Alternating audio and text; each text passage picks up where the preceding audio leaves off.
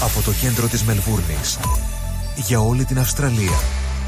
Σίδνεϊ, Πέρθ, Ντάρουιν, Αδελαίδα, Καμπέρα, Χόμπαρτ, Μελβούρνη. Το πιο ελληνικό ραδιοφωνικό breakfast ξεκινάει τώρα στο Ρυθμός Radio με Στράτο Αταλίδη και Νίκο Σαρή. Καλημέρα, παιδιά. Έλα, καλημέρα, καλημέρα. Καλημέρα, όμορφα αγόρια. The Greek Breakfast Show.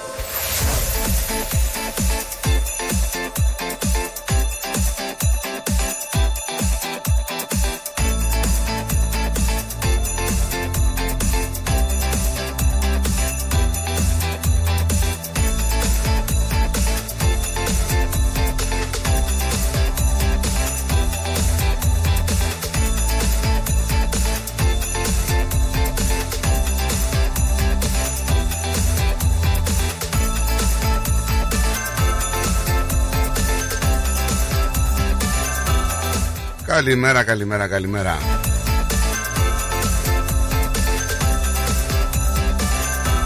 Άλλη μια μέρα λοιπόν ξεκινάει, άλλη μια εβδομάδα τελειώνει σιγά σιγά, άλλος ένας χρόνος το ίδιο. Εδώ συντονισμένοι στην αγαπημένη σας παρέα, στο ρυθμό στη συντροφιά που σας κρατάει έτσι παρέα 7 ημέρες την εβδομάδα, 24 ώρες, 24 ώρες.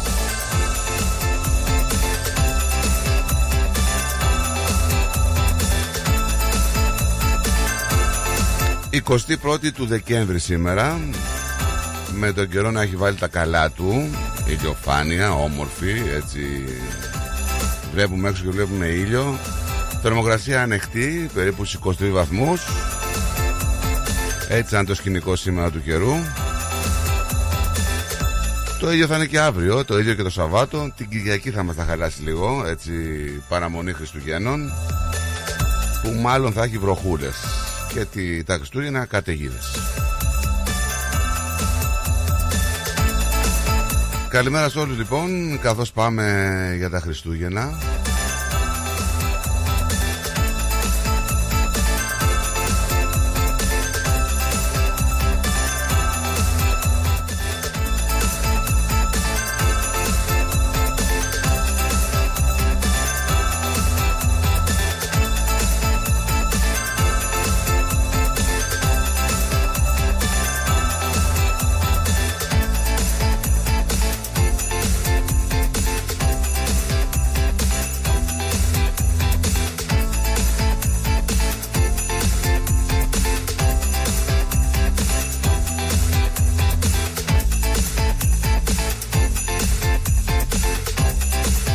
παλικάρι μου Καλημέρα, καλημέρα νεαρέ. Τι ε, εκάνεις, τι εκάνεις Πολύ καλά είμαι.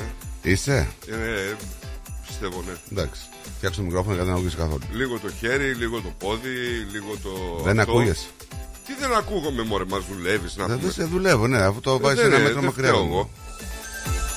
Ποιος φταίει εγώ; Ναι, Γιατί; Ξέρεις εσύ. ναι, Όλο ξέρω Κάνεις εγώ σαμποτάζ. Ναι ναι ναι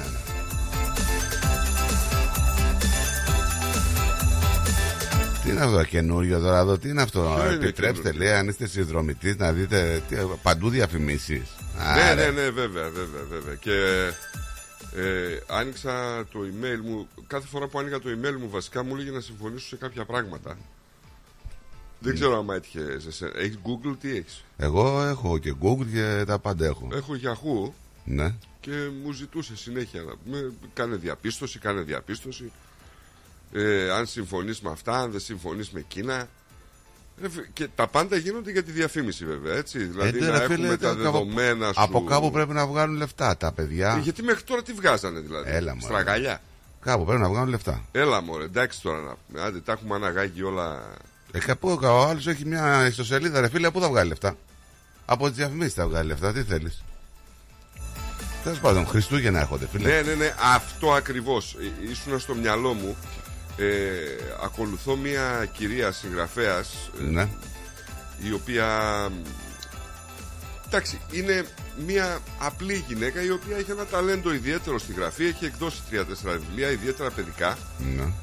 και πολλές φορές ε, αναφέρει προβληματισμούς της ε, και είναι to the point ρε παιδί μου πάντα Έχει μια απλή γραφή, ένα πολύ απλό λόγο και είναι φοβερή. Δηλαδή, πραγματικά είναι φοβερή, έτσι. Και ανέφερε για Χριστούγεννα και έλεγε για το πνεύμα του Χριστουγέννων. Αυτή έχει μια κόρη έφηβη και έλεγε ρε μάνα λέει, εγώ Χριστούγεννο δεν έχω πάθει φέτος. Ναι. Γιατί μιλάει και την καθομιλουμένη, ας πούμε, την καθημερινή. Εγώ λέει Χριστούγεννο δεν έχω πάθει φέτος. Και ενώ συζητούσε, ας πούμε, με το παιδί της, συζητάει αρκετά, καταλήξανε ότι το πνεύμα των Χριστουγέννων και τα καλύτερα Χριστούγεννα που περάσανε Ναι. ήταν όταν αναγκάστηκε ο σύζυγός της να φύγει πολύ μακριά για δουλειά. Ναι. Μείνανε μόνες τους στο σπίτι. Δεν είχαν ούτε για πετρέλαιο στον καυστήρα και πήγαινε και έπαιρνε με 10 ευρώ κάθε μέρα πετρέλαιο ίσα ίσα να ζεστάνει το σπίτι, ας πούμε. Ναι. Και δεν είχαν καν να φάνε οι άνθρωποι. Έτσι.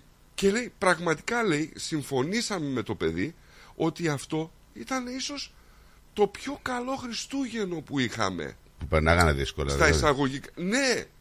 Ότι τους ένιωσε η ζεστασιά με τον άντρα μακριά, με, σε μια οθόνη και ένα οτιδήποτε, παρά λέει το οτιδήποτε. Δεν, δεν ερχόταν το πνεύμα των Χριστουγέννων. Και πραγματικά Ε, δηλαδή. τώρα λένε και λίγο αντιφατικό αυτό, ρε φίλε. Υποθέτω το πνεύμα των Θέλει να Χριστουγέννων- σου πει ότι η ανθρώπινη ζεστασιά είναι αυτή που Ε, μετράει. σίγουρα, αλλά τώρα σαν όταν η, πνεύμα η των μισή Χριστουγέννων. οικογένεια είναι χωρισμένη από εδώ, η μισή Ε. οικογένεια είναι χωρισμένη από εκεί. Τι πνεύμα Χριστουγέννων δηλαδή. Μα ζήσανε για αυτό αυτές, είναι ε. το, το σημαντικό. Ότι η ανθρώπινη ζεστασιά ήταν τέτοια.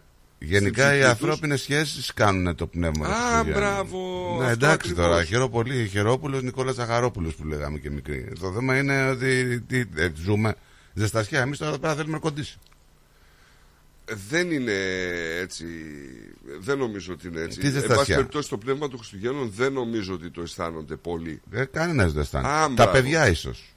Ούτε καν. Ε, τα παιδιά το Ούτε αισθάνονται. ε, ε, δια- λίγο διαφορετικά. Αν ρωτήσεις ένα παιδί τι αισθάνεσαι τα Χριστούγεννα, θα σου πει διακοπές, θα σου πει οτιδήποτε άλλο. Ε, θα σου πει Άγιος δώρα. Βασίλης, Χριστουγεννιάτικο δώρο, όλα αυτά είναι βλέπεις. συνδεβασμένα. Δηλαδή, τι Ε, θες να δεν κα- είναι όμως τι να πνεύμα κάνουν τα παιδιά αυτό. δηλαδή; Τι, τι- τα παιδιά τι μπορούν να κάνουν γι' αυτό; Δηλαδή τι να κάνουν τα παιδιά; Πώς θα ζήσουν τα παιδιά για το Θέλω, πνεύμα του θέλω Χριστουγέννου, να σου Ρενικό. πω ότι οι δικές σου αναμνήσεις ενδεχομένως και πολλών ακροατών μάλλον έχουν το πνεύμα του Χριστουγέννου. Δηλαδή, όταν θα θυμηθούν κάτι, θα πούν Α, εκείνα τα Χριστούγεννα που πέρασα ήταν έτσι και το ένα και το άλλο.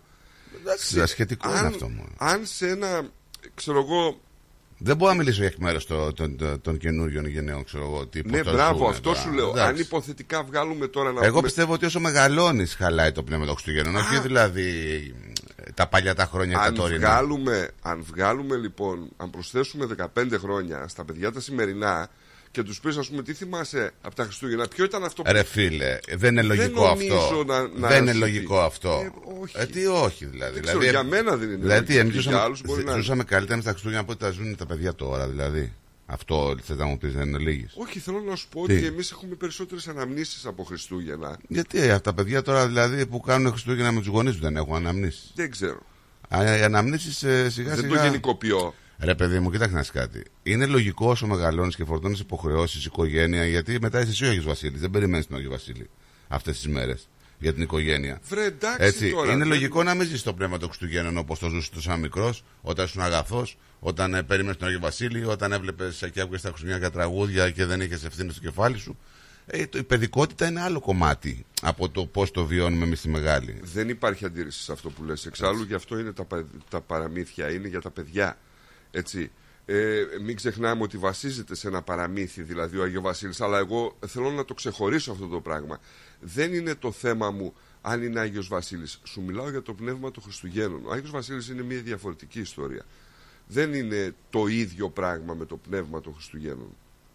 Έτσι, το ένα είναι μύθευμα, το άλλο είναι πραγματικότητα. Τώρα, Εν πά, πάση τώρα περιπτώσει. τι είναι, δηλαδή, τι είναι μύθεμα, τι είναι πραγματικότητα; Τώρα μιλάμε για τα παιδιά μου, είπες. Ε, μύθευμα Για είναι τις ο παιδικές Άγιος Βασίλης. αναμνήσεις. Το, το πνεύμα των Χριστουγέννων είναι ένα διαφορετικό πράγμα. Ε, ναι, αλλά δεν μπορεί να πει ένα παιδί να ζήσει το πνεύμα των Χριστουγέννων όπως ένας ενήλικας. Δεν το καταλαβαίνεις αυτό; Απόλυτα. Δεν μπορεί ένα παιδί να το ζήσει το ίδιο. Απόλυτα. Αλλά αυτό λέω, μήπως. Δεν μπορεί να το ζήσει με σένα ή με μένα που είμαστε φορτωμένοι υποχρεώσεις και στο μυαλό μας είναι αλλού. Βρε, απόλυτα το καταλαβαίνω και έτσι είναι όπως το λες. Αλλά μήπως τελικά τα παιδιά τα σημερινά, οι αναμνήσεις που θα έχουν από όλο αυτό το Χριστούγεννο είναι απλά μια γιορτή. Η οποία μπορεί να την μπερδεύουν με Πάσχα, ας πούμε. Κατάλαβες. Δεν ξέρω, δεν ξέρω. Γιατί περισσότεροι στολισμοί τώρα από ό,τι ήταν παλιά, περισσότερα δέντρα, περισσότερο. Μοντερνισμός. Ε, μοντερνισμός και μοντερνισμός δηλαδή δεν μπορεί όλα τα καλά να τα βιώσαμε εμείς και να μην τα βιώνουν οι καινούργιες γενιές. Καταλαβες. Και αυτά με κάποιο τρόπο θα βιώνουν τα Χριστούγεννα. Μέσα από τους γονείς τους, μέσα από τους ε, παππούδες τους, ε, μέσα από τις κοινωνικές αναστροφές τους. Ε, κάπως θα τα βιώνουν και αυτά. Θα ήταν ενδιαφέρον να μου πει να μας πει ένα παιδί πώς βιώνει τα Χριστούγεννα τώρα να μας πει. Να βγάζει ένα παιδί εδώ στον αέρα να μας Μα πει γι' πώς θα αυτό σου βιώνει λέω, μα τα γι' αυτό Χριστούγεννα. σου λέω ότι τα Χριστούγεννα στα παιδιά αυτή τη στιγμή, α, το πρώτο πράγμα που θα τους ρωτήσεις, ας πούμε, τι καταλαβαίνεις από τα Χριστούγεννα, αν μπορείς να του κάνεις την ερώτηση να του τη φτιάξεις λίγο. Το πρώτο πράγμα που θα σου πει, ας πούμε, είναι διακοπές από το σχολείο. Ε, Και για μας ισχύει αυτό. Δεν είμαι Διακοπές πολύ για- από το σίγουρος. σχολείο, ναι. Δωράκια σήμαινε. Θα πάρουμε δωράκια. Του μπαμπά, την μαμά, τη γιαγιά, τους θείους, την νονού και Κάτι που αυτά. είναι καθημερινό πλέον. Δεν ξέρω τι είναι. Ναι, ίσως επειδή έχει χάσει αυτή την αξία. Ότι ε, ήταν πιο δύσκολο τα παλιά χρόνια να πάρεις παιχνίδια, να βρεις, να κάνεις. Ήταν πιο εξητεμένο. Τώρα είναι διαφορετικά. Τέλος πάντων, καθένας πώς βιώνει και κάθε γενιά πώς βιώνει είναι διαφορετικά. Ξέρεις καμιά Hans Zang. Τι είναι αυτή; Ε, μου έκανε έτοιμα φιλία. Ε, δεν είναι τυχαίο που σε βρίσκουν αυτές οι Αξιόλογοι. Χάνιτσα και οι Ζανσόν. Αξιόλογη να σου πω την αλήθεια. Και από ό,τι βλέπω καλή μαγείρισα. Λοιπόν, ε, φιλαράκι, άκου να δεις τώρα τι γίνεται. Τι γίνεται; Έχουμε γιορτούλες σήμερα. Εννοείται ότι έχω. Ε, έχουμε Εθνική ημέρα τηγανιτής γαρίδας στις Ηνωμένες Πολιτείες. Με σκορδάκι. είναι- Με σκορδάκι. Εντάξει. Με λίγο σκορδάκι, αλλά όχι το σκορδάκι να το βάλεις πάνω, πάνω στη γαρίδα. Όπως κάνουν κάτι καστανάδες εδώ που δεν ξέρω αν τους γίνεται. Έτσι. Να βάλεις Το το λα- σκορδάκι στη γαρίδα. Στο λάδι το, το, βάζεις. το λαδάκι από το σκορδάκι ακουμπάμε τη γαριδούλα μου που τη σοτάρουμε. Ούτε καν λαδάκι. Έλα. Μου γίνεις και μάγειρες. Μισό-μισό, ούτε καν λαδάκι. Τι μισό μισό. Και λίγο βουτυράκι.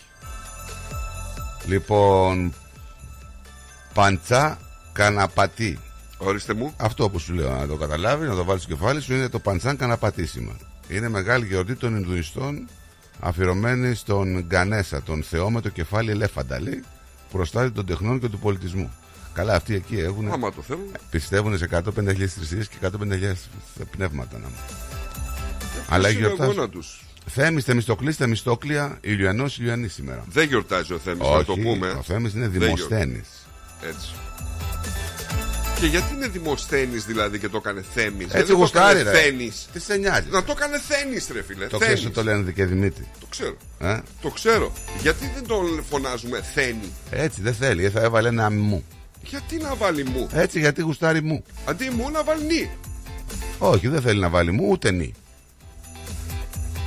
Ήθελε να βάλει το μου αντί για το νη. Όχι να βάλει νη. Όχι, να βάλει μου. Μα δεν ταιριάζει. Να βάλει νη. Μου, Θα έβαλε πούμε νη τον άλλον ήταν. να δηλαδή γεια σου δημοστέμι. Μου ήταν νη έβαλε. Κατάλαβε. Δεν είναι σωστά πράγματα αυτά. Τι άλλο έχουμε; Μαρτύρων Ιουλιανής και του συναυτό 500 ενοικομιδία Θεμιστοκλέους. Μπράβο. Βεβαίως, βεβαίως. Μπράβο. Οσίου Πέτρου Μητροπολίτου Πάσης Ρωσίας του Θαυματουργού. Ναι. Ενώ η Καθολική Εκκλησία γιορτάζει τον προστάτη του καθολικού τύπου και της Γερμανίας, Ναι. τον Άγιο Πέτρο τον Κανησίο. Το, τον Καρνισίο. Τον Κανησίο. Κανησίο. Ω. Τι λέτε; Τι λέτε; Σούπερ wow. Καλημέρα, χρόνια πολλά. Χρόνια Καλημέρα, πολλά. χρόνια πολλά. Χριστός Ανέστη. Καλώς ήρθατε. Καλή αποκριά. Καλή σαρακοστή να έχουμε. Πώς είστε; Μηχανή έχω. Ε, το έχω βάλει ε, μέσα. Ναι, απ' έξω. Την κλέψανε. Ξέρεις ότι εκεί που την έχεις δεν κάνει έτσι. Γιατί; Γιατί εδώ απαγορεύεται στο πεζοδρόμιο. Αλήθεια. Αγλαέ. Ε, αγλαέ. Απαγορεύεται. Ε, βέβαια. Ε, Για πού αντιβάλλονται; Στο πάρκινγκ κανονικά.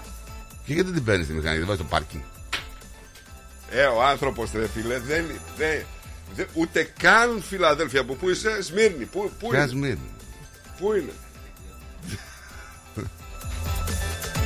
Δηλαδή παίρνει μηχανάκι για να το βάλεις. Γουστάρω να τη φας τώρα. Πολύ θα, θα γελάω, θα βγω έξω και θα Αλήθεια. χτυπιέμαι στα γέλια. Τι αλήθεια ρε. Τι το πέρασες εδώ πέρα, τι πανεπιστημίου. Πάρκαρα τη μηχανή πάνω στο πεζοδρόμιο. Ρε παιδιά, τι ζω. Αλήθεια, ρε τώρα, δεν το ξέρω. Αχ, σε τι κόσμο θα φέρουμε τα παιδιά μας.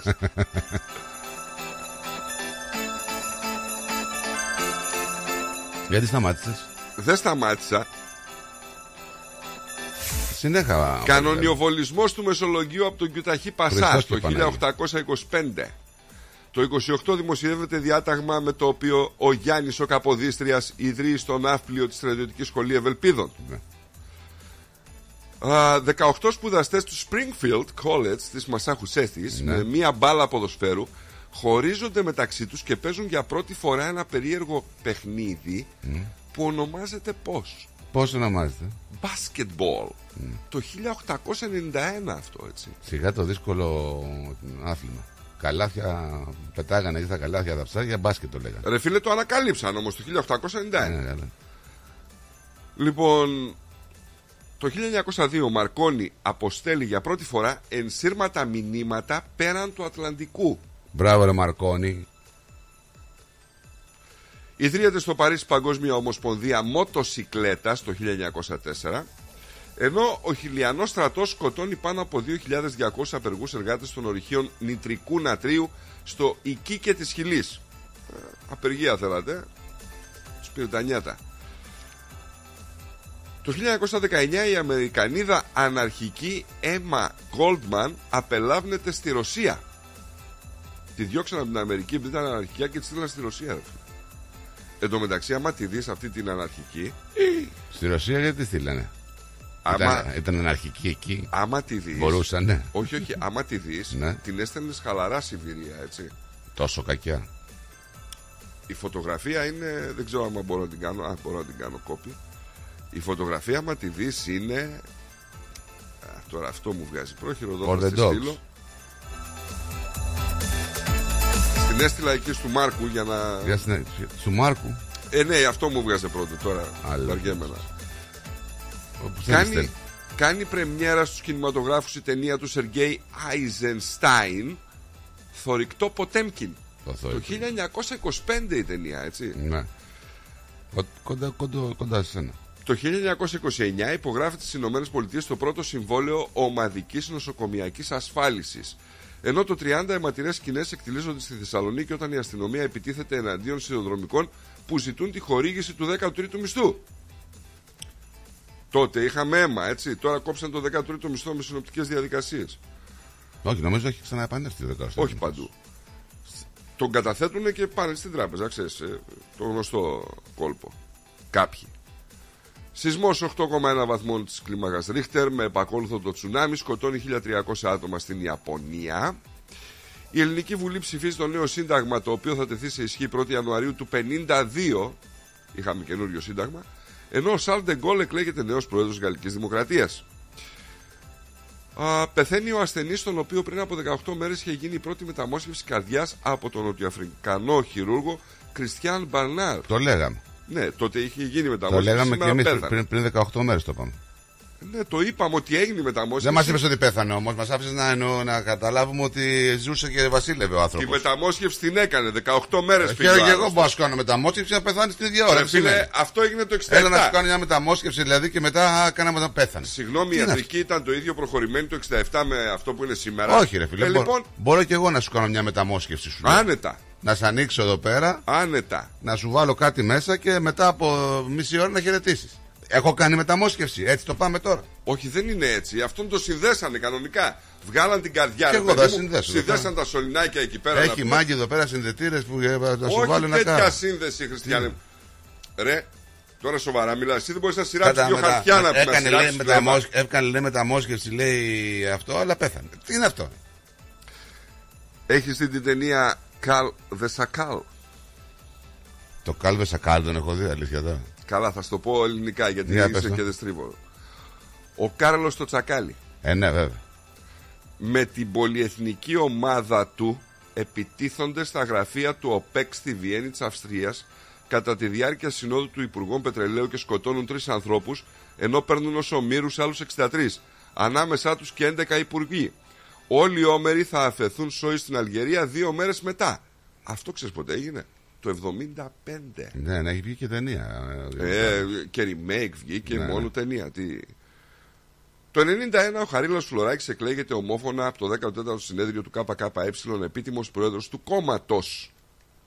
Φλωράκης μετά κόκκινο πανί για τους κομμουνιστές. Ενώ ο διάσημος Βρετανός τραγουδιστής Elton John και ο Καναδός σύντροφός του, David Furniss, επισημοποιούν το μακροχρόνιο δεσμό τους σε μια εντυπωσιακή τελετή στο Δημαρχείο του Windsor, στο δυτικό Λονδίνο, την πρώτη μέρα Μπελιγασιώτες όλοι αυτοί. που τίθεται σε εφαρμογή ο νόμος που επιτρέπει τους γάμους ομοφιλοφίλων. Επιβάλλεται πρόστιμο 165.000 ευρώ στο μέχρι πρότινος Υπουργό Απασχόλησης Βασίλη Μαγκίνα για πολοδομικές παραβάσεις στη βίλα του στο Κοροπή. Τι με νοιάζει τώρα εμένα ρε που του δώσανε πρόστιμο τη μαγκίνα μου το λες Ε, ρε σαν σήμερα, φίλε, ρε, φίλε. ακριβώς, ακριβώς, γιατί πρέπει να το βγάλεις. Μα το λες και εσύ όμως και μετά σου θα σε πάρει άλλο θα σε κράσει. να πούμε. Όπα, Βασίλισσα Αμαλία. Γεννήθηκε σαν σήμερα. Όπως αστενά τώρα εγώ συγκινήθηκα. Κοίτα, εγώ συγκινούμαι γιατί έμενα οδό Αμαλίας. Ναι άλλο αυτό. Έτσι.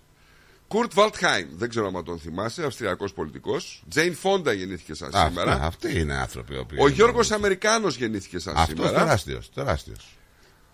Ο Νίκος Σιφουνάκης, τον θυμάστε τον πολιτικό, τον υπουργό; Κάτι θυμάμαι, κάτι θυμάμαι για τον Σιφουνάκη. Μαριέλα Μανιάνη, τη θυμάσαι; Έγινε αυτή η κοντίστρια. ε; Ναι, ναι, ναι. Από τη χυμάρα και αυτή. Χρόνια πολλά να πούμε και στο Γιάννη. Ελληνιδά. Ε, ναι. Δεν Ε, είναι. η Ελληνοϊταλίδα είναι. Ε, ε, μάλλον είναι, α, δεν είναι Ελληνοϊταλίδα, είναι. Ελληνοϊταλίδα Ιταλο- είναι. Ιταλο- Ξέρω ότι ένας από τους δύο είναι. Δεν, εντάξει.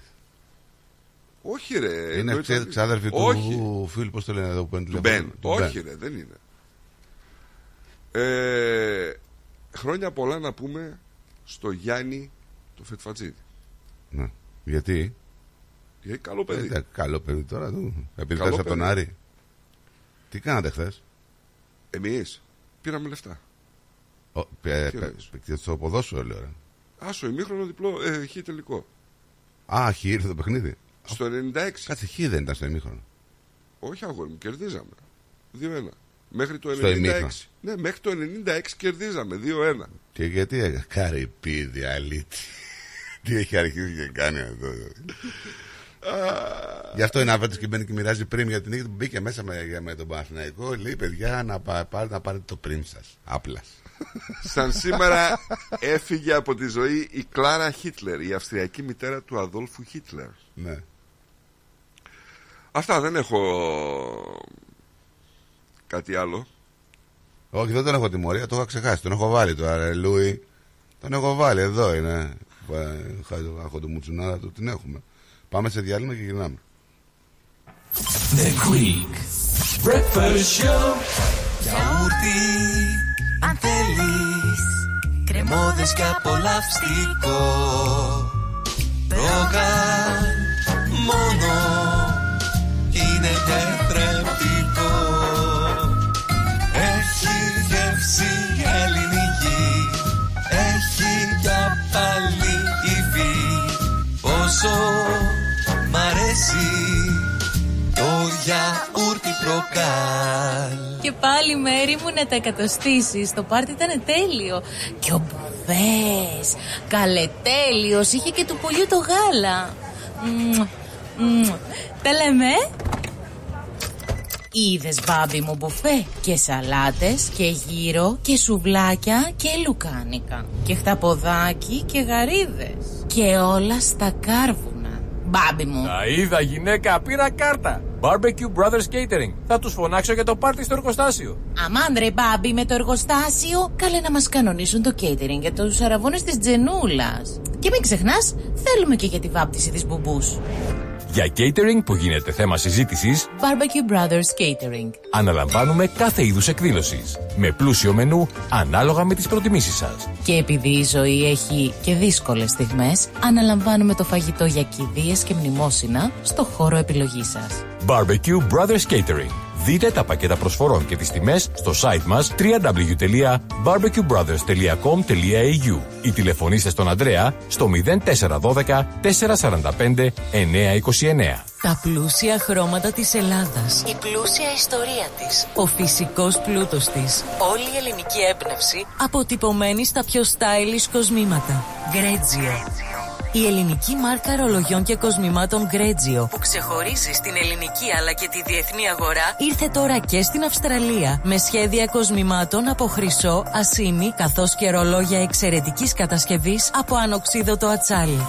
Οι συνδυασμοί που μπορείτε να πραγματοποιήσετε φορώντας τα κοσμήματα Γκρέτζιο θα σας συνοδεύσουν σε κάθε περίσταση, δημιουργώντας ένα μοναδικό στυλ που θα συναρπάσει. Γκρέτζιο.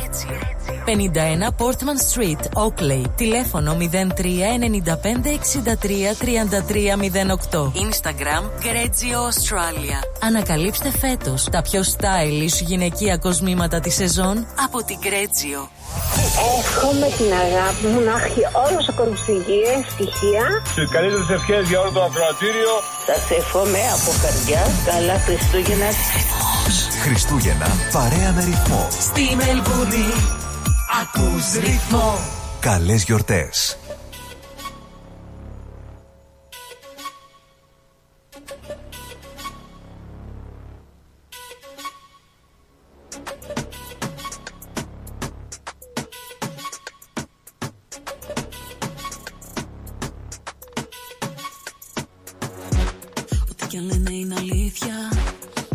Δεν με αφορά Θα κάνω πάλι εγώ τα ίδια. Θα ρίχνω λάδι στη φωτιά. Τρέχω τώρα μόνη με τα μάξι μου. Τα παραθυρά μου έχω ανοιχτά. Πράσινα τα κόκκινα φανάρια να. Τίποτα πια δεν με σταματά. Όλες οι μέρες γίναν νύχτες. Μόνο σου και θα παραμιλάς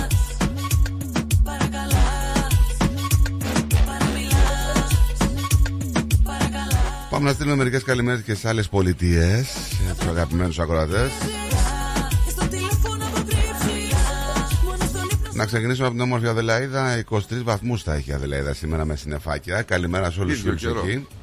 Καλημέρα στο Brisbane, ε, βροχούλα και εκεί 28. Καλημέρα στην Κάμπερα στους 22 σήμερα με σύννεφα.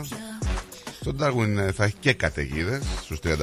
πάλι εγώ τα ίδια Καλημέρα στο Χόμπαρτ στους 18 με σύννεφα. Σύννεφα και στο Πέρθ 37 όμως. Παραθυρά μου έχω Και ψηλόβροχο πράσινα τα κόκκινα στο Σίδνεϊ και 24 βαθμούς. Καλημέρα και χρόνια πολλά σε όλους. Όλες οι μέρες γίναν νύχτες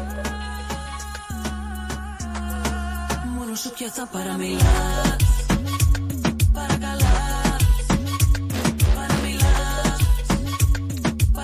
Παρακαλάς Τώρα διαβάζω για τις προσπάθειες που συνεχίζονται για το αγόρι που έπεσε στα νερά ανοιχτά της Δυτικής Αφρικής. Κατάλαβες τι κάνανε αυτοί. Τι κάναν τα παιδιά; Τα βράχια εκεί που υπάρχουν Ναι, ναι. ε, δημιουργούσαν κάποιες. Ε, σαν πισίνες. Ναι. Γκιόλες. Ναι, τα ναι, λέγαμε ναι, ναι, εμείς. ναι, ναι. Υπάρχει αυτό, το είδα και εγώ. Λοιπόν, και βουτούσαν εκεί. Ε, ένα κύμα τον παρέσυρε, τον πήγε πιο ανοιχτά. Ο ένας προσπάθησε, βγήκε έξω με τραύματα στο πάνω μέρος του σώματός του. Ο άλλος εξαφανίστηκε. Λέει ότι ε, τώρα τι να ελπίζεις. Έχουν μια αισιοδοξία Γιατί; οι γονείς και, και πώς να μην έχουν. Οι Τώρα, γονείς ε, μπορούν να έχουν αισιοδοξία και μετά από 20 μέρες. Το θέμα είναι ότι πηγαίνει η πραγματικότητα τώρα. εδώ. Ένα παιδί το οποίο τώρα τι, πώς θα, δεν θα έχει δώσει μια ζωής; Τι να σου πω. Θα αντέξει μέσα στη θάλασσα δύο μέρες; Τι να σου πω τώρα. Δεν Πολύ μικρά τα παιδιά αυτά, ρε. παιδί. 14 χρονών. 14 χρονών. Γιατί βλέπω εγώ ότι κάνει κάτι πισίνες επάνω τα βράχια, αλλά φαντάσου τόσο πολύ πάει το νερό μέσα. Επάνω. Φαντάσου τι δύναμη έχει εκεί. Τρυφερά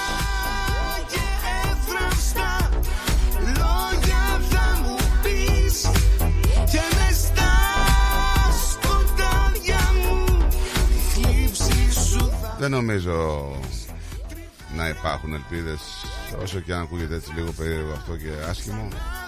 σου δοθώ Εξερευνήσαν, λέει, εξερευνούσαν λέει τις πισίνες αυτές. Αυτό διαβάζω τώρα. Εντάξει, δεν βουτούσαν εκεί. Είχε μόλις γιορτάσει λέει, τα 14 γενέθλιά του το παιδί. 14 και 15 χρονών. Επικίνδυνο. Ε, βέβαια.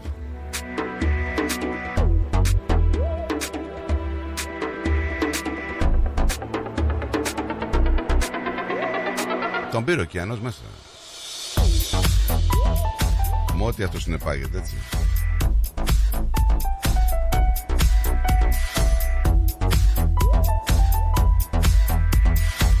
Τρίτη μέρα τώρα, ε, είναι πολύ.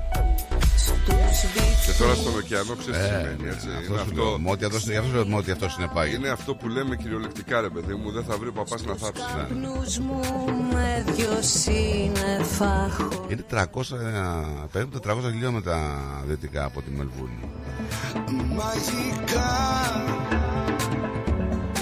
Ας ελπίσουμε να έχουμε καλά νέα για το πιτσιρικά, αλλά δύσκολο ρε παιδιά. πως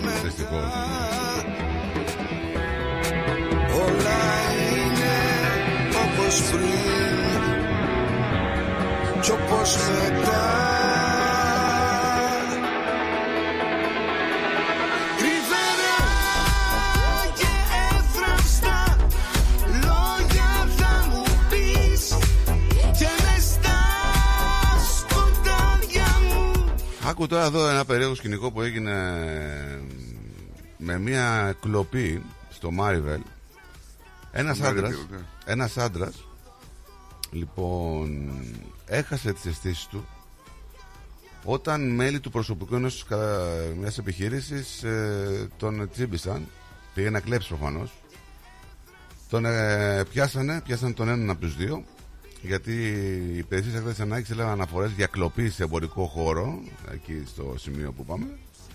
Λίγο μετά τα μεσάνυχτα της Πέμπτης, το προσωπικό εκεί είδε δύο άνδρες ε, και μια γυναίκα στο σημείο αμέσως μετά την κλοπή. Κατάφερε να συλλάβει τον έναν από τους δύο άντρε. Στη συνέχεια έχασε τις αισθήσεις του και πέθανε.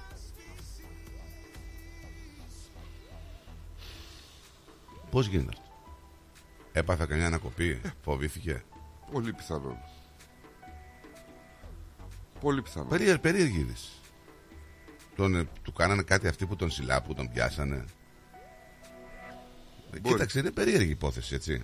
Δηλαδή εξελιχθεί, θέλει θα δούμε, έρευνα. ναι, δηλαδή εντάξει. δεν είναι δηλαδή τον έτε, όχι, τον πιάσανε και πέθανε. Έχασε αισθήσεις του και πέθανε, λέει. Μήπως του άρχισαν τίποτα άλλο είδους βία και ε, έχασε η ζωή του. Ενώ εδώ δίπλα στο κοντινό Adelaide, ε, στο Plimpton, στο νοτιοτικό τμήμα της Αδελαίδας, μια 38χρονη γυναίκα έχασε τη ζωή της από μαχαίρωμα. Η Σιντ, όπως αναφέρεται, πέθανε επί τόπου, ενώ μια άλλη γυναίκα 50 ετών τραυματίστηκε σοβαρά, αφού και οι δύο φέρεται να μαγειρώθηκαν σε ένα κτηματομεσητικό γραφείο περίπου στις ε, 4 παρα 20 το απόγευμα της Τετάρτης. Πώς έγινε. Η αστυνομία λέει ότι ένας 30χρονος ε, ο οποίος συνελήφθη και δεν ήταν γνωστούς αυτούς ε, δεν είχε δηλαδή προηγούμενη ποινική ιστορία σε βάρος του απαγγέλθηκαν κατηγορίες για ανθρωποκτονία και για απόπειρα ανθρωποκτονίας οι δύο άτυχες Συγγνώμη, ρε φίλε. γυναίκες εργαζόντουσαν στο γραφείο στο Real Estate Agents Group Α, όταν γεια σου, εκεί θέλω να καταλήξω. φέρεται να μαχαιρώθηκαν Ωραία. Να κλέψεις από το Real Estate δεν γίνεται. ε, θα σου πω. Η δεύτερη γυναίκα νοσηλεύεται σε σταθερή κατάσταση στο Royal Adelaide Hospital. Ο επικεφαλής ε, επιθεωρητής detective δήλωσε ότι ένα μαχαίρι και ένα μικρό σφυρί ανακαλύφθηκαν στο σημείο. Ο ύποπτος και συλληφθέντας δεν είναι υπό εγγύηση σε σχέση με οποιοδήποτε άλλο ποινικό αδίκημα. Παράλληλα όμως επιβεβαιώθηκε από Ε, το έχει τμήμα υγείας τρελός. ότι ήταν ασθενής ψυχικής υγείας Α, οκ. που πήρε εξιτήριο από το Royal Adelaide Hospital μόλις στις 18 Ε, Δεκεμβρίου. τον κάνανε πριν δύο μέρες και πήγε και σκότωσε. Πολύ ωραία. Ο, επα... ο επικεφαλής ψυχίατρος θα επεξετάσει τις συνθήκες γύρω από τη θεραπεία και την έξοδο αυτού του Ε, ασθενούς. τώρα μα τελάνει, τώρα είναι, μα τι είναι αυτό τώρα δηλαδή; Δηλαδή, ποιος τον επανεξέτασε αυτό Σήμερα να, θα άφησε πάει να, να βγει έξω στον κόσμο; στο ειρηνοδικείο Ρε, όπου και να πάει τώρα, η γυναίκα έφυγε από τη ζωή. Και κινδυνεύει και οι άλλοι. Δεν είναι... Δηλαδή, γιατί Οι άλλοι είναι σοβαρά. από την αρχή που διάβασε την ε, είδηση, λίγο μπερδεύτηκα, να σου πω την αλήθεια. Μπερδεύτηκα γιατί λέω ρε παιδί μου, κτηματομεστικό γραφείο. Να πει ως ότι πάει να κλέψει, τι να κλέψει. Οπότε κάτι άλλο μου και μετά μου είπες ότι ήταν άνθρωπος ο οποίος μόλις τον είχαν του είχαν δώσει ξτήριο να βγει από την ψυχιατρική κλινική. Βγήκε και σκότωσε αυτός. Πολύ καλός ο γιατρός που τον έβγαλε έξω. Μπράβο γιατρέ. Είσαι φανταστικός. Να σου πω ότι οι ψυχικά άρρωστοι, πολλοί από αυτούς έχουν ε, τεράστια ευφυΐα, έτσι. Υπάρχει περίπτωση να ξεγέλασε γιατρούς. Δεν το δικαιολογώ. Πώς να τους Σε καμία ξεγελάσει, ρε περί- φίλε. Σε καμία περίπτωση δεν το δικαιολογώ, αλλά σου λέω ότι πολλοί από τους ε, ψυχικά αρρώστους ασθενείς έχουν ιδιαίτερα μεγάλη ευφυΐα. Και είναι πολλοί ας πούμε το, θα το κάνουν να τους ξεγελάσουν. Να σε πω σε κάτι άλλο ότι το Toyota Motor θα ανακαλέσει 1,12 εκατομμύρια αυτοκίνητα παγκοσμίως.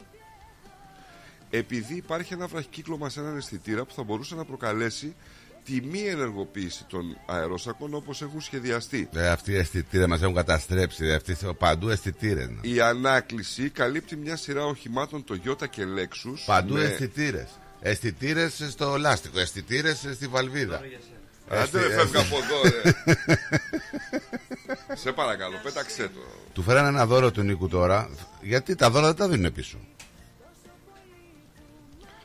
Η ανάκληση καλύπτει όπως σου είπα Να μια πω τι σειρά δώρο σου οχημάτων Toyota και Lexus με Ένα έτη φίλε. μοντέλων από το 20 έως το 22 Στην ανάκληση περιλαμβάνονται τα Toyota Avalon, Camry, Κα- Camry Κάρι.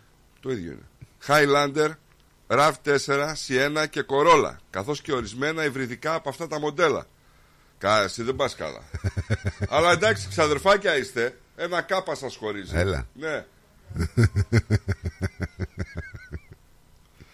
Τα μοντέλα της Lexus στην ανάκληση περιλαμβάνουν μεταξύ των άλλων και το sedan ES250 και το SUV RX350. Ένα εκατομμύριο είναι μόνο τα οχήματα στις Ηνωμένες Πολιτείες. Ένα 200 είναι σε όλο τον κόσμο. Ένα 200 είναι εκτός των Ηνωμένων Πολιτειών. Οπότε είναι δύο 200. Γιατί δεν μας ε, πα- παραπείς στην είδηση. Μα αφού φίλε; είναι από το 2020 μέχρι το 2022 τα μοντέλα. Ένα 200 μας. Α, Οπότε είναι δύο 200. Ένα ένα μας τα λέει. Ω, Τι είσαι ε, στο Ιώτα;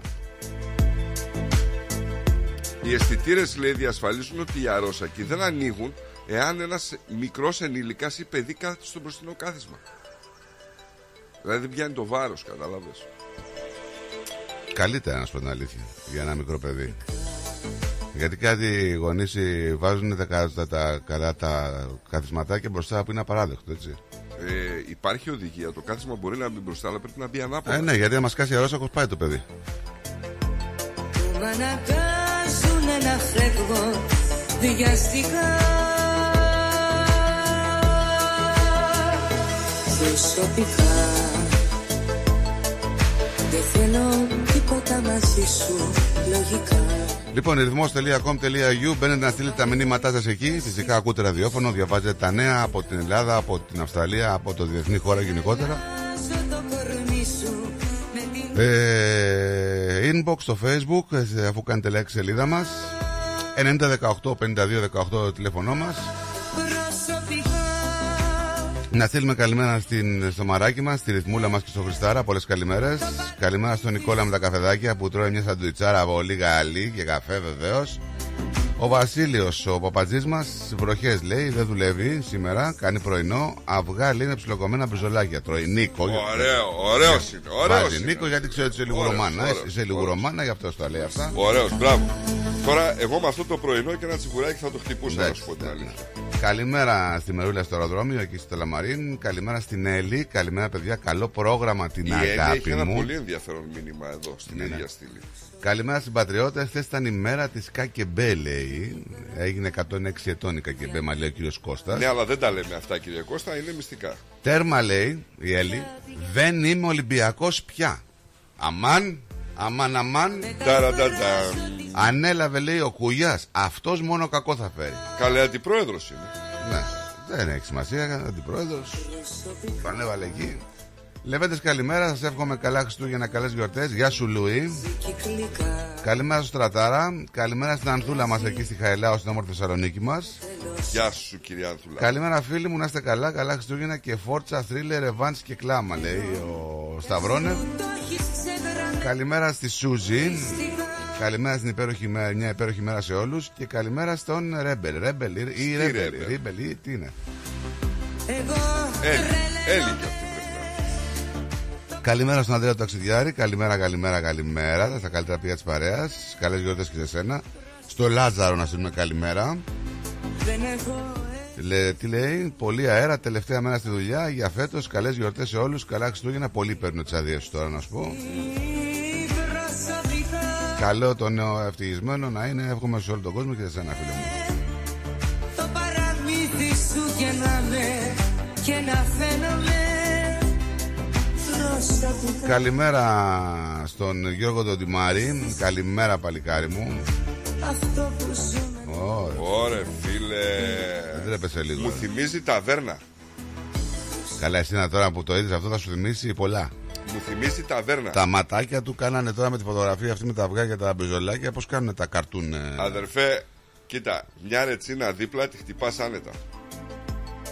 Ρίξε και πιπεράκι μπόλικο για να κατεβαίνει η ρετσίνα, όχι τίποτα. Να στείλουμε και μια καλημέρα εκεί στο Queensland, στο φίλο μας τον ε, Πίτερ. Γεια σου, ρε Πίτερ. Ρε Πίτερ, ρε Πίτερ, γύρισες.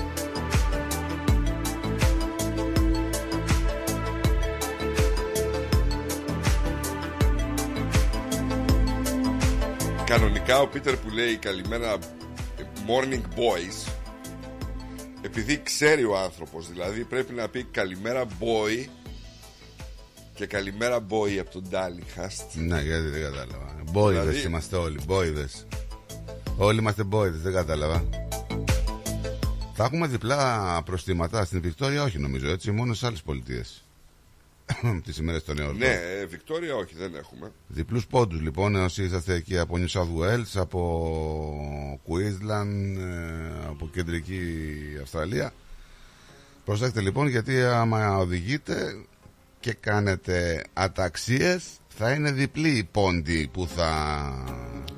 Να πούμε ότι οι διπλοί πόντοι θα ισχύουν από τις 22 Δεκεμβρίου μέχρι τις 7 Ιανουαρίου και θα έχουν διπλή ποινή, όσοι, φο- δηλαδή υπερβολική ταχύτητα, δηλαδή ο- οδήγηση αλκοόλ, δηλαδή άμα οδηγείς με αλκοόλ και αντί για 6 μήνες θα φας 12 μήνες ε, αφαίρεσης διπλώματος. Ή μόνο για τους πόντους μετράει. Δεν ξέρω για τους πόντους νομίζω Κοίτα, στο, Δεν τι ξέρω. πόντι, άμα οδηγήσεις ε, με αλκοόλ σου παίρνει το δίπλωμα. Κάτσε γιατί ένας Πάνε φίλος, όλοι πόντι. Ένας φίλος μου που είναι στο Σίδνεϊ Μένει στο Σίδνεϊ Είχε ανεβάσει τα πρόστιμα του Σίδνεϊ για το...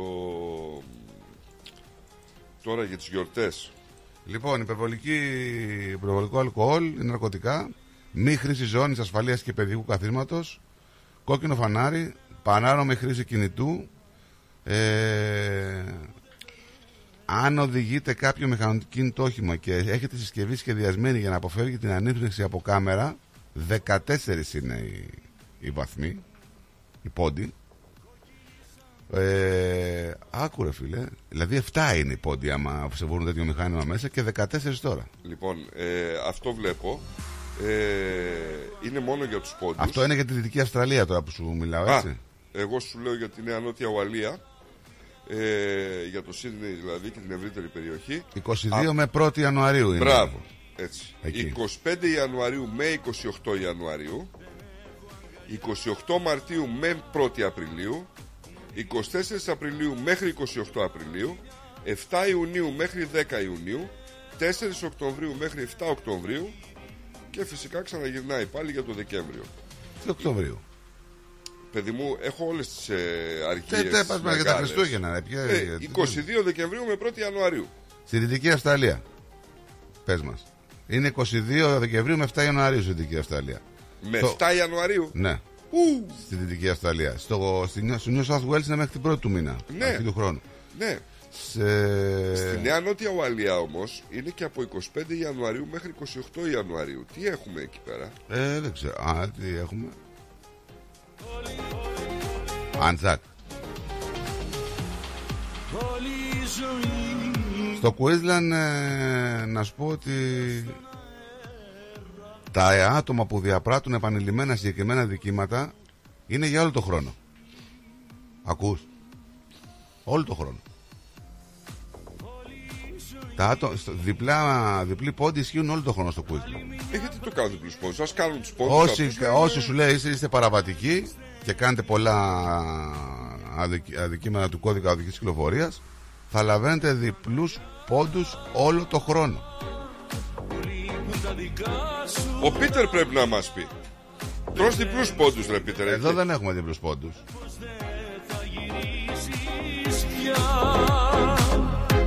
Δεν έχω αγκαλιά Μου λείπουν τα δικά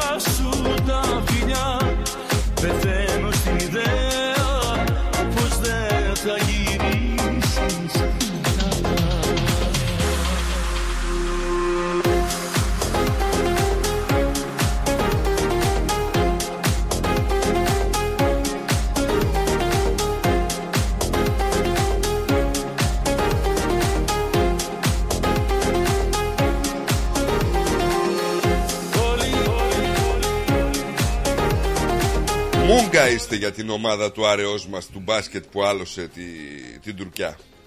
Πού παίζετε εσείς; Παίξαμε στην Τουρκία Ναι. και κερδίσαμε στο μπάσκετ με 10 πόντους διαφορά. Ωραία. Μπράβο. Αλλά- Συγχαρητήρια. Συγχαρητήρια. Τίποτα. Συγχαρητήρια. Συγχαρητήρια. Τίποτα. Τι να σας πω. Πεθαίνω στην ιδέα Πως δεν θα γυρίσεις Λοιπόν, πρωτού ξεκινήσουμε το πρόγραμμα, Α, τώρα τι έχουμε κάνει; Έχουμε φτάσει 10 και 11 παρά. Το έχουμε σταματήσει. Τώρα ξεκινάμε. ναι εντάξει, εν πάση Πώς περιπτώσει. το λες έτσι, δεν είναι. Να πούμε ότι εχθές ο Θεοφυλάστατος Επίσκοπος Κερασούντας κύριος Ευμένιος Περίμενε λίγο να πάω να πάω στην γραμμή και μετά να το πούμε το θεματάκι. Έλα, Ανούλα, καλημέρα. Καλημέρα, παιδιά. Καλημέρα. Χρόνια πολλά. Καλημέρα, χρόνια πολλά. Χρόνια πολλά. Καλέ, καλές γιορτές. Με υγεία. Καλά Χριστούγεννα σε όλον τον κόσμο. Να Πάντα. είμαστε καλά και να έχουμε υγεία και ευτυχία. Τι κάνετε. Χωρίς υγεία και ευτυχία δεν πάμε πουθενά. Δεν πάμε πουθενά, δεν πάμε πουθενά. Δεν προχωράει Τίποτα, τίποτα, η τίποτα. ζωή. Δεν προχωράει. Πώς πάμε, ετοιμαζόσαστε; Ε, γιατί πράγμα, πάντα είμαστε έτοιμοι. Πάντα είμαστε έτοιμοι. Σιγά σιγά σιγά σιγά να μπούμε στο κλίμα του Εσένα σε Χριστουγέννου. ακούω λίγο Ε, εδώ, υποτονική. εδώ σε θέλω. Ποιο είναι το κλίμα Έλα. των Χριστουγέννων; Έλα. Ποιο είναι το κλίμα, ποιο είναι το κλίμα των Χριστουγέννων; Σε αυτό που προχωράμε. Το κλίμα των Χριστουγέννων είναι αυτό που έκανε χθες το καφενείο των φιλάθλων. Αυτό είναι το Ναι, κλίμα των ναι, Χριστουγέννων. ναι, αυτό είναι. Αυτό είναι. Αυτό, αυτό είναι. Ε, Να πηγαίνουμε να βοηθάμε τους ε, συνάνθρωπούς μας. Ναι, ναι, ναι, ακριβώς, ακριβώς. Ακριβώς. Εγώ να σου πω τα παιδιά μου για χρόνια πηγαίνανε κάτω στην α, Αρχιεπισκοπή και ήταν Μπράβο η τους. Βολαντία και, και τα τρία και οι δύο οι γη μου και η νύφη μου για χρόνια το κάνανε και πηγαίνανε και κάνανε αυτό που έπρεπε να κάνουν για πολλά χρόνια. Αυτό είναι. Να βοηθάμε. Ακριβώς αυτό είναι το πνεύμα των Χριστουγέννων. Ακριβώς, ακριβώς, ακριβώς. Έτσι είναι, παιδιά. Εγώ, σαν, σαν αυτές τις ημέρες, ετοιμαζόμουν να έρθω στην Αυστραλία πριν 53 χρόνια. Πότε; Πριν 53 χρόνια; Από το 70. Ε, πριν 53, εσύ πριν 13 εμείς περίπου. Όχι, το 70, το 70 παιδιά και ήρθα παραμονή Χριστούγεννα. Και βγήκα Αυστραλία παραμονή 24 Δεκεμβρίου. Πώς την άλλη περνάνε, μέρα- πώς περνάνε, ε; Και την άλλη μέρα ήταν Χριστούγεννα. Ε, γιατί, νύχτες. ε, το μετάνιωσες; όχι, όχι, δεν το μετάνιωσα, αλλά ξέρεις, δεν είχα, άμα δεν έχεις κανέναν εδώ και έρχεσαι σε ένα πολύ Σου- σε ξένη χώρα, Πα, πάντως, πα- θυμάσαι πάντα τη μέρα αυτή, έτσι. αντέξω Βλέπεις πως θυμάται Ε. το... Που δεν είναι ρε παιδί μου και το πιο ευχάριστο γεγονός Αλλά Ε, δεν γίνεται, το ρε, Χριστούγεννο Νίκο. που τη σημάδεψε Ναι, εντάξει, ε, ήταν. η- Ρε, παιδιά, τη σημάδεψε, δεν δεν τη σημάδεψε το Χριστούγεννο, τη σημάδεψε η φυγή, ρε Νίκο. Ναι αλλά αυτά τα Ακριβώς. Χριστούγεννα δεν τα ξεχάσεις ποτέ Ε, εντάξει, έτυχε να πέσει Χριστούγεννα τώρα και άμα το 8 ώρες πάλι 8 ώρε θα, τι θα θυμόταν. Είναι κάτι, είναι μια απόφαση που, που, πήρανε, που πήραμε όλοι όσοι είμαστε εδώ, η οποία δεν μπορεί να την ξεχάσεις ποτέ. Δεν την Όχι, ξεχνάς. όχι, όχι, Κάθε φορά παιδιά. που θα έχετε. Είναι μια, Ναι. μια άτυπη επέτειο που σου φέρνει Ναι. χαρμο, λύπη, χαρμολύπη, δεν ξέρω τι, πώς να το πω. ε. Ναι, ναι, αυτό, αυτό ακριβώς. Είναι το, σημείο Ναι, μηδέν, είναι το σημείο μηδέν για όλους αυτούς τους ανθρώπους που είναι στην Αυστραλία. Αυτό το ταξίδι δεν ξεχνιέται και κάθε στιγμή μέσα στο αεροπλάνο, όλα. Θα ήθελα όμως έτσι τώρα με έναυσμα αυτό να Ναι. ξεκινήσουμε έτσι κάποιες ε, Ναι. ιστορίες από ανθρώπους και να μας πούνε θυμούνται τη μέρα αυτή πάντα. Δηλαδή εγώ θυμάμαι κάθε φορά την, ε, τα φώτα. Ναι, Γιατί τα φώτα ήρθα. Α, τα φώτα ήρθαν. Τα φώτα ήρθα, ναι. Τον φώτο. Ναι, ναι, ναι, είναι ωραίο αυτό το θέμα. Δηλαδή παιδιά. όταν Εγώ- έρχονται τα φώτα Ναι, οκ, Ναι. η γιορτή τε- που είναι μεγάλη. Ναι. Αλλά εγώ, γιορτα... εγώ θυμάμαι το δικό μου πόνο. πόνο. Κατάλαβες, το, Ακριβώς. το δικό μου θέμα. Ναι. Εγώ, παιδιά, δεν το ξεχνάω. Όσα, όπως δεν ξεχνάμε και τις γέννες των παιδιών μας και κάτι σημαντικά πράγματα που είναι μέσα στη ζωή μας. Έτσι. Έτσι μένει και αυτό χαραγμένο μέσα στη μνήμη. Έτσι ακριβώς. Μέσα στη μνήμη. Τι να ξεχάσω ρε παιδιά σας καθυστερώ που κατέβηκα μέσα στο αεροδρόμιο και δεν ήξερα 17 χρονών κοριτσάκι και φύγανε όλοι και οι βαλίτσες μου γυρίζανε γύρω γύρω γύρω και εγώ δεν ήξερα τι να κάνω. 17 Πώς χρονών μπο- μόνη σου; Μόνη μου ήμουνα, μόνη μου ταξίδεψα. Και, η πώς υπόλοιπη ρε, ώρα- Α- Άννα το- μου, Άννα μου, πώς, Ναι, φεύγα- πώς ε, φεύγατε τότε, γιατί τότε, τώρα μου μιλάς πριν μισό αιώνα, η Αυστραλία Ναι. ήταν κάτι το οποίο ήταν όνειρο, όνειρο για κάποιους, δηλαδή δεν ξέρανε καν αν υπήρχε. Νομίζω Ναι. ότι ήταν ένα ψέμα κάποιο, ότι δεν υπάρχει αυτή η χώρα. Ε, Ναι, μας λένε ναι. ψέματα. Πώς, ε, Ναι. πο- πώς πήρες την απόφαση, σε στείλανε να Δεν έρθεις την εδώ; πήρα- Βρε παιδιά, δεν την πήρα εγώ την απόφαση. την πήρε; Την απόφαση μου τη βγάλανε άλλοι. Τι εννοείς άλλοι γονείς; Ε, Δηλαδή οι γονείς αποφασίσαν να πούν, πήραν μια απόφαση και είπαν ξαφνικά αν φεύγεις πας ναι, Αυστραλία γιατί... ήταν, ήταν ο σύζυγος εδώ, Ναι. Έστειλε ένα γράμμα εκεί πέρα, με ζήτηξε και αυτό ήταν παιδιά. Οι νύφες που λέμε.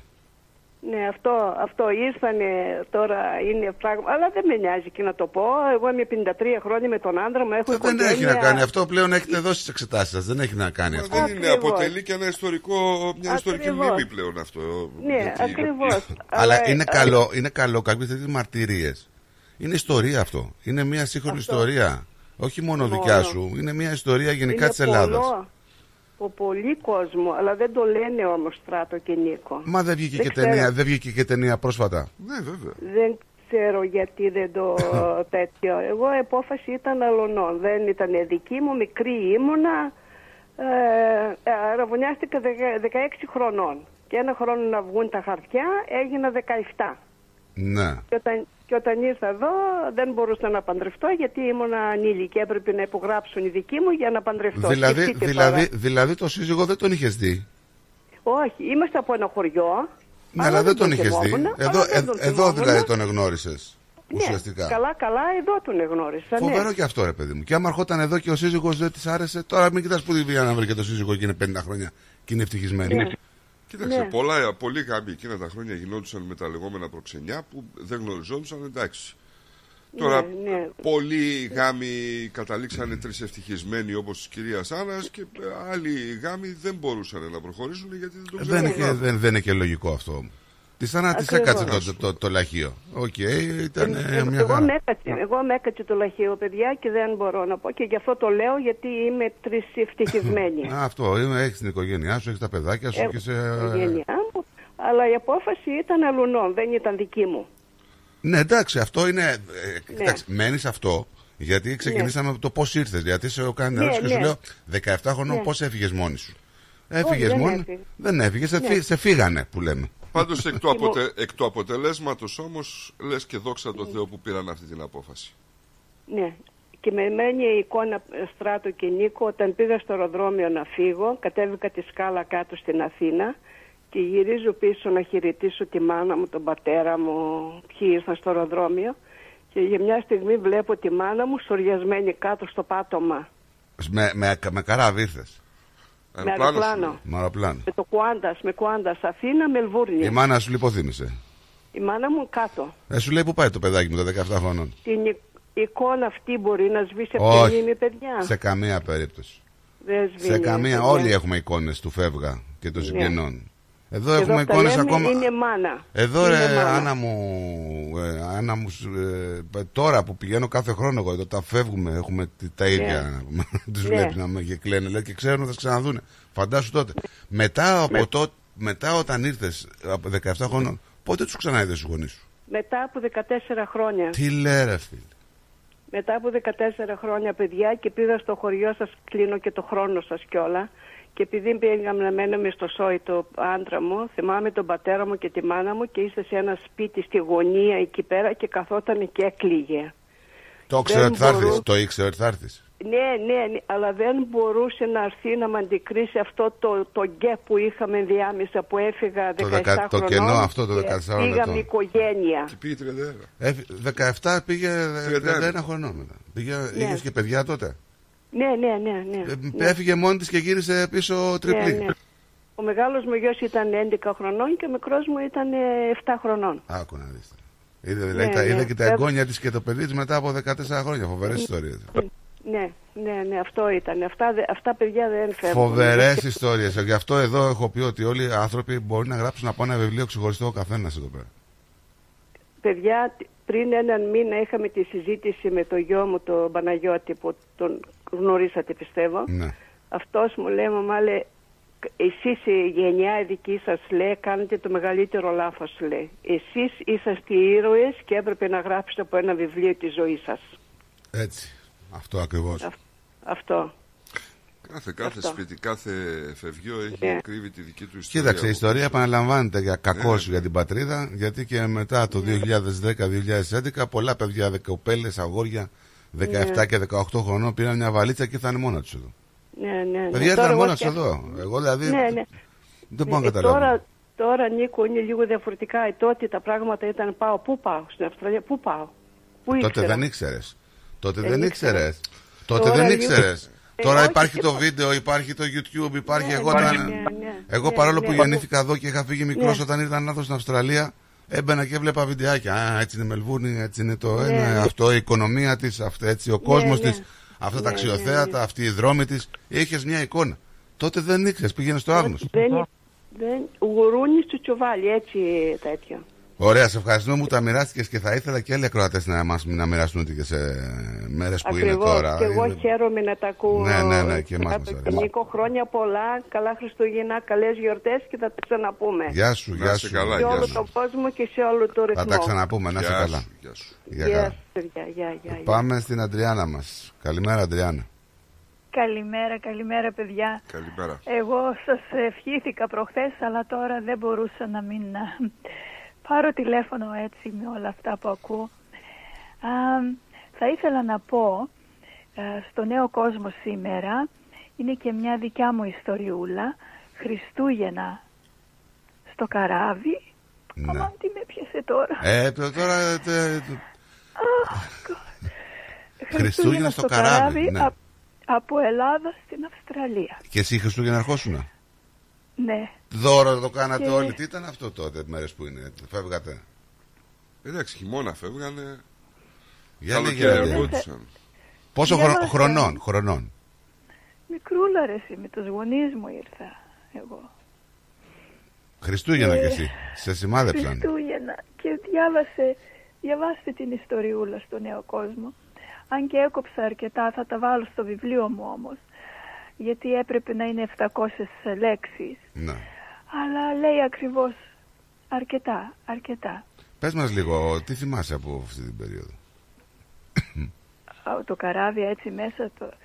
Θυμάμαι ότι στεναχωρέθηκα πάρα πολύ όταν μας είπε ο πατέρας μου ότι θα φύγουμε για την Αυστραλία και τα Χριστούγεννα θα τα περνούσαμε μέσα στο καράβι. Εμένα μου αρέσαν τόσο πολύ τα Χριστούγεννα στο χωριό με τα παιδάκια, να ακούω τα κάλαντα, να περνάς στις γειτονές να μας χοβολούν τα κουλούρια, οι κουραμπιέδες και τα μελομακάρονα και είχα στεναχωρηθεί. Αλλά όταν πήγαμε στο καράβι, παιδιά, α, ήταν όλα διαφορετικά από ό,τι νόμιζα. Πολύ καλύτερα από ό,τι περίμενα. Διότι το, το, καρά, η- η- το πλήρωμα, τώρα να μην πω και πολλά, αλλά το πλήρωμα έκανε ό,τι μπορούσε για να μας ευχαριστήσει. Γιατί ήξερε ότι όλοι είμαστε για μια καλύτερη ζωή στην Αυστραλία. Ε, το ερχόμασταν. προσωπικό είχε πιάσει το μου τώρα. Του είναι παιδιά, κοιτάξτε κάτι. Τώρα το φεύγα Ναι, ναι. από και ο ξεριζωμός. Ε, Δεν είναι και ότι Βλέπεις καλύτερο. ήμουνα γιατί και δεν μικρό παιδάκι. Νο, δεν ήταν καλύτερο βέβαια, αλλά λέμε ήμουν μικρό τώρα. παιδάκι και λίγο που είδα έτσι γκλέμα που λένε μέσα στο καράβι. Εγώ χάρηκα, χαιρόμουν, γιατί δεν είχα ξαναζήσει τέτοια πράγματα. Α, σε μια αίθουσα μεγάλη υπήρχε ένα μεγάλο δέντρο στολισμένο και μια μεγάλη φάτνη και καθόμουν εκεί και τα έβλεπα. Ε, πολλά, πολλά. Τα γράφω στην ιστοριούλα, τε- τι να πω τώρα. Αλλά ναι, είναι κάτι που θα το θυμάμαι πάντα και τα δωράκια που έδινε ο καπετάνιος με την άσπρη στολή του μέσα σε μια βάρκα στα παιδάκια. Κινηματογραφικά όλα τα θυμάσαι, έτσι; Όλα, ναι. Έχω και τη φωτογραφία και όλα. Yeah, και ναι, είναι, είναι συγκινητικά ρε παιδιά, δεν ξέρω. Τώρα έτσι. εσύ για άλλο λόγο. Τώρα η Άννα μας είπε άλλο λόγο. Έφυγε μόνη της. Ε, ναι, η Άννα ήθελε να συναντήσει κάποιον και μόνη της. Πολλές γυναίκες Εγώ τότε. μικρούλα με τους Ε. γονείς μου, ναι, ναι. Πα, πάρα πολλές. Το λέγανε νύφες. Νύφες, Ένα ναι, έργο έχει, που έχει βγει έχει και ταινία. βγει. Έχει βγει και ταινία. Ναι, το Αγγελόπουλο, ναι, νομίζω. το ναι. έχω δει, μου το έδωσε μια φίλη μου, μου λέει θέλω να δεις αυτή την ταινία και το είδα. Ναι, ναι, πράγματι, έχω γράψει και ποιηματάκι για αυτές τις νύφες. Τώρα δεν ξέρω που είναι, θα το βρω. Αυτά παιδιά Σε να μην σας ευχαριστούμε κρατώ. πολύ για σένα. Σε ευχαριστούμε. Να έχετε καλές γιορτές, ξανά πάλι σας τα λέω. Ευλογημένα Χριστούγεννα και με υγεία, Πάνω απ' όλα. ειρήνη και αγάπη το, το νέο έτος. Έτσι, έτσι. Καλημέρα, Την Τάκη. αγάπη μου, παιδιά, καλημέρα. Καλημέρα. Γεια Γεια. σου, γεια σου.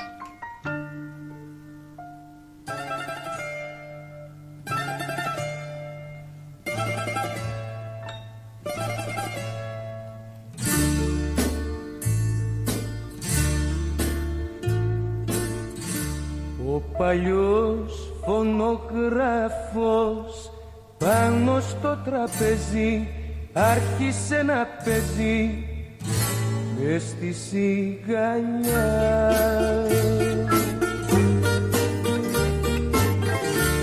Η καρδιά σου έλειωσε και έγινε ένα δάκρυ στον μάτιον την άκρη σαν ροδοσταλιά.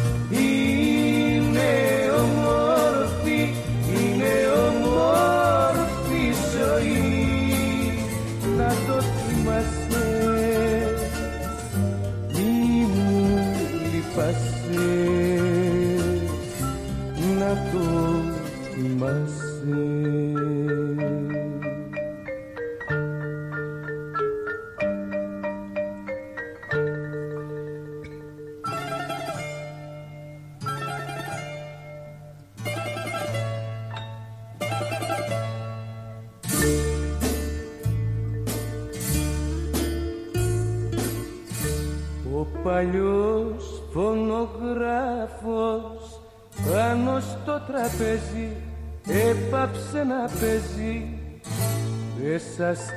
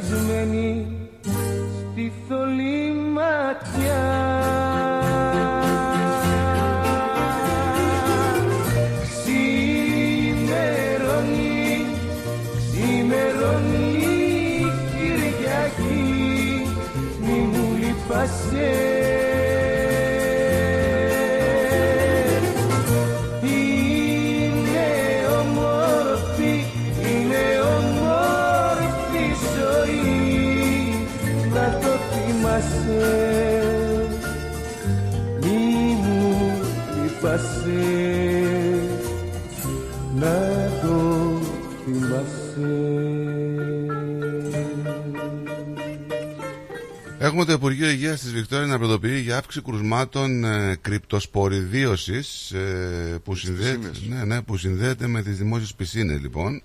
Και επειδή καλοκαίρι μπήκε, οι θερμοκρασίες θα ανέβουν κάποια στιγμή και πολλοί είναι αυτοί που επιλέγουν τις πισίνες να πάνε να κάνουν ε, έτσι, να δροσιστούν. Να πούμε ότι στην Βικτόρια έχει εκδοθεί προειδοποίηση α, για την υγεία μετά την αύξηση του, των κρουσμάτων. Είναι ένα μικρόβιο που έχει να κάνει στα γαστρεντερίτιδα. Να πούμε ότι δεν είναι το θέμα αν μπεις μες στην πισίνα, το θέμα Ναι. είναι να το καταπιεί τον νερό. Α, έτσι. αυτό, αυτό. Είναι μια λίμωξη του εντέρου που προκαλείται από ένα παράσιτο λοιπόν και έχει αυξηθεί από τις αρχές Σεπτεμβρίου. Είναι κάτι παρόμοιο με τη γαστεντερίτιδα.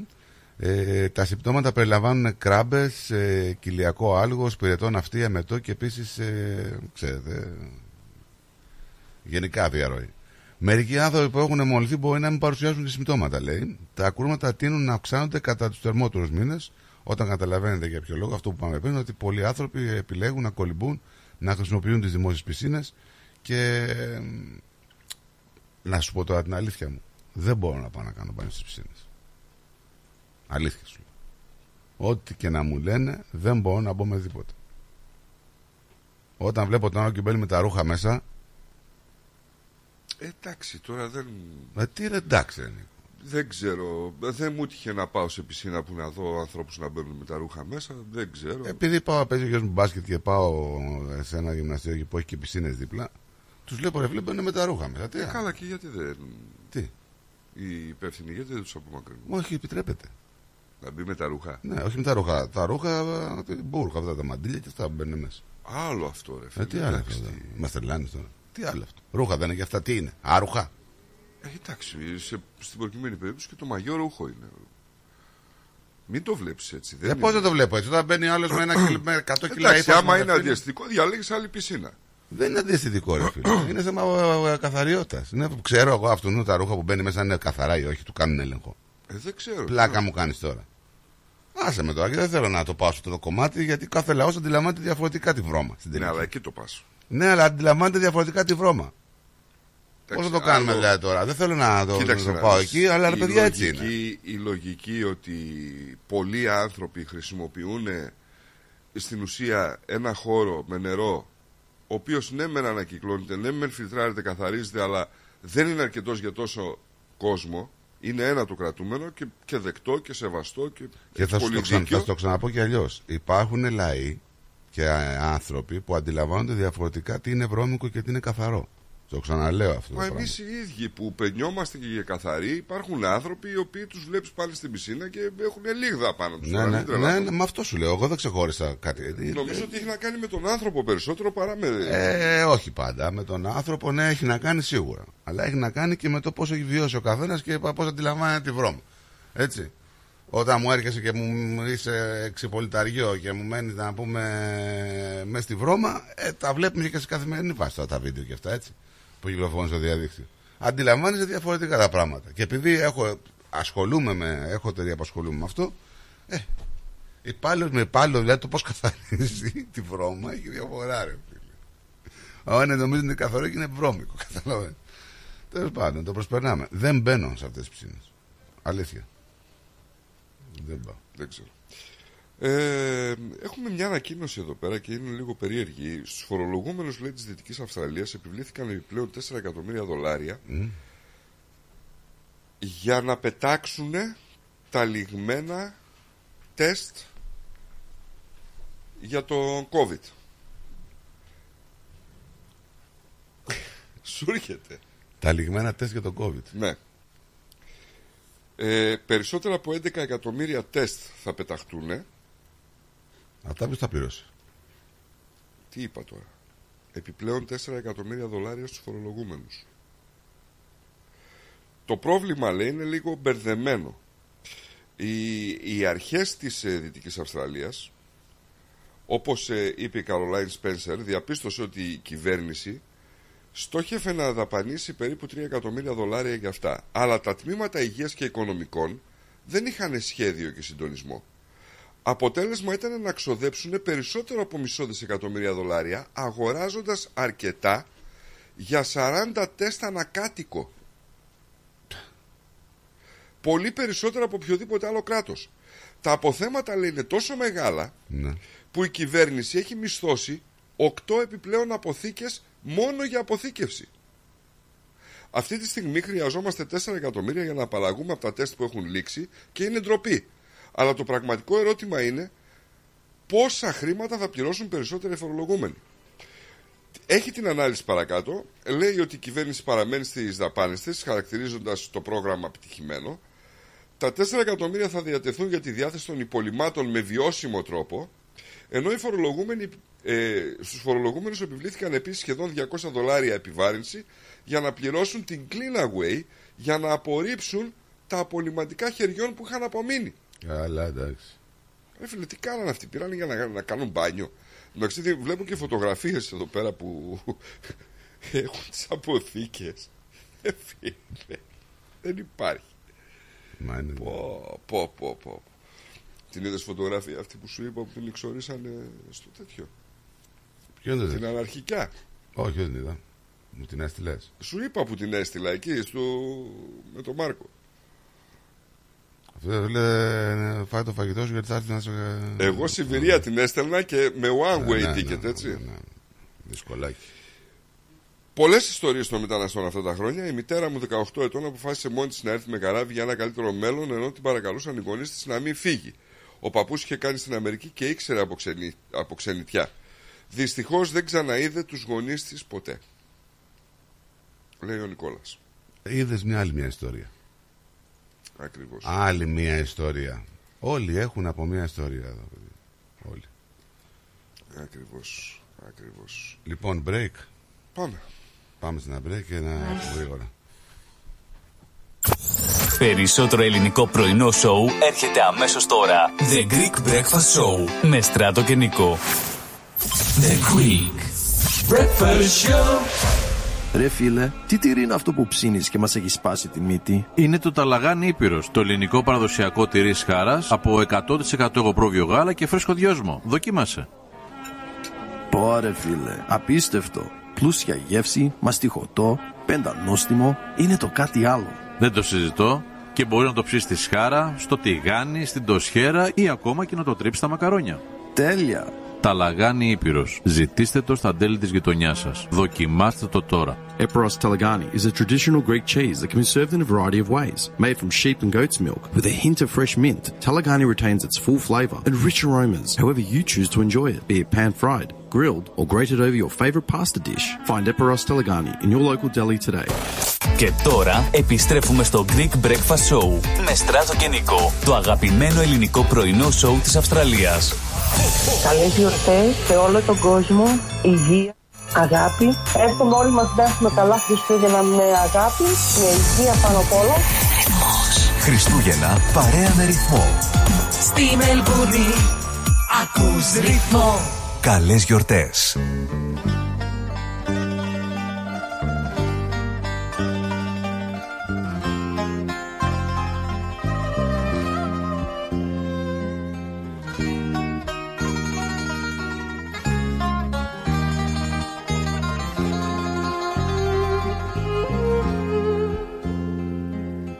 Ξημερώνει κι εγώ στους δρόμους τριγυρνώ.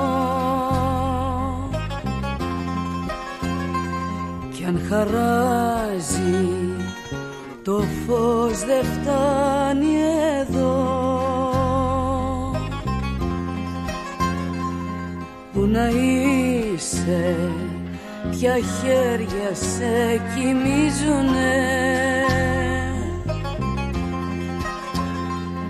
Ποια τραγούδια σε να νορίζουνε Μια καρδιά έχω μόνο, μια καρδιά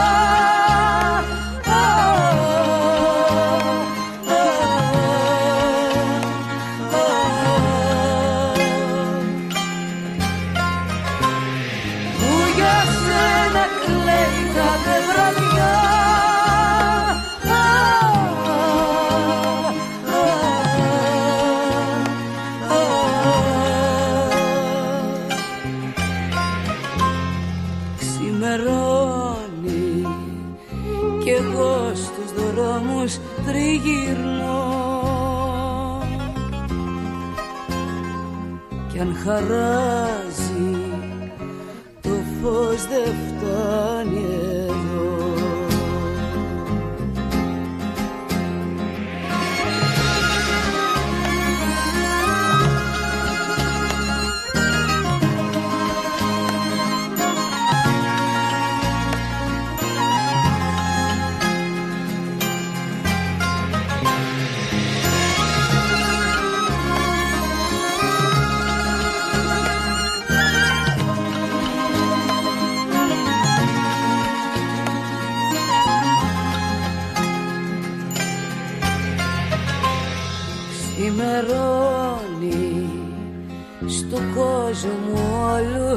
τις καρδιές. Μα για μένα δεν χάραξε ποτέ. Μια καρδιά έχω μόνο μια καρδιά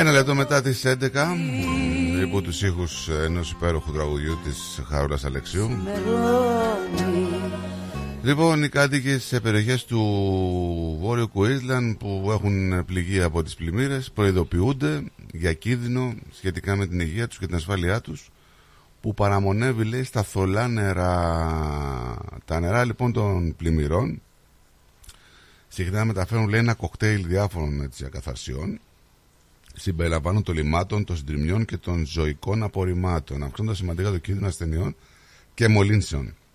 Ε, τώρα όταν έχουμε πτώματα, ζώα, πεθαμένα, έτσι, λίματα, Εννοείται. καταλαβαίνεις ε, τι μπορεί ο καθένας να πάθει. Απόλυτα. Έχουμε και ζωντανά ζώα βέβαια που έχουν βγει έτσι. Ε, ναι. Έχουν βγει τσάρκα αυτά Και τώρα. δεν ξέρω πού είναι ο Νταντί. Ο Κρόκοντάιλ Νταντί εκεί να βάλει λίγο τάξη. να.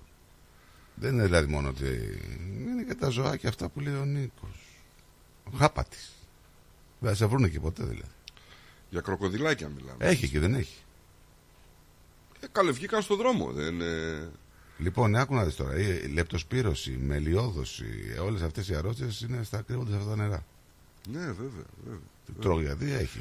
Έβλεπα και ένα άρθρο ε, στο ρυθμό που ανέβηκε Ναι.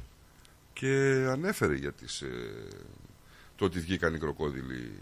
Τσάρκα. Βέβαια, βέβαια, βέβαια, βέβαια. Προσπαθώ να το βρω, δεν... Ήταν χθεσινό νομίζω. Ναι, να το, το βρήκα.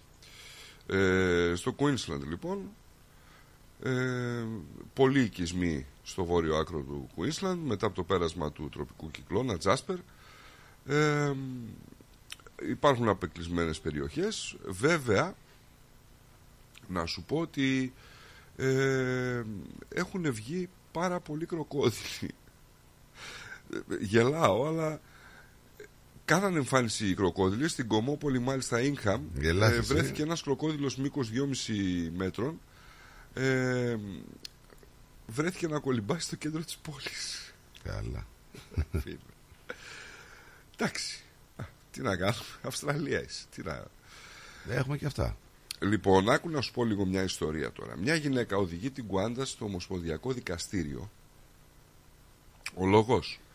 Ο λόγος είναι ότι η συγκεκριμένη γυναίκα, η Ρέιτσελ Φούλερτον, ταξιδεύει πάντα με το σκύλο βοηθό της, αλλά δεν της επετρέψαν να πετάξει με τον εθνικό αερομεταφορέα της Κουάντας.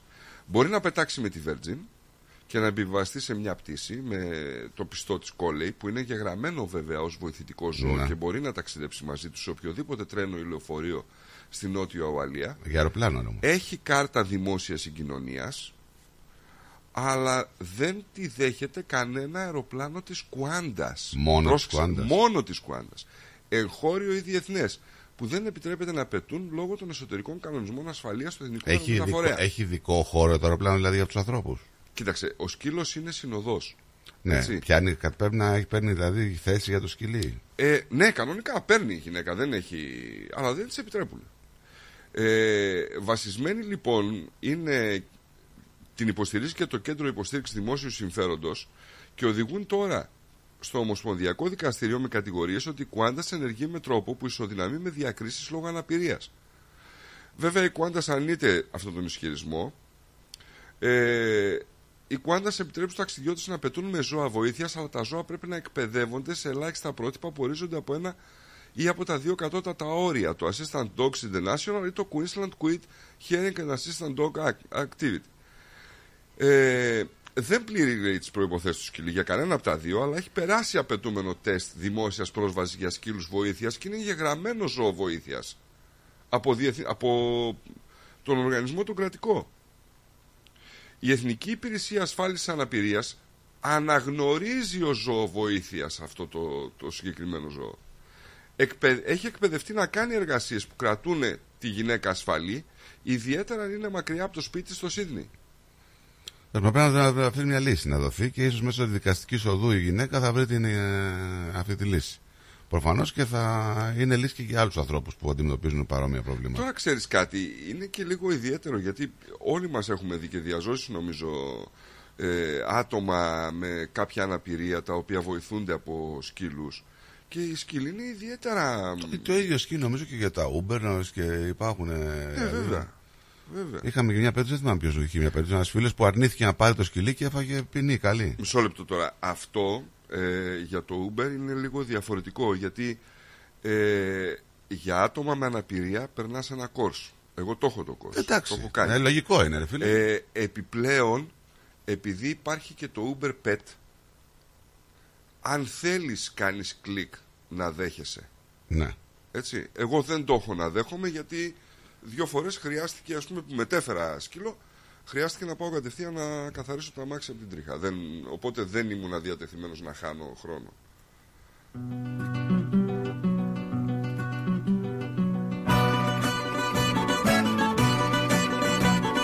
Καλημέρα στον Γιώργο τον Παντελιάδη. Καλημέρα, boys λέει. Καλημέρα σε ένα άλλο Γιώργο, έτσι αγαπημένο.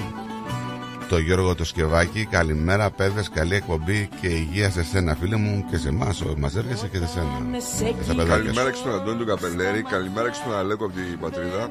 Καλημέρα, καλημέρα. κρυφτείς Κάτι σε έκανε να κλάψεις και να πικραθείς Για κοίτα με στα μάτια λοιπόν και εξηγήσου Που είναι το ζεστό, το γλυκό, το φιλί σου Δεν είχες μυστικά από μένα θυμήσου Για κοίτα με στα μάτια λοιπόν.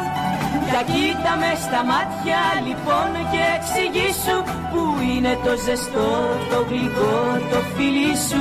Δεν είχες μυστικά από μένα θυμήσου Για κοίτα με στα μάτια λοιπόν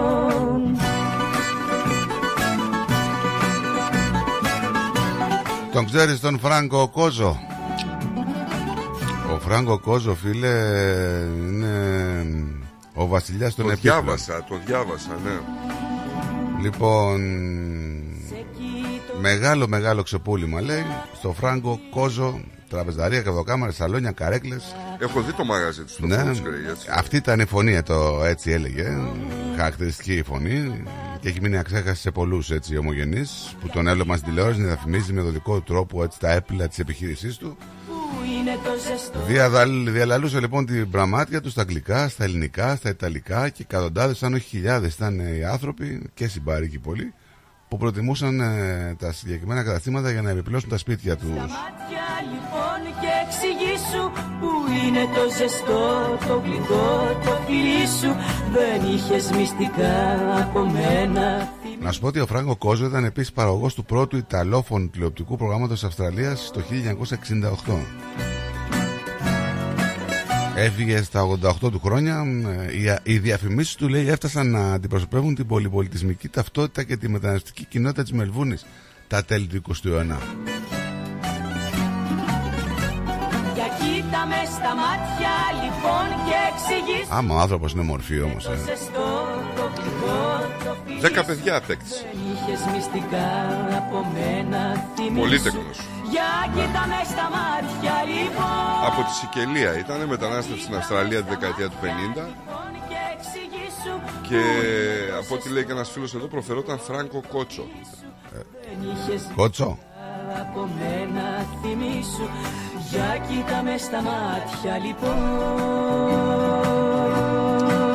Το Το 21 μάλιστα κυκλοφόρησε και ένα ντοκιμαντέρ με τίτλο Παλάτζο Τικότσο που πα- ακολουθούσε το ταξίδι του από τη Σικελία όπου δούλευε με τον πατέρα του ως εκπαιδευτής αλόγων στην υπόσχεση μιας καλύτερης ζωής στην Αυστραλία. Ε, ρε φίλε, ήταν μορφή, ε. Ναι, βέβαια. Ηλεκτρικές συσκευές πουλούσε από πόρτα σε πόρτα πριν ανοίξει τα καταστήματά του στο, Φρέγο- στο Footscray και στον Πράσινο. Εντάξει, τώρα δεν έτυχε. Ο άνθρωπος ήταν γατόνι. Ναι, ναι, ναι. ναι. Ωραίος. Γατόνι. 88, στα 88. 88. Ε, εντάξει. 88. Άφησε κάτι. Ναι, σίγουρα, σίγουρα, σίγουρα. Ε,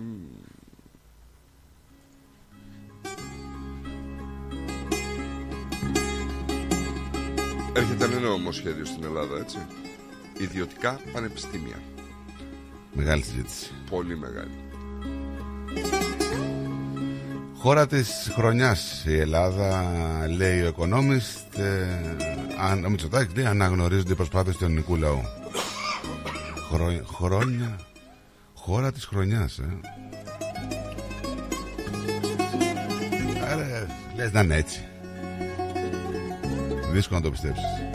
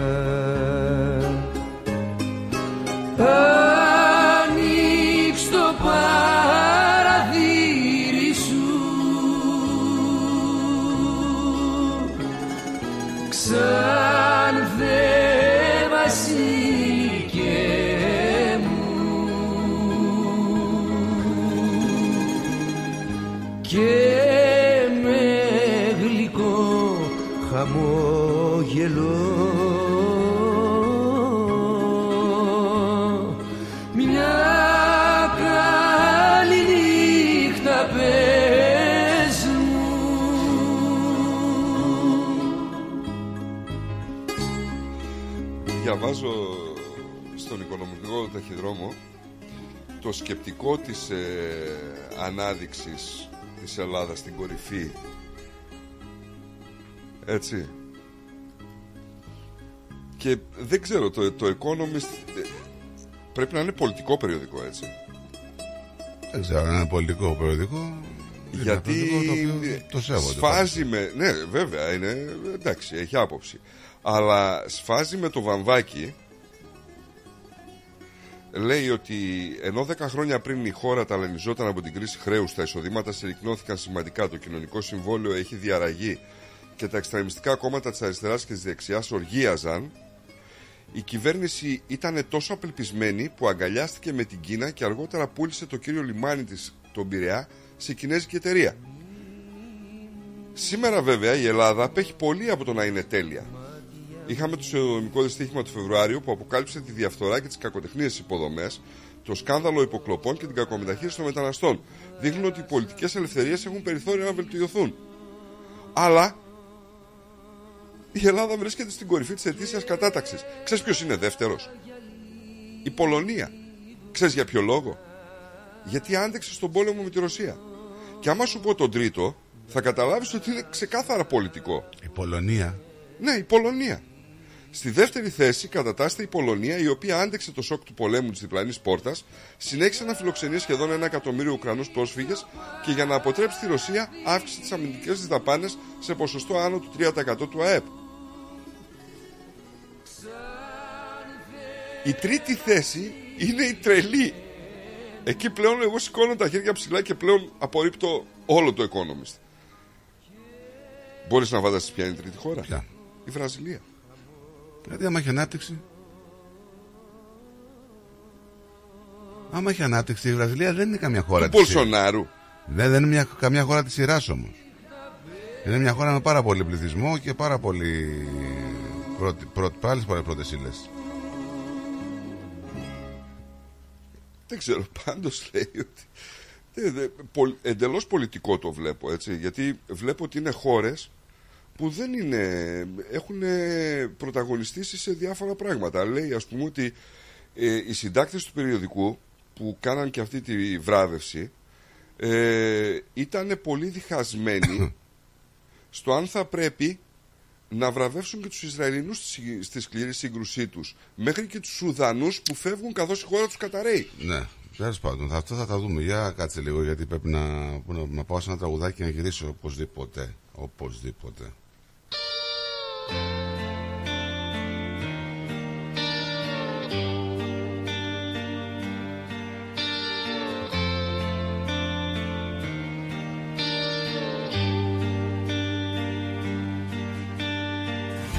Τόσα χρόνια σκουριάζω σε αυτό το λιμάνι. Σαν καράβι με ρήγμα που βάζει νερά Η αγάπη μια πόρνη που με έχει ξεκάνει. Με κοιτάζει και λέει ποιος έχει σειρά. Σάββατο βράδυ η ώρα τρεις Κύμα στο κύμα θα με βρεις. Να μου χαράζουν το κορμί Χίλια μαχαιριά Σάββατο βράδυ η ώρα τρεις. Κύμα στο κύμα θα με βρεις. Να ψάχνω αγάπη και στοργή Σε ξένα χέρια. Τη φωνή μου ματώνω σε τρίτια ηχεία. Μια μικρή πεταλούδα ζητάει φωτιά κανείς τώρα πια σημασία. Τα φτερά της ανοίγει και φεύγει μακριά. Σάββατο βράδυ η ώρα τρεις. Κύμα στο κύμα θα με βρεις. Να μου χαράζουν το κορμί. Χίλια μαχαιριά Σάββατο βράδυ η ώρα τρεις. Κύμα στο κύμα θα με βρεις. Να ψάχνω αγάπη και στοργή Σε ξένα χέρια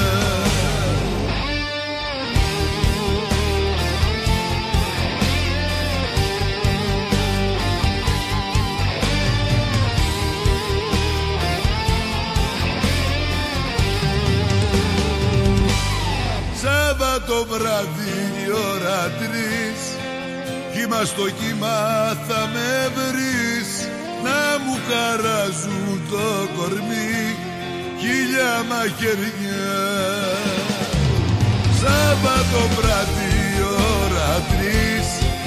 Κύμα στο κύμα θα με βρεις. Να ψάχνω αγάπη και στοργή Σε ξένα χέρια Το ελληνικό ραδιόφωνο της Μελβούρνης που δεν αλλάζεις. Ρυθμός Radio.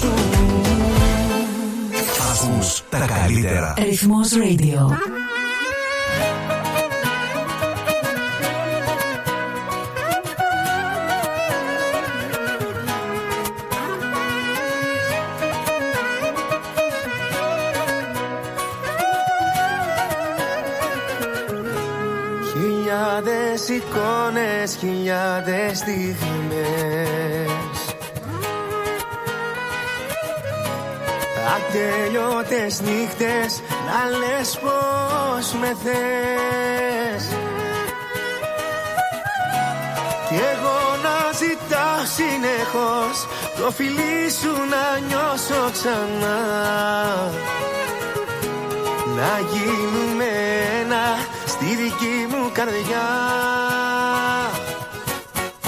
Αχ καρδούλα μου θα έκανα τα πάντα Να ξαπλώνω στη δική σου αγκαλιά.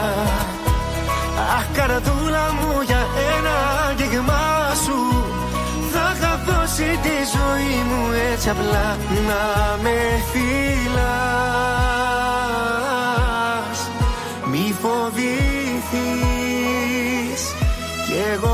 με κοντά σου καρδιά μου Μην ανησυχείς.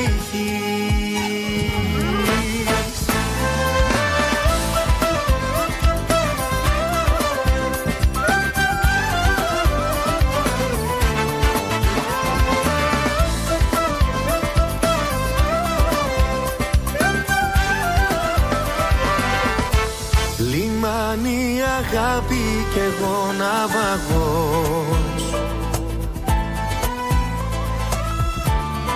Ψάχνω στο χάρτη στα μάτια σου φως. Μεγάλε μου έρωτα εσύ Τη ζωή τελευταίος σταθμός. Μαζί σου να είμαι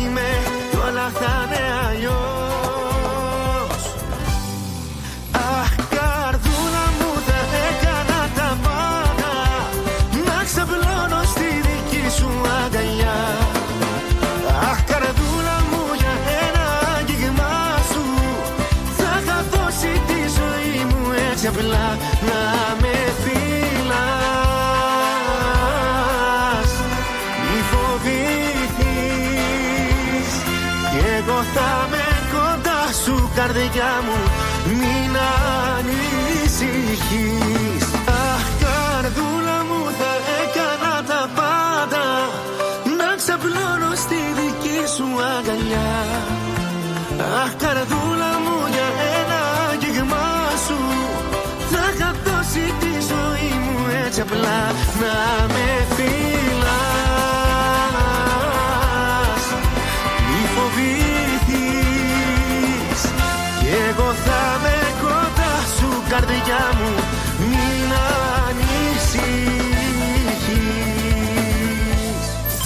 The Greek Breakfast Show.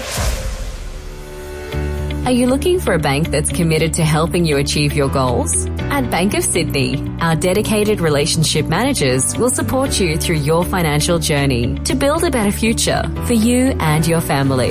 To discover truly personal service, talk to a dedicated Bank of Sydney relationship manager today. For more information, visit banksid.com.au. Bank of Sydney, we're with you. Μοναδικός, ροκ αλλά και λαϊκός, ο Χρήστος Δάντης έρχεται στο Track Live, Σάββατο 13 Ιανουαρίου. Μάγια μάγια θα σου κάνω να σε χωρίσω Ο Χρήστος Δάντης επιστρέφει στη Μελβούρνη και είναι έτοιμος να μας ταξιδέψει με τις επιτυχίες του σε ένα μοναδικό live show. Θα βγω από το σώμα μου Να βγω από το χείλο Χρήστος Δάντης, Australia Tour 2024, στο Track Live.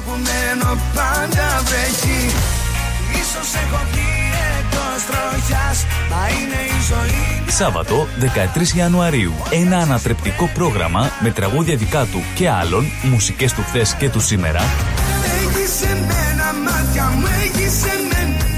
πάντα με την εκρηκτική on-stage παρουσία του. Κλείστε τώρα εισιτήρια στο 0422 472 006 και στο 0414 50 98 71. Χρήστος Δάντης, Australia Tour 2024. Σάββατο 13 Ιανουαρίου. Στο Track Live.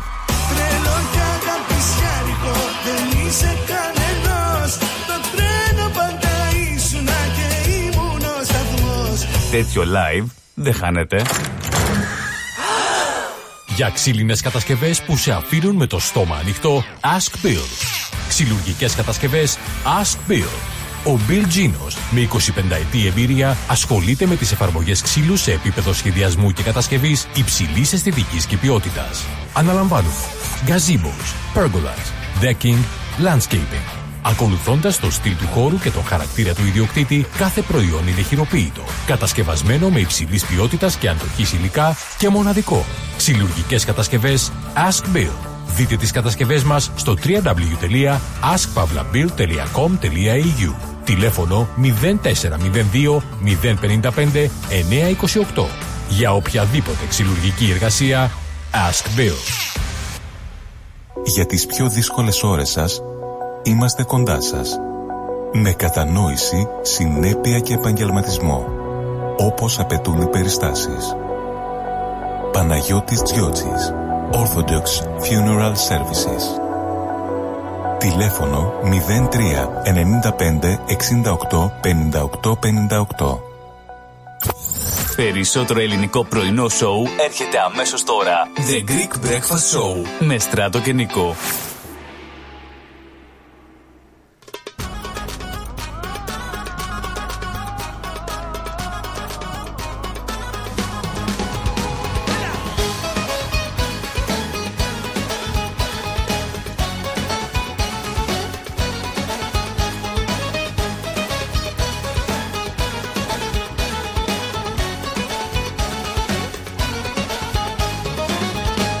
Το σκεφτικά το ζήτημα και άλλο δεν τραβάμε.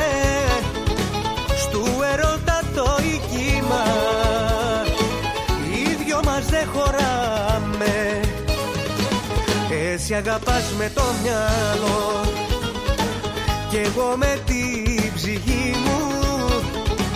Και νιώθω πως σε μωράγω πως και ότι η ζωή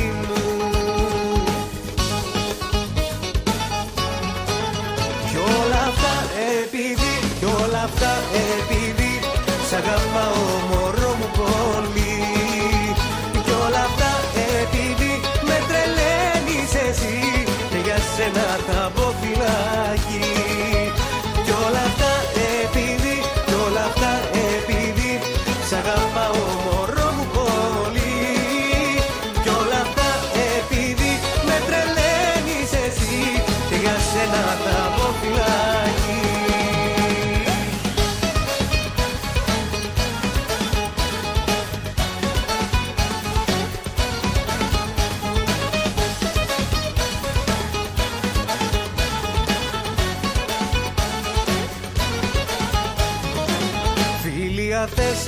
αληθινή Αυτή είναι η ουσία. Μα ένας σανίρ και μια γίνη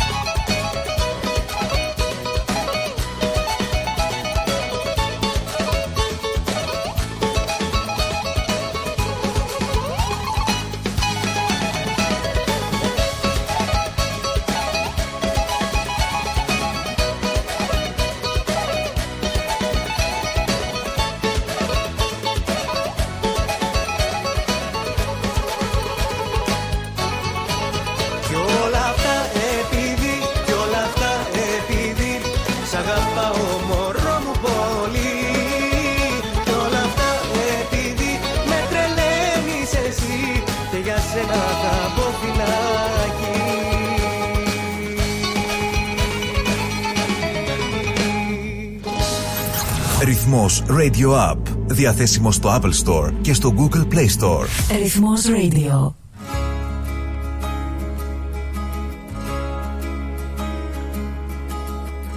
Εγώ καρδιά μου δεν φοβάμαι Για όσα νιώθω δεν λυπάμαι Κι ας λύγησα το ομολογώ δεν τρέπομαι Ξέρω πως έχω αγαπήσει Με πράξεις μόνο έχω μιλήσει Κι ας με έχεις τόσο αδικήσει Στέκομαι.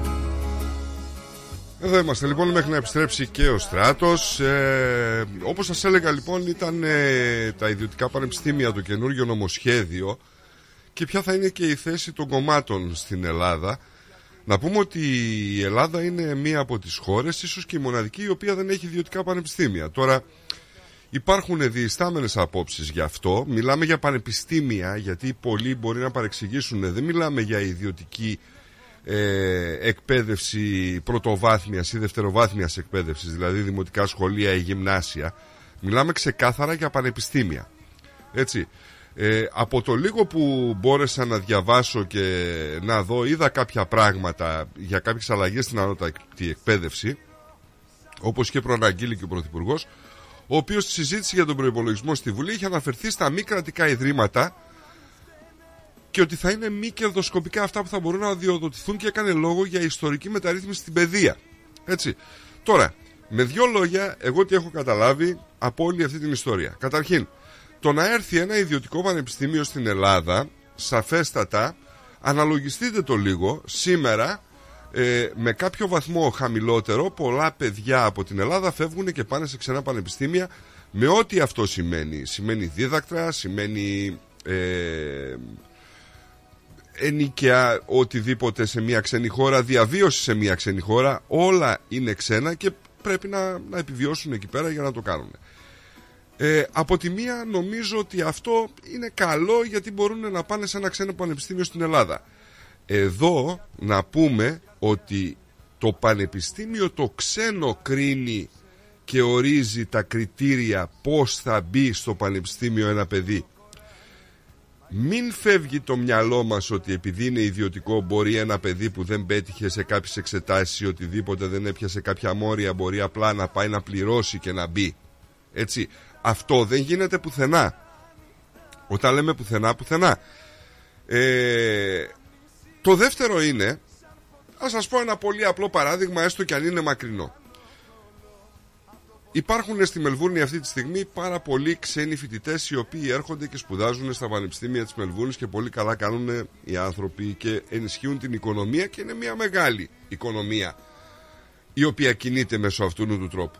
Μπορείτε να φανταστείτε ότι θα μπορούσε άνετα ένας φοιτητής από την Κίνα να πάει με πολύ λιγότερα χρήματα στην Ελλάδα και να αφήσει εκεί το συναλλαγμά του. Δεν νομίζετε ότι είναι και κάτι διαφορετικό αυτό;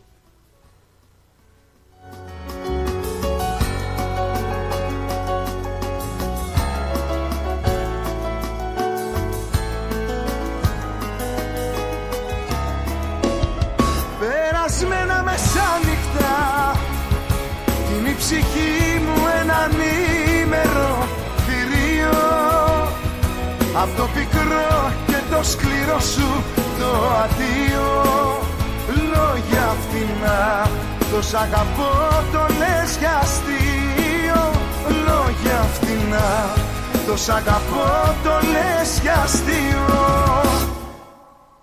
Ρυθμός Radio. Η ελληνική παρέα της Μελβούρνης.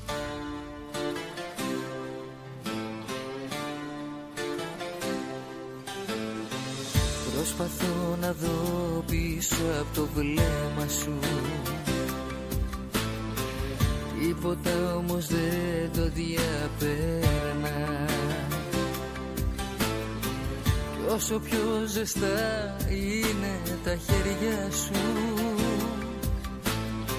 Τόσο παγωμένη είναι η καρδιά.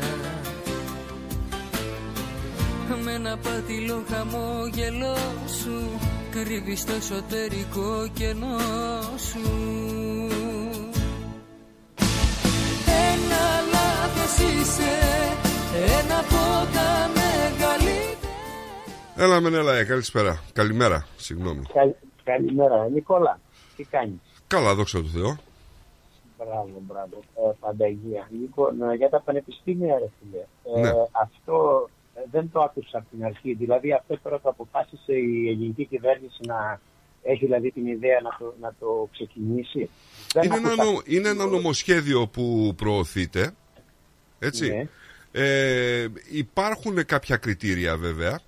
Το, το νομοσχέδιο δεν μπορώ να σου το εξηγήσω ούτε ο χρόνος με παίρνει Εντάξει, ούτε ο χώρος έτσι. Ναι. Εγώ γενικά από ό,τι διάβασα ε, και είναι αρκετά μεγάλο κατέληξα σε αυτό το πράγμα. Να σου πω γενικά και να τα ακούσουν και όλοι ότι ε, αυτό που προβλέπετε είναι μπλόκο στα ιδιωτικά κολέγια κερδοσκοπικού χαρακτήρα. Δηλαδή δεν πρόκειται για ένα κολέγιο το οποίο οποιοδήποτε μπορεί να πάει να εγγραφεί ανεξαρτήτου αν στο Λύκειο ας πούμε με τα ισχύοντα πράγματα στην Ελλάδα αν στο Λύκειο στις Πανελλήνιες δεν έχει βγάλει ένα βαθμό αλλά γράφεται εκεί και βγαίνει μηχανικός, γιατρός, δικηγόρος ή οτιδήποτε.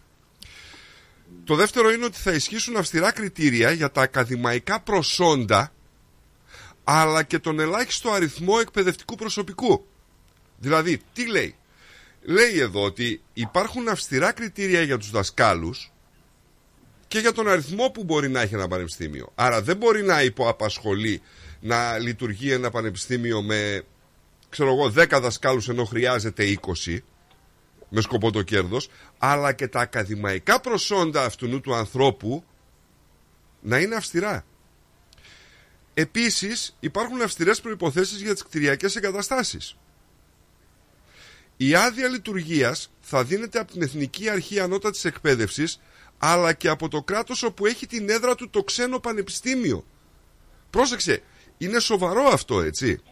Βεβαίως είναι σοβαρό. και Δηλαδή, είναι, είναι και... Όταν θα έρθει, ξέρω εγώ παράδειγμα τώρα, μπορεί χοντρό, μπορεί όχι, το MIT δεν νομίζω να διακυβεύει το κύρος του προκειμένου να πάει στην Ελλάδα να κάνει αρπαχτή. Έτσι. Νομίζω ότι είναι λίγο τραγικό. Ε, αυτά, αυ- αυτή η- τα conditions ας πούμε, που βάζει το, το κράτος και ο νόμος οπωσδήποτε είναι σωστό αλλά Και εγώ ήθελα επίσης, πάω- για να το κλείσω, Ναι. θα κατατίθονται εγγυητικές επιστολές ύψους πάνω από ένα εκατομμύριο ευρώ ανάλογα το πανεπιστήμιο. Σωστά. Μέχρι εδώ καλά. Λοιπόν, αυτή είναι, είναι η ιδέα του... Αυτά είναι τα points τώρα που σου λέω. Δεν είναι... Ναι. Ναι, ναι. Εγώ ήθελα να πω κάτι άλλο. Ό- Όταν ε, κυβερνούσε στην Ελλάδα ο Καραμαλής ο μικρός, ποια δεκαετία ήταν, δεν θυμάμαι, ήταν γύρω στο 2000 κάτι; Ε, ναι, κάπου εκεί. Ναι. Λοιπόν, είχε φέρει στη Βουλή αυτό το, το θέμα για να ιδρύσουν ιδιωτικά πανεπιστήμια με σκοπό βέβαια να απορροφήσουν ξένους φοιτητές. Δηλαδή κάτι που κάνει η Αυστραλία εδώ πέρα. Ναι. Και θυμάμαι τότε ότι βγήκαν όλοι οι Πρίτανοι, όλη η αντιπολίτευση, όλος ο κόσμος να τον εφάει. Μα και τώρα έχουμε αντιδράσεις, έτσι. Και Ναι, τώρα αλλά- έχουμε αντιδράσεις. Ε, Ένα λεπτό. Αντιδράσεις έχουμε. Θέλουμε η Ελλάδα να πάει μπροστά ή όχι; Κοίταξε να σου πω κάτι. Ε, είμαι τρόπον τινά διχασμένος όσον αφορά τι; Ότι υπάρχουν παιδιά τα οποία διαβάζουν καθ' υπερβάλλοντα βαθμό ας πούμε και περνάνε σύμφωνα με το σύστημα που υπάρχει αυτό με 17.000 μόρια περνάνε ιατρική ξέρω εγώ στο Πανεπιστήμιο της Θεσσαλονίκης. Τυχαίο το παράδειγμα. Οκ, εντάξει, πέρασε στο Πανεπιστήμιο Θεσσαλονίκης με 17.000 μόρια αυτός ο άνθρωπος ίδρωσε τη φανέλα και πέρασε. Ένας άνθρωπος ο οποίος έβγαλε 16.000 μόρια ή 15.000 μόρια δεν μπόρεσε να μπει. Εδώ λοιπόν τώρα έρχεται το πανεπιστήμιο το ξένο και σου λέει «OK, εσύ έβγαλες 15.000 μόρια και δεν μπήκες για 2.000». Ίσως να είναι άδικο. Για έλα σε μένα να δώσεις εξετάσεις να δω μπορώ να σε βάλω. Κατάλαβες; Δηλαδή το κριτήριο είναι και τέτοιο. Δεν είναι Σωστά. ότι είναι... Ναι, καταλαβαίνω το point το δικό σου, ε, αυτό που λες σωστό, αλλά... Ε, και ένα είναι λίγο πανεπιστήμιο άδικο, όμως κατάλαβες. Δηλαδή ένα παιδί Ναι. είτε έχεις ξεσκιστεί στο που διάβασμα, είτε έχει πληρώνει, πληρώσει, δηλαδή, που πληρώνει μπορεί... ναι. εί- είτε έχει πληρώσει και φροντιστήρια απίστευτα. Δηλαδή η μία ή η άλλη.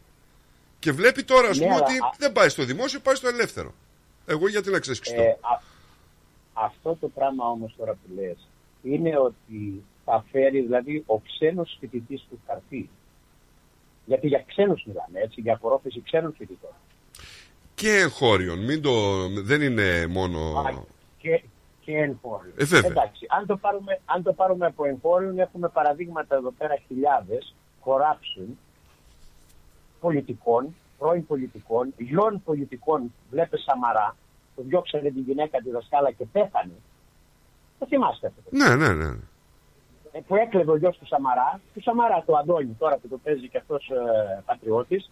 Λοιπόν, και η γυναίκα του προχθές έβλεπα στη, στη- στα νέα, δηλαδή κάπου στο, στο facebook, ότι η, κο- η, η κυρία αυτή η δασκάλα που τον απέβαλε πέθανε από το κακό της και πέθανε πάμστοχη γιατί κανένα πανεπιστήμιο δεν τη δεχόταν.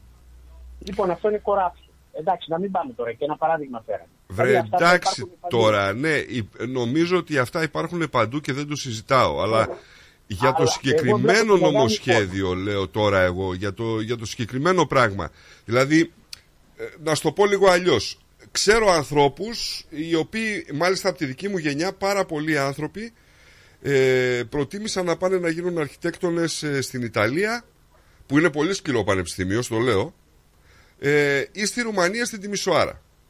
Και θυμάμαι ας πούμε ότι οι άνθρωποι αυτοί όχι μόνο ε, υπερβάλλανε αυτό τότε προκειμένου να τελειώσουν τις σπουδές τους έτσι πάρα πολύ δηλαδή η δουλειά που πατήσανε ειδικά στην Ιταλία ήταν απίστευτη προκειμένου να καταφέρουν να σπουδάσουν. Αυτά τα χρήματα δεν θα μπορούσαν να μείνουν στην Ελλάδα. Αυτό θέλω να τονίσω και εγώ, εκεί το πάω. Δηλαδή εκεί θέλω στην τελική να πάμε, ότι αφού έχουμε καλά πανεπιστήμια, έχουμε καλούς δασκάλους, δηλαδή καθηγητές πανεπιστημίου και όλα αυτά, γιατί να μην το προχωρήσουμε αυτό το θέμα; Δηλαδή αυτό είναι και εμένα το δικό μου το point. Λοιπόν, Και η- εγώ θα σε πάω τώρα στη δήλωση του ΣΥΡΙΖΑ, μόνο τη δήλωση θα σου διαβάσω, που λέει ούτε δημόσιο ούτε ελεύθερο. Θέλει το ελληνικό πανεπιστήμιο ο Πρωθυπουργός. Κατά μία έννοια δεν έχει, καμιά έννοια δεν έχει, έγνοια δεν έχει για τη δημόσια παιδεία, όπως δεν έχει και για τη δημόσια υγεία. Να κερδοσκοπήσουν συγκεκριμένοι επιχειρηματίες θέλει, όλα είναι επιχείρηση για τον κύριο Μητσοτάκη. Ο Δε Ανδρουλάκης λέει αν ιδρυθεί ένα μη κρατικό μη κερδοσκοπικό, χαρακτηρίζω και υπογραμμίζω το μη κερδοσκοπικό στα πρότυπα των Ευρωπαϊκών και Αμερικανικών Πανεπιστημίων με κάμπους, με έρευνα, εμείς δεν θα σταθούμε εμπόδιο. Προσέχεις, ο Ανδρουλάκης το πιάνει διαφορετικά. Σου λέει, αν είναι μη κερδοσκοπικό και το υπογραμμίζω λέει το μη κερδοσκοπικό στα πρότυπα των Ευρωπαϊκών και Αμερικανικών Πανεπιστημίων με κάμπους, με έρευνα, εμείς δεν θα μπούμε εμπόδιο. Το ΚΚ λέει ότι είναι παραπλανητικό το ελεύθερο πανεπιστήμιο, μια ελευθερία λέει υπηρετεί την αγοραπολισία πτυχίων. Μα αυτή τη στιγμή διαπρέπουν επιστήμονες οι οποίοι έχουν έρθει από ξένα κράτη. Ο ίδιος ο Πρωθυπουργός που σπούδασε; Μα αυτό ακριβώς, ε, αυτό ακριβώς ε, πάμε ξανά. Ότι ε, εγώ προσωπική μου γνώμη είναι ότι πρέπει η Ελλάδα να κάνει δύο-τρία πανεπιστήμια, αν δεν είναι πανεπιστημιακός, αλλά το βλέπω λογικά. Έστω και ιδιωτικά, γιατί το ιδιωτικό πανεπιστήμιο, όπως είναι το ιδιωτικό σχολείο εδώ πέρα στην Αυστραλία, έχει πολλά ιδιωτικά πανεπιστήμια, εβραϊκά και όλα αυτά. Αν το παιδί σου δεν είναι έξυπνο. Νομίζω ότι όλα είναι ιδιωτικά, έτσι. Όχι, έχει και επανε- ε, σχολεία ιδιωτικά, δηλαδή high school ιδιωτικά. Το Όπα, βιόλι που λέει όπα, όπα, όπα, όπα. Μην μπαίνει στην παγίδα. Μιλάμε για ιδιωτικά πανεπιστήμια. Εντάξει. Ιδιωτικά Αλλά εγώ θέλω- σχολεία η Ελλάδα έχει πάρα πολλά χρόνια, έτσι. Αμερικανικό κολέγιο, σχολές Μαντουλίδη, δεν ξέρω εγώ, Αρσάκια. Έχει πολλά ιδιωτικά σχολεία η Ελλάδα σε πρωτοβάθμια Ναι. εκπαίδευση και δευτεροβάθμια. Μα τι, τι θέλω να σου πω όμως, επειδή έχει ένα όνομα το σχολείο, το ιδιωτικό, και θέλει να βγάλει αριστούχους όσο μπορεί, δηλαδή γίνεται ένα competition, είτε είναι πανεπιστήμιο, είτε είναι ιδιωτικό κατώτερο σχολείο, κατώτερη εκπαίδευση, έχει, επειδή είναι ιδιωτικό και πληρώνουν 20 και 30 χιλιάδες το χρόνο εδώ στην Αυστραλία, παράδειγμα, οι γονείς, οι δασκάλοι και το συμβούλιο, το σχολείο όλο, βλέπουν να βγάλουν όσο πιο πολύ, δυ- όσο πιο δυνατό, δηλαδή να, να επιδείξουν και αυτοί το, το, το όνομά τους έξω εκεί. Και όταν το παιδί σου δεν, δεν, δεν τα παίρνει ρε παιδί μου τα γράμματα, δεν, δεν, δεν, δεν, δεν προχωράει, θα σε πάρουν ένα τηλέφωνο και θα σε πούνε, έλα πάρτε το παιδί σου από εδώ, δεν είναι για εδώ πέρα. Πόσο μάλλον το πανεπιστήμιο, που όπως ο δικός μας ο πρωθυπουργός τώρα, ο κ. Μητσοτάκης, έχει τελειώσει το Harvard. Πέρασε ένα φεγγάρι και αυτός από το Harvard, όπως έχουν περάσει πολλοί έτσι. Πληρώνει ο πατέρας του 70.000 το χρόνο και πηγαίνει εκεί πέρα. Ε, λοιπόν, Κοίταξε, γιατί να μην το κάνουμε στην Ελλάδα; Γιατί να μην το κάνουμε στην Ελλάδα; Εγώ το είναι, ξέρω το ρίσκο. είναι ένα έσοδο. Ε, και να συμφωνήσουμε ότι στο έσοδο αυτό σίγουρα θα υπάρχουν και άνθρωποι οι οποίοι βουτώντας το χέρι τους στο μέλι θα το γλύψουν το δάχτυλο μετά. Δεν υπάρχει περίπτωση. Ναι, αλλά είναι και ένα άλλη, μια άλλη μερίδα ανθρώπους που δεν θέλουν, γιατί δεν, θα, δεν μπορούν ή δεν θέλουν. Θεωρώ ότι είναι να στήρα πάρουν- αντιπολίτευση αυτό το πράγμα, έτσι. Στην προκειμένη Σωστό. περίπτωση είναι στήρα αντιπολίτευση. Ξαναλέω Και ότι είναι- δεν έχω διαβάσει όλο το νομοσχέδιο, ούτε Νίκο, είμαι το έχω ειδικός για να το παρακολουθήσει κρίνω. από παλιά. Το έχω παρακολουθήσει επί Καραμαλή.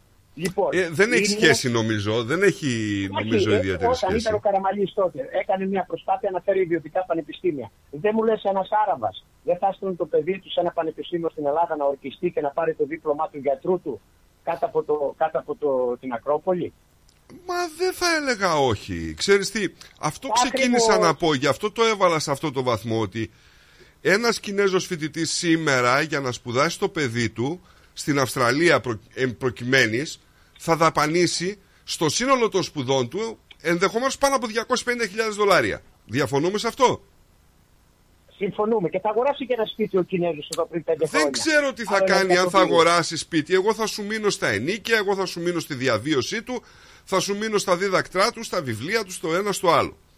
Θα δώσει λοιπόν 250.000 δολάρια. Δεν νομίζεις ότι γράφοντάς το σε ένα πανεπιστήμιο στην Ελλάδα αυτό το παιδί θα αφήσει όχι 250.000 δολάρια, ενδεχομένως 100.000 100.000 ευρώ, αλλά θα μείνουν στη χώρα. Ναι, θα Ακριβώς. αμυφθούν οι καθηγητές. Ναι, θα αμυφθεί το σχολείο. Πού θα διαβιώνει; Πού θα ζει; Όταν έρχεται εδώ ένας φοιτητής ξένος, έχει αυτοκίνητο, καταναλώνει βενζίνη, ε, τρώει, κοιμάται, ε, δηλαδή ενεργεί, ζει, καταλαβες. Δηλαδή, εγώ το Είναι θεωρώ εμπόριο αυτό αυτό, ότι ναι. είναι ακριβώς. είναι εμπόριο. Η Αυστραλία παίρνει 17 δισεκατομμύρια το χρόνο από, από φοιτητές. Και μέσα στο COVID χάθηκαν όλα αυτά τα λεφτά, βέβαια από άλλες ανάγκες, ε, ανώτερες ανάγκες, οι οποίες ήταν υγειονομικές και όλα αυτά. Λοιπόν, 17 δισεκατομμύρια το χρόνο παίρνει η Αυστραλία. Η Ελλάδα δεν παίρνει μία. Ακριβώς. Τελείωσε το θέμα. Ακριβώς. Ας ανοίξουμε τα Αυτό, μάτια μας αυτό και να είναι δούμε. το, το περισσότερο. Δηλαδή, αν θες Γιατί να τα εξευρωπαϊστείς, πανεπιστήμια είναι από τα καλύτερα.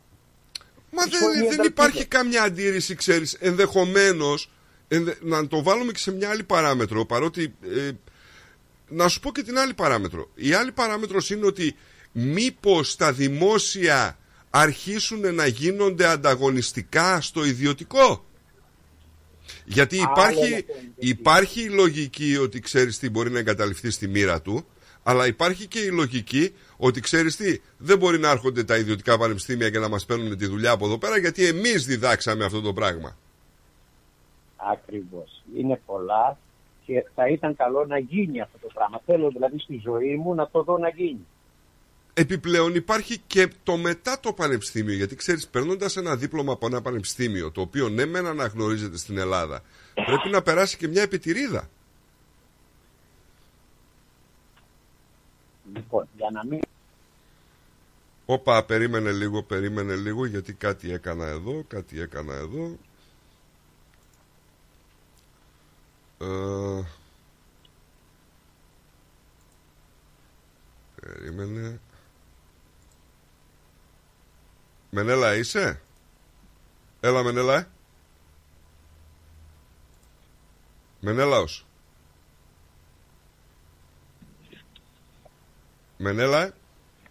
Έλα. Έλα. Μ' ακούς; Ναι, ναι, σ' Ναι, ακούω, σ' συγγνώμη, ακούω. χαθήκαμε. Ναι, ναι, χαθήκαμε λοιπόν, γιατί μου εγώ- βγήκε και άλλη γραμμή και δεν μπορούσα να...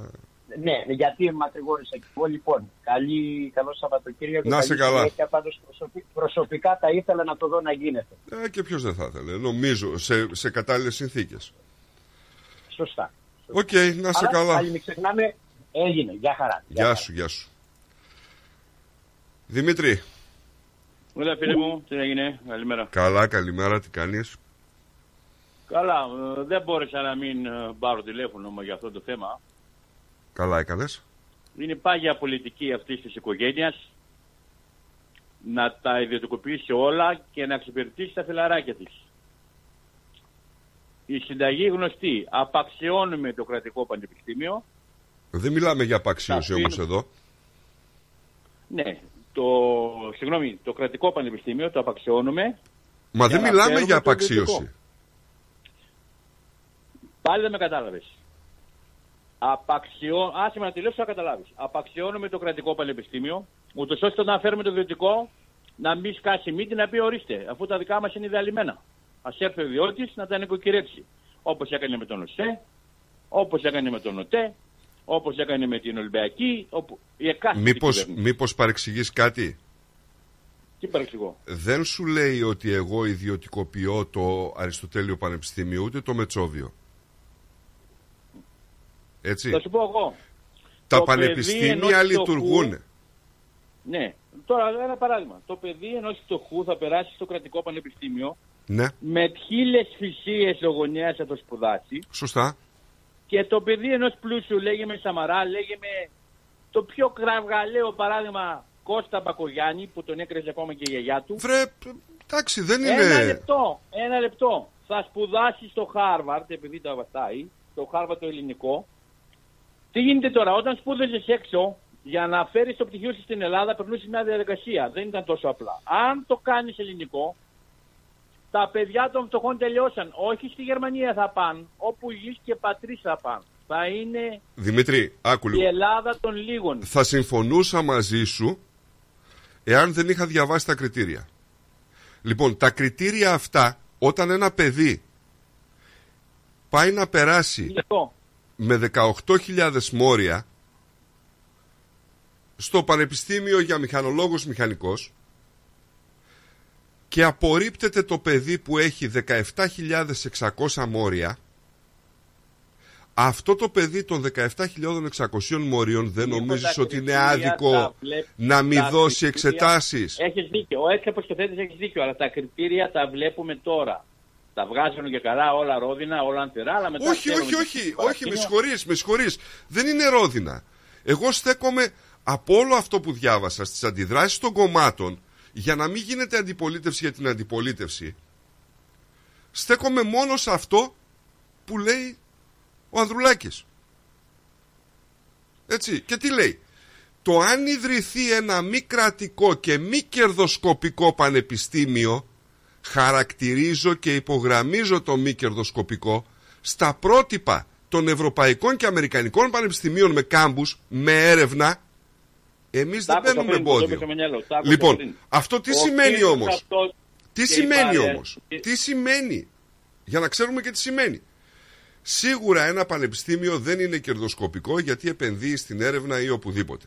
Σίγουρα έχει κάμπους, δηλαδή έρευνες διάφορες που γίνονται σε, στα πρότυπα των ευρωπαϊκών και αμερικανικών πανεπιστημίων.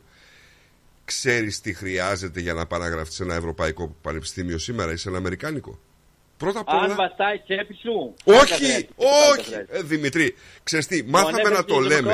Ξέρεις πώς τα περνάγαν, Νίκο, συγγνώμη ένα λεπτό. Ξέρεις πώς τα περνάγαν τα μαθήματα; Είχα μια κοπέλα κάποτε που σπούδαζε γιατρός στο Βουκουρέστι. Ξέρεις πώς τα παίρνει τα μαθήματα; Με ένα μπουκάλι με ταξά πετάρι. Έκανε μας τη χάρη, Νίκο. Δημητρή, Α, έτσι θα γίνει Δημητρή, και πάντα. και εγώ είχα πάρα πολλούς φίλους και έχω πάρα πολλούς φίλους γιατί είναι οι άνθρωποι οι οποίοι τελειώσανε στην Ιταλία αρχιτεκτονική. Έχω γιατρούς που σπουδάσανε στη Βουλγαρία και ίσχυε αυτό που λες.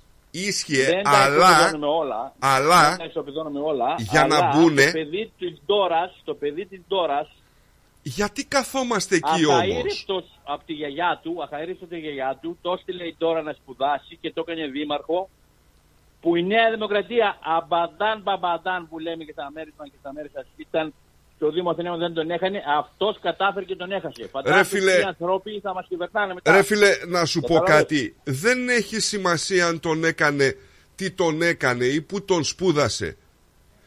Η οικογενειοκρατία στην Ελλάδα δεν είναι προϊόν των πανεπιστημίων. Το ότι τον έστειλε σε ένα πανεπιστήμιο τελείωνε δεν τελείωνε. Πάλι θα γινόταν. Τώρα τον έπιασα Μην αυτόν όχι ξεχνάς. λόγω οικογένειας. Δεν τον έπιασα λόγω οικογένειας, λόγω ο, οικονομικής επιφάνειας. Μην Το ξεχνά. παιδί του τάδε, χι, του τάδε χι πλούσιου που είναι βλάκας θα τον στείλεις σε ένα πανεπιστήμιο ιδιωτικό, κουτά τραβά θα τον περάσει. Δεν θα μπορέσει και να μετά το Θα περάσει. τον βολέψει Νίκο. Θα τον περάσει Νίκο μου. Αυτά τα κριτήρια είναι τώρα. Δεν θα μπορέσει το να τον πινάκι το περάσει. παίρνουμε. Δεν θα μπορέσει να τον μετά περάσει. τα σχολεία, μετά τα πανεπιστήμια θα ιδιωτικο- ιδιωτικοποιήσει τα νοσοκομεία. Θα πεθαίνει κόσμος στον δρόμο. Ε, νομίζω ότι ισχύει και αυτή τη στιγμή Είναι- αυτό το πράγμα. Ναι, ε, θα γίνει τρεις χειρότερα. Στην Ελλάδα υπάρχει ακόμα φιλότιμο και ανασφάλιστο να είσαι, αν σπάσει το πόδι σου, δεν σε αφήνουν να φύγεις. Θα σου φτιάξουν το πόδι. Άστο αυτό, μην το πιάνεις. Τώρα πια, με αυτά που θα φέρει ο Κούλης, σιγά με τον πω και κύριο, με αυτά που θα φέρει ο Κούλης, θα γίνουμε Αμερική. Δημήτρη, Δεν έχεις δεν, ασφάλεια, διαφωνώ. Δεν διαφωνώ σε αυτά που λες ότι περνάνε πάρα πολλά πράγματα τα οποία είναι ιδιαίτερα σημαντικά. Αλλά όταν πρόκειται για ένα πράγμα το οποίο είναι σε όλα τα κράτη του κόσμου ακόμη και στη Βόρειο Κορέα να μην το έχεις εσύ Ρε, Είναι φίλε, χαζό. να το έχεις, Αλλά με, όχι με, με, με τους όρους που θα φέρει ο Κούλης. Μα Ο οι Κούλης όροι, μα ξέρουμε τους τι διάβασες θέλει τους να κάνει. όρους Ε, Δεν πιστεύω τίποτα, Νίκο. Ναι, αυτό Όρους όμως έχουμε είναι δει, άλλο είδαμε- καπέλο είδαμε και τον ΑΣΕΠ. Είδες είχαν ένα ΑΣΕΠ. θεωρείται Αυτό, όλοι μέσα ΑΣΕΠ. αυτό το είναι ξέρεις. άλλο καπέλο Α, Αυτό μπράβο. είναι άλλο Άμα- καπέλο το τι πιστεύουμε Τα καπέλα θα μας πάνε εμάς όμως, Νίκο. Ε, τι να κάνουμε τα όμως; πανεπιστήμια θα έρθουν τα νοσοκομεία. Ε, Δημητρή, το αν είπα- έπαιρνε 180, αν έπαιρνε 180 βουλευτές, θα χάναμε καμιά δεκαπενταριά νησάκια. Το Έτσι, είπα απλά. και χθες. Το είπα και χθες. Κλειδώστε τη χώρα και πετάξτε τα κλειδιά στο Αιγαίο. Δηλαδή, ξέρεις τι, κάπου πρέπει να πιστέψεις. Κάπως πρέπει να ξεκινήσει. Κάτι πρέπει να γίνει. Όχι Δεν σε αυτούς, γίνεται. Τα δείγματα γραφ... τα Μα δείγματα ποιον; γραφής αυτοί τα δείξανε. Ποιον, πες μου ποιον. Δεν ξέρω, ο Θεός να βάλει το χέρι του. Αλλά Ε, αυτοί αν το βλέπεις. Έχουν πουλήσει. Εγώ δεν λέω για τον Κούλι. Το Κούλι έτυχε να τον αντιπαθώ παραπάνω. Και οι άλλοι και οι πασοκατίδες. Και αυτοί, ποιο πασο από το Χαϊβάνι τώρα που. Βρες. Ακόμα και τώρα δεν μπορεί να ανεβάσει τα ποσοστά του. Ρε Τέλος εσύ, πάντων, ή- όπως ή- και ή- να ή- έχει, ή- όπως και να έχει, εγώ και να θέλω να συμφωνήσω μαζί σου, σου λέω, δώσ' μου ένα επιχείρημα. Αλλά να είναι επιχείρημα, ρε αδερφέ. Νοικοκύρυψε τα κρατικά. Πώς, αφού δεν το Κάνε πιστεύεις. κρατικές συμφωνίες. Τι, αφού δεν υπάρχει βούληση, Νίκο μου, δεν υπάρχει βούληση. Μα Είναι δεν- εκατομμύρια στα κανάλια. Αν τα έδωνε στα πανεπιστήμια και στα νοσοκομεία, θα, δεν θα είχαμε γάτζες. Που παίρνουν τώρα άλλο και κοροϊδεύει, δεν έχουν γάτζες στην Ελλάδα. Δηλα- δηλαδή Τι λέτε αμφισβητείς τώρα, τα αυτονόητα. Δηλαδή αμφισβητείς αυτό που είπε να πούμε ότι είμαστε η πιο αναπτυσσόμενη χώρα και η καλύτερη χώρα σύμπο- σύμφωνα με το... Κάνε, Νίκο, τώρα, δεν τα πιστεύεις αυτά τώρα σοβαρά, μιλάμε τώρα. Μιλάμε, είπαμε να μιλήσουμε σοβαρά. Εμεί είμαστε η πιο αναπτυσσόμενη χώρα. Και το χρέος, όταν έχεις ανάπτυξη, το χρέος πέφτει, δεν ανεβαίνει. Τόσο Είναι απλά. η χώρα της χρονιάς λέει. Τώρα ποιας χρονιάς δεν λέει. Είμαστε Είναι το η Economist χώρα το λέει αυτό. των πιο ηλίθιων. Εκλέγουμε τους κλέφτες, τους ταβατζίδες μας και μας αρμέγουνε. Αυτή η χώρα είμαστε, Νίκο. Θεωρώ Η πιο ότι, ηλίθιη κάπου, χώρα. θεωρώ ότι κάπου πρέπει να πιστέψουμε. Δεν μπορούμε πλέον. πιστέψουμε. Δεν έχουμε, μα δεν έχουμε άλλα περιθώρια, ρε Πού να φίλε. Τι να σου πιστέψουμε. πω. Πώ του κάνανε κάποτε στην Ουκρανία που του πετάγανε στου κάδου απορριμμάτων, έτσι θέλει. Και μετά ξανακάνουν το. Άδωνη και Βορύδη και Γιωργάκη και Ταμαρά. Κοίταξε, Ο Σαμαράς που. είσαι, όποιος είσαι ήταν λίγο νέος ισοπεδωτικό. απέλησε και δασκάλα. Είσαι λίγο ισοπεδωτικό. Γιατί τα δείγματα γραφή τα δείξανε αυτοί οι κύριοι. Τα δείξανε, δεν τα δείξανε. Έχει Δεν άδικο ξέρω. μετά ο Λάκης που λέει Παπαδόπουλο. Ο Παπαδόπουλο δεν έκανε τέτοια. Έχεις καμιά δημοκρατία τώρα. δεν- Ρε παιδιά τώρα εντάξει Νομίζω- μη συγκρίνουμε τώρα διαφορετικά πράγματα Δεν θεωρώ ότι είναι πολύ διαφορετικά πράγματα Δεν, Νίκο, το, να σου το πω απλά. Δεν υπάρχει βούληση να φτιαχτεί αυτή η χώρα. Η βούληση που έχει αυτός ο άνθρωπος και ο εκάστοτε στη θέση του, γιατί σου λέω να, μην, να είμαι δίκαιος, ακριβοδίκαιος, είναι να εξυπηρετήσουν πέντε οικογένειες, πέντε ολιγάρχες. Τελειώσαμε. Έχουν τα μίντια, έχουν, ελέγχουν τα πάντα. Πας να τους αντισταθείς, σε βγάζουν γραφικό, σε βγάζουν τρελό, σε βγάζουν ακροδεξιό, σε βγάζουν φασίστας. Έχουμε καταντήσει να μην μπορούμε να αποστηρίξουμε τη χώρα μας. Να σε Για καλά παράδειγμα. Δεν έχεις άδικο ε, Εντάξει θα Μη είναι μου ένα τον πράγμα κλείνεις, Μη μου τον κλείνεις. ε, Δεν στον κλείνω και μίλα μου όμορφα Το έτσι, το δεν θα- φιλαράκι μου, Αφρατούλη, τι μου κάνεις. Λοιπόν, ε, καταρχήν νιώθω περήφανος που είμαι μέλος του καφενείου. Συγκινήθηκα πάρα πάρα πολύ. Να είστε καλά, γέροι και δυνατοί. Ε, Είστε και ευσυγκίνητοι εσείς εκεί στην Πολύχνη Είμαστε.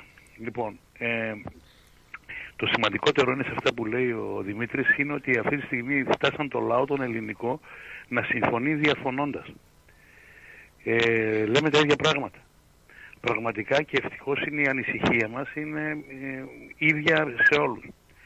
Το σημαντικότερο όμως είναι η απάντηση του ελληνικού λαού με την αποχή του. Τώρα θα μου πεις η αποχή είναι λύση και αυτό δεν είναι λύση. Θα συμφωνήσω με αυτό που είπε ο Νίκος θα γίνει από κάπου η αρχή. Αλλά θα συμφωνήσω και με τον Δημήτρη ποιο να πεις- πρώτα πιστέψεις. Μα η Αυτή δυσπιστία μια είναι αυτή μαντάρα. Αυτό που συμφωνούμε είναι η δυσπιστία Μπράβο. Δηλαδή δεν μπορεί να πιστέψεις κανέναν. Δηλαδή δεν, δεν, δεν γίνεται τελικά να πιστέψεις κανέναν. Δηλαδή, α, α, και το σημαντικότερο είναι ότι έχουν τόση αναισθησία, ρε παιδιά, που συνεχίζουν να επιμένουν να είναι στο, δηλαδή, να είναι στο, στο επίκεντρο εκεί της ιστορίας. Βρήκαν Δηλαδή- και τα κάνουν, Γιάννη. Απίστευτο πράγμα. Ναι, ναι, ναι, βρήκαν και τα κάνουν. Ναι, βρήκαν και τα κάνουν. Να σου πω όμως κάτι, Δημήτρη μου. Όταν, όταν εξακολουθεί ο σταυρός, ο εκλογικός σταυρός να σταυρώνει την Ελλάδα, είναι, είναι απίστευτο πράγμα. Δηλαδή, ακόμα συνεχίζουμε, είμαστε το 2023, παιδιά, και ε, ε, υπάρχει μερίδα μεγάλη του ελληνικού λαού που ψηφίζει για να βολέψει το παιδί του. Γιατί έτσι μας μάθανε, έτσι ζήσαμε. Όχι μεγάλη. Ε, Μηδενός εξαιρεμένο εγώ θα συμπληρώσω. Ε, ναι, καταλαβαίνω. δηλαδή, Ε, αυτό είναι να, συνικά, πούμε λίγο, συνικά, να ναι. πούμε λίγο κάτι γιατί θα το αδικήσουμε ε, Δημήτρη, ε, συγγνώμη, όχι εσύ Δημήτρη, ο Δημήτρης ο Βάζελος, συγγνώμη αλλά δεν μπορώ να βάλω άλλον στην κουβέντα ρε παιδιά, τρεις ε, και είναι και 12 και. Ε, αν θέλετε μπορούμε να συνεχίσουμε την κουβέντα και μετά το, το break γιατί εντάξει καταλαβαίνετε ότι ο χρόνος πιέζει. Ε, αυτό που θέλω να πω είναι ότι τα πανεπιστήμια που πρόκειται να έρθουν δεν είναι πανεπιστήμια τα οποία εδρύονται αυτή τη στιγμή. Έτσι. Είναι πανεπιστήμια τα οποία υπάρχουν Ναι, ναι, ναι. και θα έρθουν στην Ελλάδα. Για μας όμως είναι πρωτόγνωρο αυτό το πράγμα, καταλαβαίνεις. Δηλαδή, θα, αυτή τη στιγμή αυτό που έλεγε ο Δημήτρης και καλώς το έλεγε, δηλαδή γίνεται, γίνεται μια σε εισαγωγικά πολυεθνική επίθεση ακόμα μία φορά. Ναι. Ε, Δημήτρη, Βάζελε, Δημήτρη Βάζελε, σε παρακαλώ πολύ. Εγώ κλείνω, παιδιά. Θα τα πούμε και για ευχέ, θα τα πούμε Ναι. κάποια άλλη στιγμή. Έγινε. Θα συλλώ, γεια, γεια. Γεια, γεια, γεια. Ε, Πήγαινε για, πήγαινε για το πάω για το break και άμα θέλετε μετά μπορούμε να συνεχίσουμε την κουβέντα όπως γουστάρετε. Έγινε. Με γεια και τον αντιπρόεδρο να μην ξεχάσω. Γεια. Ευχαριστούμε, ευχαριστούμε.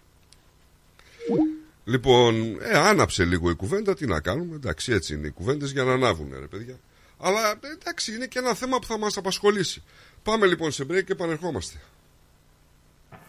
The Greek Breakfast Show. Moss Property Consultants. Συμβουλευτική υπηρεσία διαχείρισης ακινήτων. Για να μην έχετε προβλήματα με την ενοικίαση και διαχείριση των ακινήτων σας, η πολυετής πείρα και ο επαγγελματισμός μας εξασφαλίζουν την αξιόπιστη και αποτελεσματική διαχείριση της ακίνητης περιουσίας σας.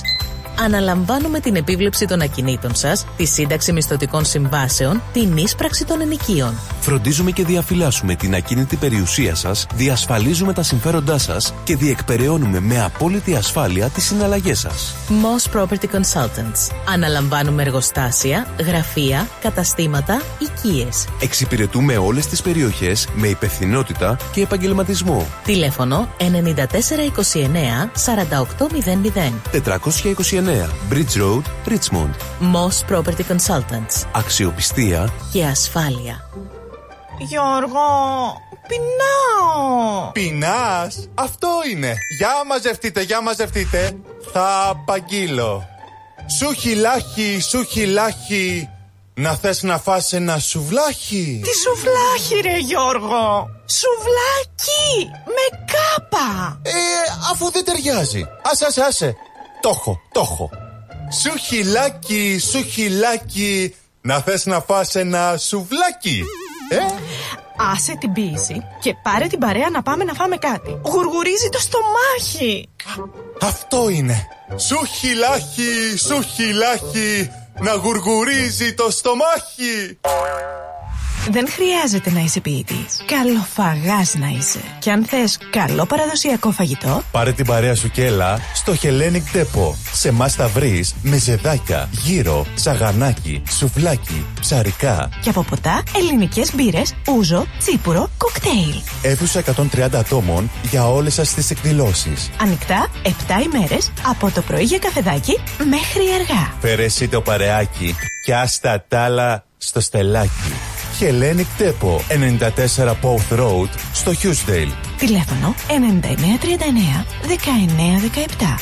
Hellenic Depot, the new Greek place to be. Γιαούρτι, αν θέλεις Κρεμόδες και απολαυστικό Ρόγαν μόνο Είναι τετρεπτικό Έχει γεύση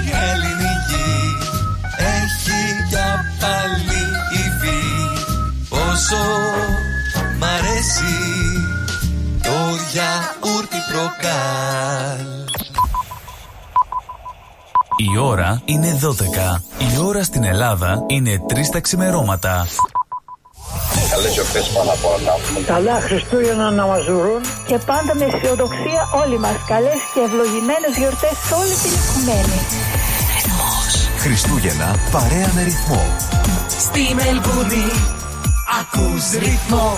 Καλές γιορτές.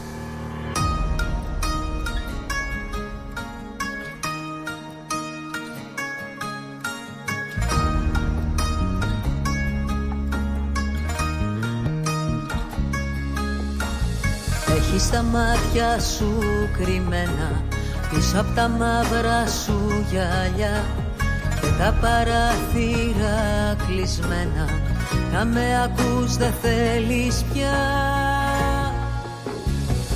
Δεν τη δέχεσαι τη συγγνώμη μου Και φωνάζεις πως είναι αργά.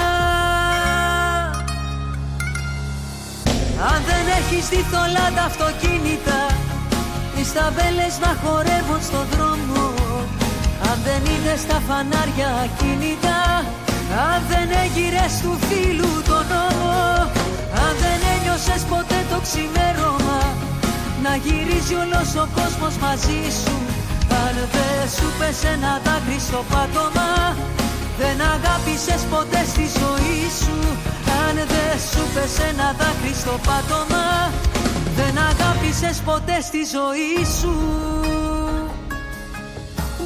Χαθήκε στη βουή του δρόμου Και μείνα μόνο να κοιτώ Μα ξαφνικά σ' είδα μπροστά μου. Ήθελα τόσα να σου πω.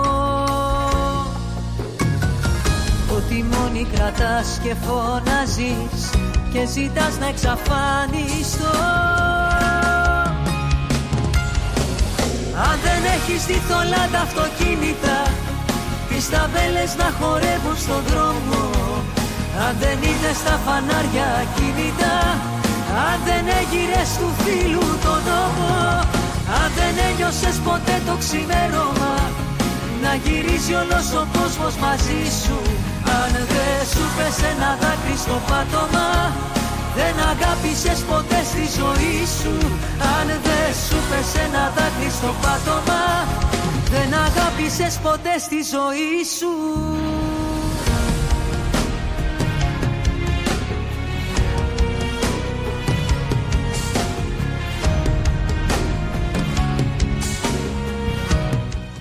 Εδώ είμαστε, επιστρέψαμε να ζητήσω συγγνώμη για αυτούς που καλούσαν και στην Παολίνα και στο Δημήτρη το Βάζελο. Ειλικρινά συγγνώμη παιδιά, αλλά δεν μπορούσα να βγάλω άλλη γραμμή γιατί ερχόταν και το διάλειμμα. Τι να κάνουμε, δεν μπορώ να τα κάνω όλα ταυτόχρονα. Εδώ είμαστε όμως, μπορούμε να συνεχίσουμε και την κουβεντούλα μας άμα θέλετε και ό,τι γουστάρετε. Να γυρίσει όλος ο κόσμος μαζί σου Αν δεν σου πες ένα δάκρυ στο πάτωμα Δεν αγάπησες ποτέ στη ζωή σου Αν δεν σου πες ένα δάκρυ στο πάτωμα Έλα Δημήτρη, με συγχωρείς και πάλι. Γεια σου, όχι, όχι, φιλάρα, προς, προς Θεού. Καλό μεσημέρι κιόλας. Επίσης. Καταρχήν χαίρομαι που ακούω μια σωστή πολιτική συζήτηση του σταθμού. Δηλαδή δεν ξεφεύγουμε να το ρίξουμε μετά για σε κασελάκιδες, σε από εδώ, σε κούγες και αυτά. Το χαίρομαι πάρα πολύ αυτό. Εγώ το μόνο που ήθελα να πω ότι εδώ στη Μελβούρνη, γενικά στην Αυστραλία, υπάρχουν τα top πανεπιστήμια, δεν είναι; Αλλά υπάρχουν και η Εντάξει, β' ναι, ναι. κατηγορία. Ακριβώς, νομίζω ότι έχει ξεχωρίσει Μπράβο, ναι. η ήρα από το στάρι, έτσι. Μπράβο, ναι. Μπράβο, ναι. Εγώ δηλαδή τι φοβάμαι. Γιατί ε, όλοι οι Έλληνες από αυτά που έχουμε τραβήξει υπάρχει πάντοτε ένας σκεπτικισμός. Ο σκεπτικισμός Ε, των αν Έλληνα θέλω- λίγο στο ιδιωτικό είναι λίγο ιδιαίτερος, να ξέρουμε, έτσι. Ναι. Ό,τι Μπράβο. αφορά δηλαδή ιδιωτικό, το ακούμε λίγο περίεργα. Γιατί Έχουμε πάντοτε πονέσει υπήρχε το... Με τα παλιά, γιατί καμία σχέση βέβαια και το ιδιωτικό, το παλιό με το τώρα. Δεν ξέρω επίσης αν αναφερόμαστε στο ιδιωτικό σύμφωνα με αυτή την πολιτική που έδειχναν οι ιδιώτες προς τους εργαζόμενους ή την πολιτική που έδειχνε το δημόσιο προς τους εργαζόμενους, έτσι. Γιατί έχουμε συνηθίσει να λέμε ας πούμε ότι στο δημόσιο είναι τεμπέληδες. Και έχουμε πει πολλές φορές ότι στο δημόσιο, ξέρετε, υπάρχουν υπάλληλοι που ξύνονται, αλλά υπάρχουν και υπάλληλοι που είναι μέσα στο λάκκο και σκάβουνε. Ε, τι θέλω να σου πω Νικόλα, επειδή σε- και εσύ και εγώ ξέρουμε περίπου κάτι λίγα, ας πούμε, ότι από μικρή έχουμε περάσει ας πούμε, από ορισμένες καταστάσεις, έχουμε κοιτάξει ας πούμε, και προς τα ε, κέντρο αριστερό και στο αριστερό και από αυτά και από εκεί, ότι μεγαλώνοντας ε, και επειδή σκεφτόμαστε και βλέπουμε πιο καθαρά, βλέπουμε ότι για να λειτουργήσει μια χώρα πρέπει να λειτουργούν και οι μεγάλες επιχειρήσεις. Αν δεν λειτουργήσουν οι μεγάλες επιχειρήσεις, δεν πάει και μπροστά η χώρα. Ναι, σωστά. Ενώ παλιά λέγαμε, Ω, οικονομάει ο εφοπλιστής, κάνει και δείχνει και εμείς το ένα και το άλλο. Μα άμα δεν οικονομήσει ο εφοπλιστής. Εννοείται, η βιομηχανοποίηση της χώρας είναι αυτή που θα φέρει Μπράβο. ανάπτυξη. Όχι Αυτό παλιά θεωρία. δεν το βλέπαμε. Όχι Παλιά δεν το θεωρία. βλέπαμε. Ε, φυσικά, γι' αυτό διώξαμε, γι αυτό Μπράβο. διώξαμε πυραϊκές πατραϊκές, γι' αυτό διώξαμε ιζόλες, γι' αυτό διώξαμε πίτσους, γι' αυτό Μπράβο. διώξαμε χίλιους δυο, ακόμη και Μπράβο. τιτάν. Ναι, ναι, ναι. Είχαμε και την Πιρέλη, είχαμε και την Τάτσουν, είχαμε και, και χίλια Βεβαίως. δύο πράγματα. Και ξέρεις ποιο ήταν το κυρίως σε όλα αυτά τα πράγματα, έτσι; Έχει ονοματεπώνυμο αυτό το πράγμα. Και λέγεται συνδικαλισμός. Κακός μπράβο. συνδικαλισμός. Μην το ξεχνάμε και αυτό. Κάποια μέρα θα σου μιλήσω για ένα φίλο ο οποίος έγινε συνδικαλιστής από το πουθενά. Έχει πάρει και, συνδε- ε, και όλα αυτά τα χρόνια καθόταν σε μια καρέκλα και σε ένα τραπέζι και δεν έκανε τίποτα. Νομίζω ότι όλοι Λέει, ήταν έχουμε στις συνδικαλιστής. οικογένειες, ε, στο ευρύτερο οικογενειακό μας περιβάλλον κάποιον που έκανε το συνδικαλιστή. Ναι. Έτσι, Τώρα με, για τα με τα πανεπιστήμια, ανάλογα. Ε, το, αυτά που είπαμε τα πιο β' κατηγορίας, δηλαδή αυτό με βάζει σε σκέψη, δηλαδή, είναι ένα πανεπιστήμιο εδώ. Πάει όλος για να δάσκει. Δεύτερος, Είναι του 4. Ε, δεν πειράζει, πάρε 6, πέρασες. Και βλέπουμε ότι με τους δασκάλους ε, σε ορισμένες φάσεις εδώ υπάρχει ένα πρόβλημα, δεν είναι; Ότι είναι μείον από αυτό που πρέπει να είναι. Εγώ θα σου το πω διαφορετικά γιατί το 6 με το 4 στο Πανεπιστημίο έχει μία διαφορά σημαντική. Αλλά πες μου εσύ έναν μαθητή που θα έπρεπε να περάσει με 6 και έγραψε 5,7.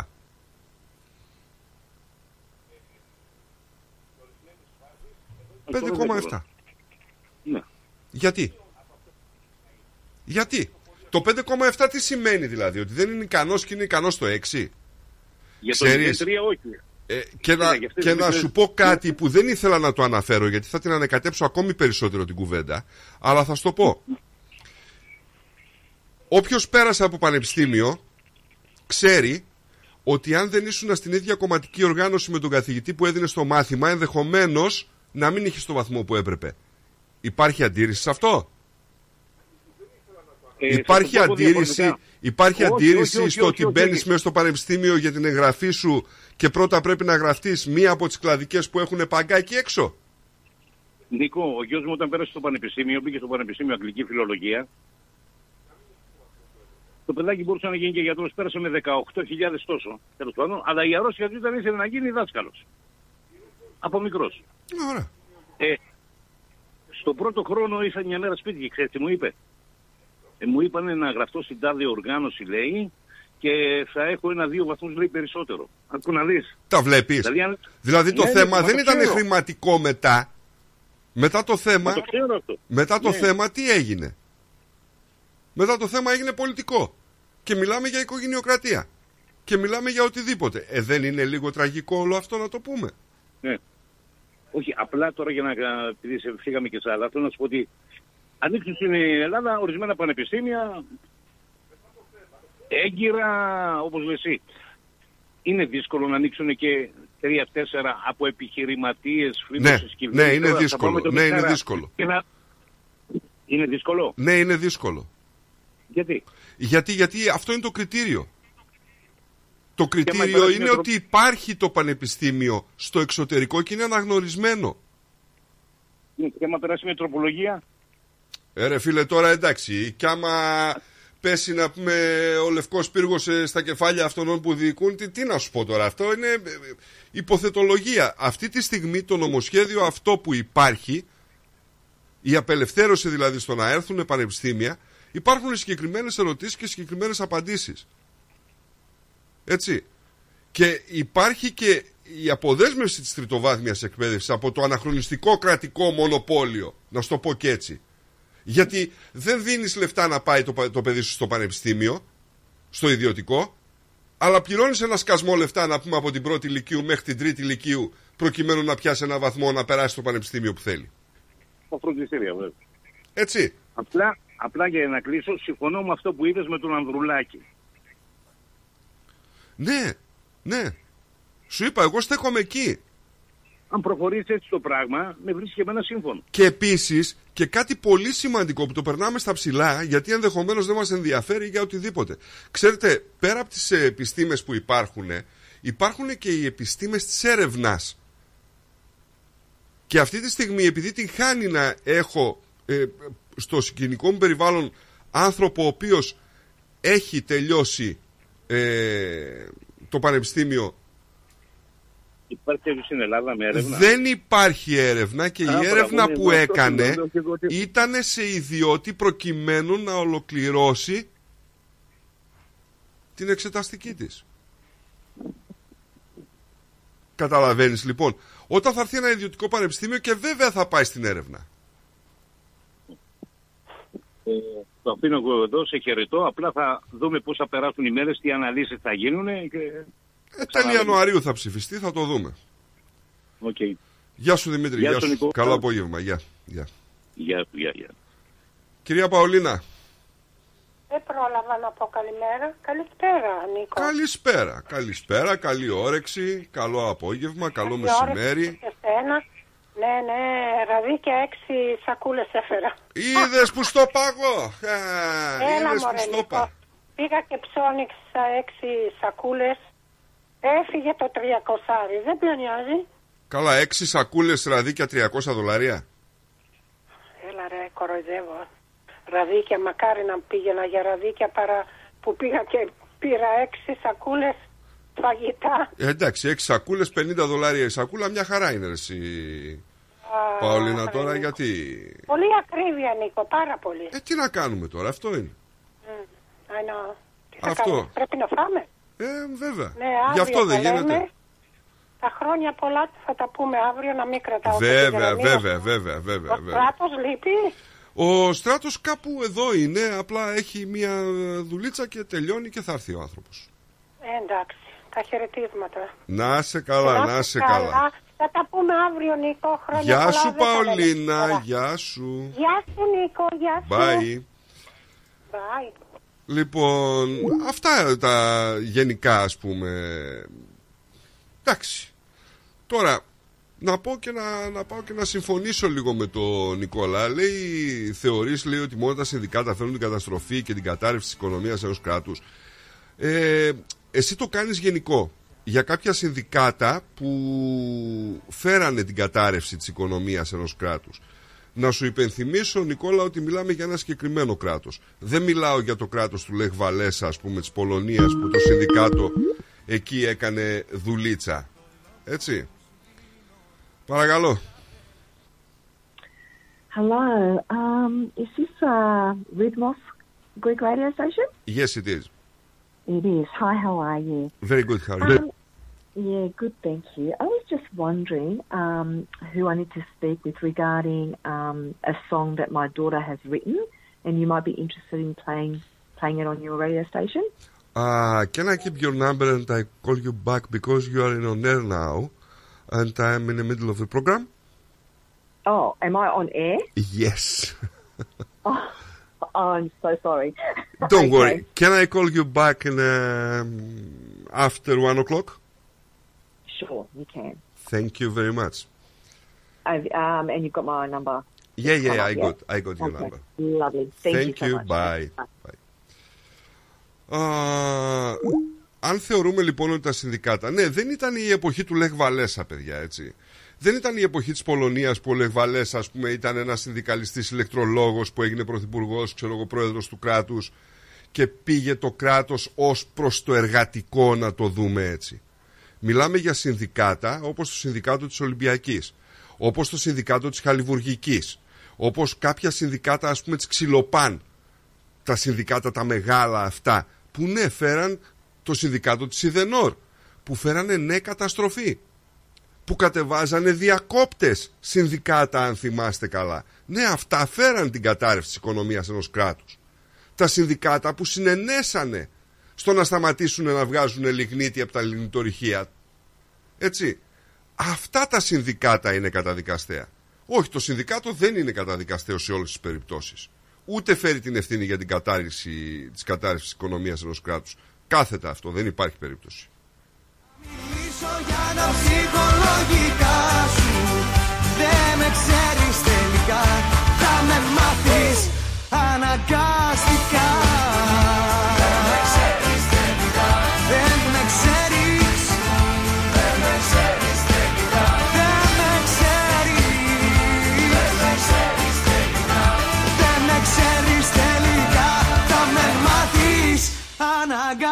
αναγκαστικά Ευχές για τα πιο όμορφα Χριστούγεννα. Καλές γιορτές. Ρυθμός Radio. Αγάπησε με ακόμα παραπάνω Αυτά που χρόνια ψάχνω Τα έχεις όλα εσύ Αγάπησε με τα τύχη όλα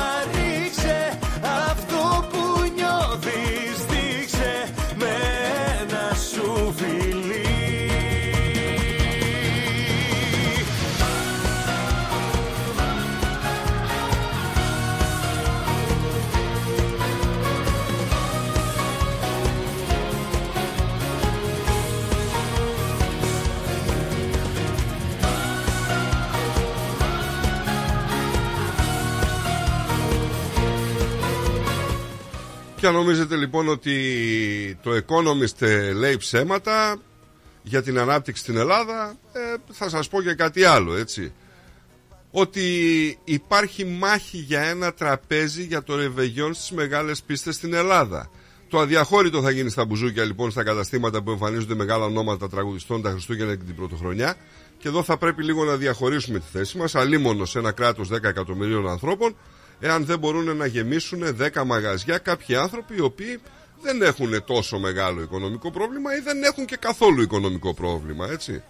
Ακόμα παραπάνω Ενδεικτικά όμως επειδή μας αρέσουν αυτά για τους λίγους τυχερούς που μπόρεσαν να κατα... και κατάφεραν να βρουν τραπέζι στο σχήμα που τους αρέσει το μόνο σίγουρο είναι πως για μια νύχτα διασκέδασης θα πρέπει πάνω τους να έχουν χρήματα που θα ξόδευαν για ένα ολόκληρο πενθήμερο σε κάποιο χειμερινό προορισμό. ένα σου φιλί Ένα παράδειγμα είναι ότι για να απολαύσει μια παρέα 8 ατόμων ρεβεγιών πρωτοχρονιάς με την Άννα Βύση θα πρέπει να βάλει βαθιά το χέρι στην τσέπη καθώς η πρώτη σειρά ξεκινάει από 4.000 ευρώ, η δεύτερη από 3, η τρίτη από 2 και η τέταρτη στα 1.000 ευρώ. Αλλά μιλάμε για 8 άτομα, έτσι. Κοντά μου περπάτα Καρδιά μου κι απόψε Οι τιμές στο ίδιο μαγαζί χωρίς double dot αρχίζουν από 180 ευρώ για την απλή φιάλη, 230 ευρώ για special και 280 για premium.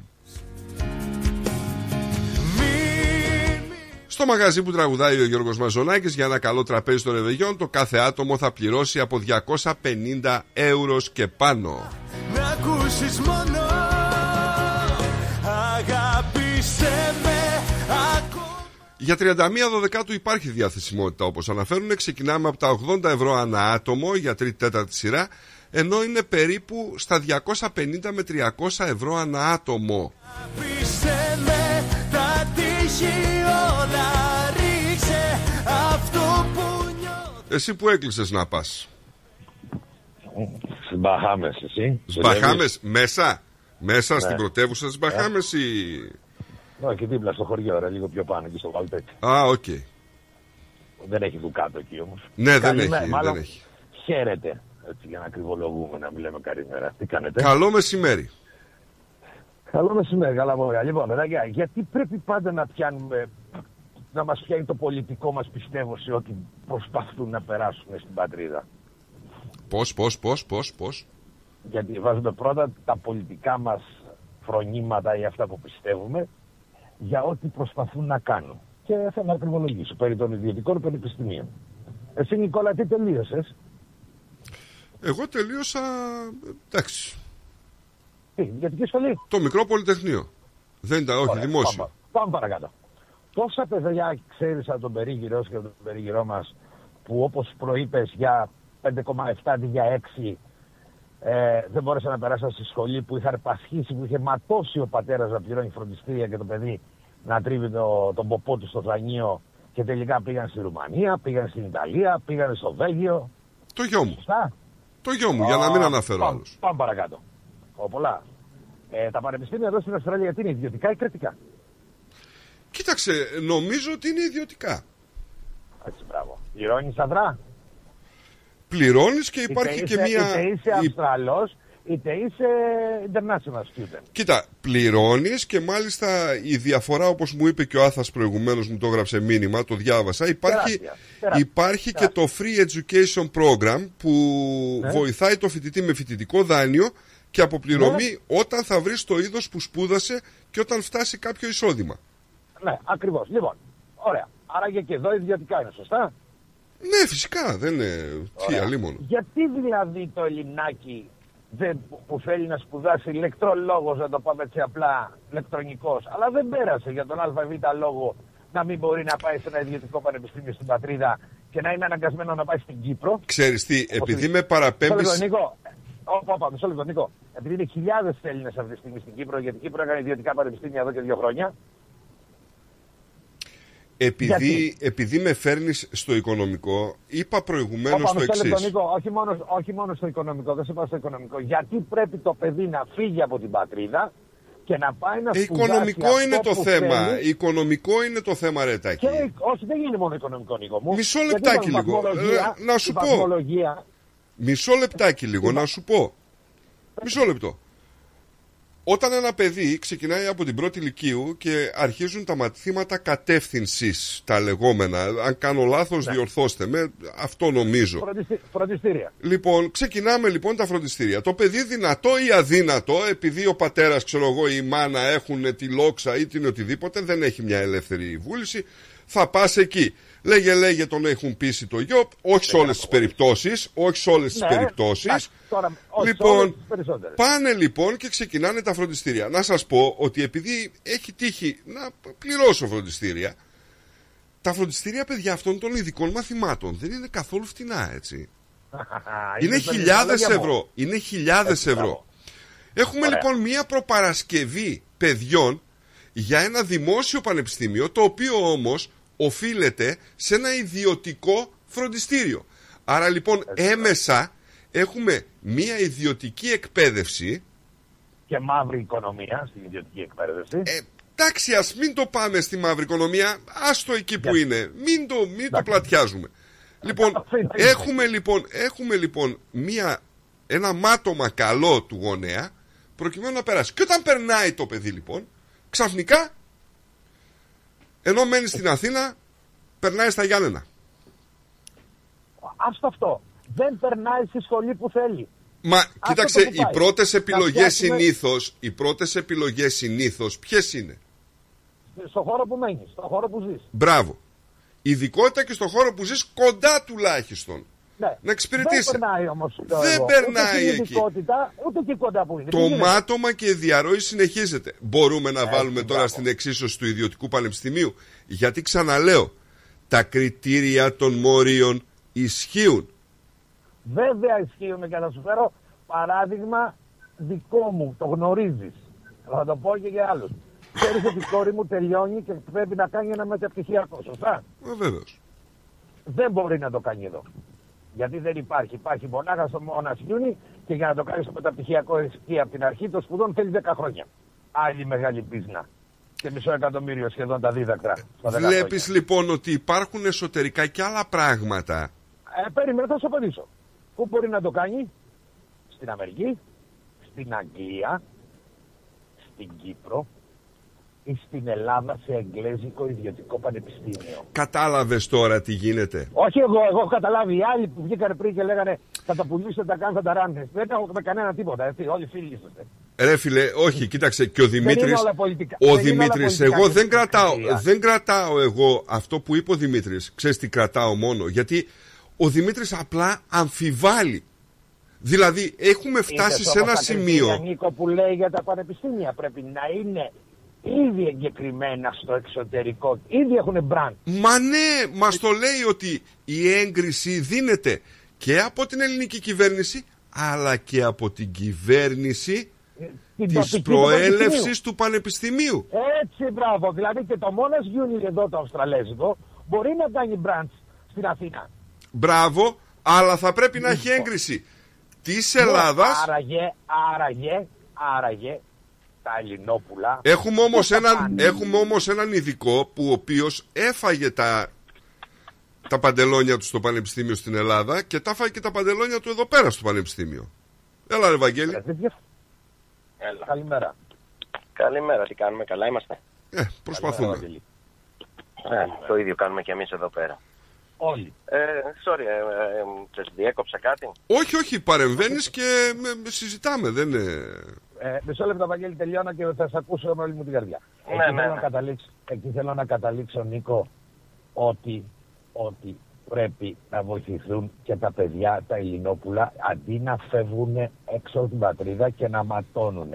Γιατί το να διαβιώσεις στην Αγγλία, να κάνεις ένα μεταπτυχιακό, ή στην Ιταλία, ή στο Βέλγιο, ή στη Γαλλία, νομίζω ότι θα σου στοιχήσει τρεις φορές περισσότερο από όσο σου στοιχήσει το να μείνεις στην πατρίδα. Το μάτωμα είναι Τώρα, μάτωμα, μπορώ να- έτσι κι αλλιώς, έτσι. Ε, το μάτωμα δεν το γλιτώνεις έτσι κι αλλιώς, αγόρι μου. Ό,τι και να γίνει. Το πανεπιστήμιο δεν είναι free. Ακόμα και στην Ελλάδα που είναι free, έχει ματώσει μέχρι να φτάσεις εκεί. Ναι, σε πολλές Εν πάση περιπτώσεις. περιπτώσει, Να ακούσω το Βαγγέλη, τώρα δεν έχω κανένα θέμα. Να πας στο καλό. Έγινε Γεια παιδιά, σου. καλή συνέχεια και βλέπουμε. Γεια σου Παναγιώτη. Γεια σου Παναγιώτη. Γεια σου, φίλε μου Βαγγελία. Έλα ρε Βαγκού. Ε, λοιπόν, εγώ πήγα... Εντάξει, τώρα είναι μεγάλο το θέμα. Είναι πολύ μεγάλο Αλλά το θέμα. εγώ καταρχήν θα συμφωνήσω με το φίλο μου τον Πλούχο. Στην ο αμφισβήτηση. οποίος είπε- Και εγώ συμφωνώ. Ε; Στην αμφισβήτηση και εγώ συμφωνώ. Όχι, Θα συμφωνήσω στο ότι ο, αυτό που κατά τη γνώμη μου προσπαθούσε να πει ο Δημήτρης είναι ότι η παιδεία είναι απίστευτα ταξική και εδώ και στην Ελλάδα. Αυτό τώρα το θέμα καταρχήν θα πρέπει να αναρωτηθούμε αν το θέλουμε ή πρέπει να αλλάξει. Κακά τα ψέματα, ο πλούσιος είναι πολύ πιο εύκολο να σπουδάσει και δεν είναι μόνο ότι είναι πιο εύκολο να σπουδάσει, είναι πολύ πιο εύκολο να βρει μια καλή θέση. Σίγουρα. Έτσι, ε, λοιπόν, αυτή τη στιγμή π.χ. μια και μιλάμε για την Ελλάδα, ας πάρουμε πρώτα την Ελλάδα μάλλον, υπάρχουν άπειροι CEO στις ελληνικές εταιρείες, οι οποίες έχουν τελειώσει απλά ένα κολέγι. Και γιατί βρίσκονται σε αυτές τις θέσεις, γιατί πολύ απλά ή είχαν ο πατέρας τους είχε τις σωστές γνωριμίες ή κολούσαν τις σωστές αφήσεις. Συμφωνώ. Άρα λοιπόν το πανεπιστήμιο ως πανεπιστήμιο δεν είναι απαραίτητο ότι θα σου προσφέρει ε, πώς το λένε επαγγελματική αποκατάσταση τουλάχιστον επαγγελματική αποκατάσταση που θέλεις. Όχι βέβαια. Όχι βέβαια. Μην ξεχνάμε ότι είχαμε και πρωθυπουργό ο οποίος δεν ήταν και ο καλύτερος του κόσμου. Στο Πολυτεχνείο. Γιατί ο, προφ- ο πρωθυπουργός που έχεις που τελείωσε ας πούμε το Harvard με δωρεά του μπαμπά είναι καλύτερος ας πούμε. Όχι, όχι, Τελείωσε όχι, το όχι, Harvard. όχι, όχι, όχι. Απλά το αναφέρω γιατί είναι πιο διαφημισμένο, κατάλαβες; Ε, προσωπικά εμένα λίγο με προσβάλλει αυτό που λες γιατί εγώ έχω τελειώσει τη συμβαίνει να έχω τελειώσει το ίδιο πανεπιστήμιο με το συγκεκριμένο πρωθυπουργό. Δεν κα... Είπα Και για για να μαθητή, πούμε- δεν είπα για το είδος Και της για να εκπαίδευσης που πούμε εκεί πήρε. πέρα σε αυτό το πανεπιστήμιο λοιπόν έπρεπε όχι απλά να φτύσουμε αίμα αλλά έπρεπε να Σαφέστατα. είμαστε έπρεπε να είμαστε στο top 10 των Ελλήνων. Συμφωνώ. Έτσι, ίσως και πιο λίγο. Τέλος πάντων. Από εκεί και πέρα πρέπει να δούμε τι εστί πανεπιστήμιο. Τι είναι πανεπιστήμιο. Όταν λέμε πανεπιστήμιο, τι εννοούμε πανεπιστήμιο; Εσύ, ας πούμε, τι πιστεύεις ότι είναι το πανεπιστήμιο; Πολλά πράγματα. Για μένα είναι πολλά πράγματα το πανεπιστήμιο, Όχι, έτσι. ποια, ποια κριτήρια πρέπει να πληρεί ένα ίδρυμα για να ονομάζεται πανεπιστήμιο; Έχει η ακαδημαϊκή εκπαίδευση καταρχήν που θα σου μεταδώσει, να είναι μεταδοτικό, να, να, να προχωράει σε έρευνες, να προχωράει σε, σε διάφορα πράγματα, γιατί είναι πανεπιστήμιο, το λέμε. Μάλιστα.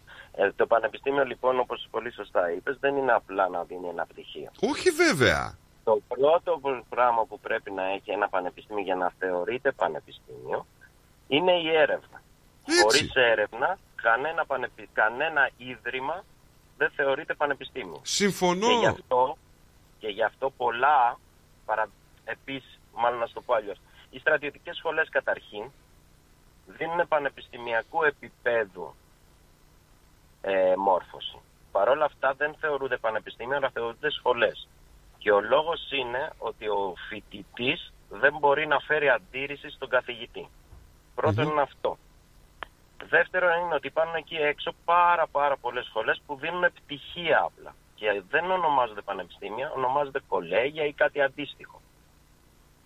Αυτά που θα ονομαστούν πανεπιστήμια πρέπει να έχουν έρευνα και συγκεκριμένη έρευνα και συγκεκριμένες δημοσιεύσεις. Το λέει ξεκάθαρα στα κριτήρια, έτσι. Ναι. Άρα λοιπόν ένα πανεπιστήμιο τώρα δεν μπορεί να στηθεί από την αρχή που θα έρθει στην Ελλάδα. Δεν, καταρχήν δεν υπάρχει περίπτωση να έρθει ένα σοβαρό πανεπιστήμιο στην Ελλάδα. Δηλαδή, ειλικρινά θέλω να μου πεις αν πιστεύεις εσύ ότι το Harvard ξαφνικά ή το Oxford θα, ξ- ξαφνικά θα έρθει με και θα ανοίξει παράρτημα στην Ελλάδα. Ε, δεν Προφανώς. ξέρω τώρα να σου πω αν θα είναι το Oxford ή το Harvard ή κάποια άλλα μεγάλα πανεπιστήμια, αλλά θεωρώ ότι θα γίνει μια κίνηση, μια ανάπτυξη στην ελληνική αγορά, γιατί μην ξεχνάς ότι εξυπηρετεί και τη Βαλκανική, έτσι. Σχετικό είναι αυτό. Τώρα Ε, ε, ναι. εξυπηρετεί τις- την ε, εξυπηρετεί. Λοιπόν, α- δεν ξέρω πώς το σκέφτεσαι το εξυπηρετεί. Για να έρθει ένας φοιτητής όμως από το εξωτερικό, δεν αρκεί εσύ να ανοίξεις ένα πανεπιστήμιο. Όχι βέβαια. Πρέπει το ranking του πανεπιστημίου σου να είναι σοβαρό. Οι φοιτητές από την Κίνα, παραδείγματος χάρη, ή από οπουδήποτε αλλού που έρχονται στην Αυστραλία, δεν έρχονται στην Αυστραλία γιατί άνοιξε ιδιωτικά πανεπιστήμια. Όχι. Έρχονται στην Αυστραλία, έρχονται στην Αυστραλία γιατί το ranking των πανεπιστημίων αυτών είναι πάρα πάρα πολύ ψηλά. Το, Mon- το Melbourne University θεωρείται μέσα στα καλύτερα πανεπιστήμια, 10-20 καλύτερα πανεπιστήμια του κόσμου. Ίσως ε, μέσα στα 30 ας πω, ας πούμε, καλύτερα πανεπιστήμια. Το ίδιο περίπου είναι και το Μόνας. Δεν έρχονται λοιπόν επειδή εσύ άνοιξες απλά και μόνο ένα πανεπιστήμιο, έρχονται γιατί έχουν ένα συγκεκριμένο ranking. Το ranking τώρα αυτό προκύπτει μέσα από την έρευνα. Η δε έρευνα προκύπτει μέσα από τα κονδύλια που δίνουν καταρχήν το κράτος και κατά δεύτερον οι ιδιώτες. Ναι. Στην Ελλάδα, ποιο κράτος ακριβώς θα χρηματοδοτήσει σοβαρή έρευνα;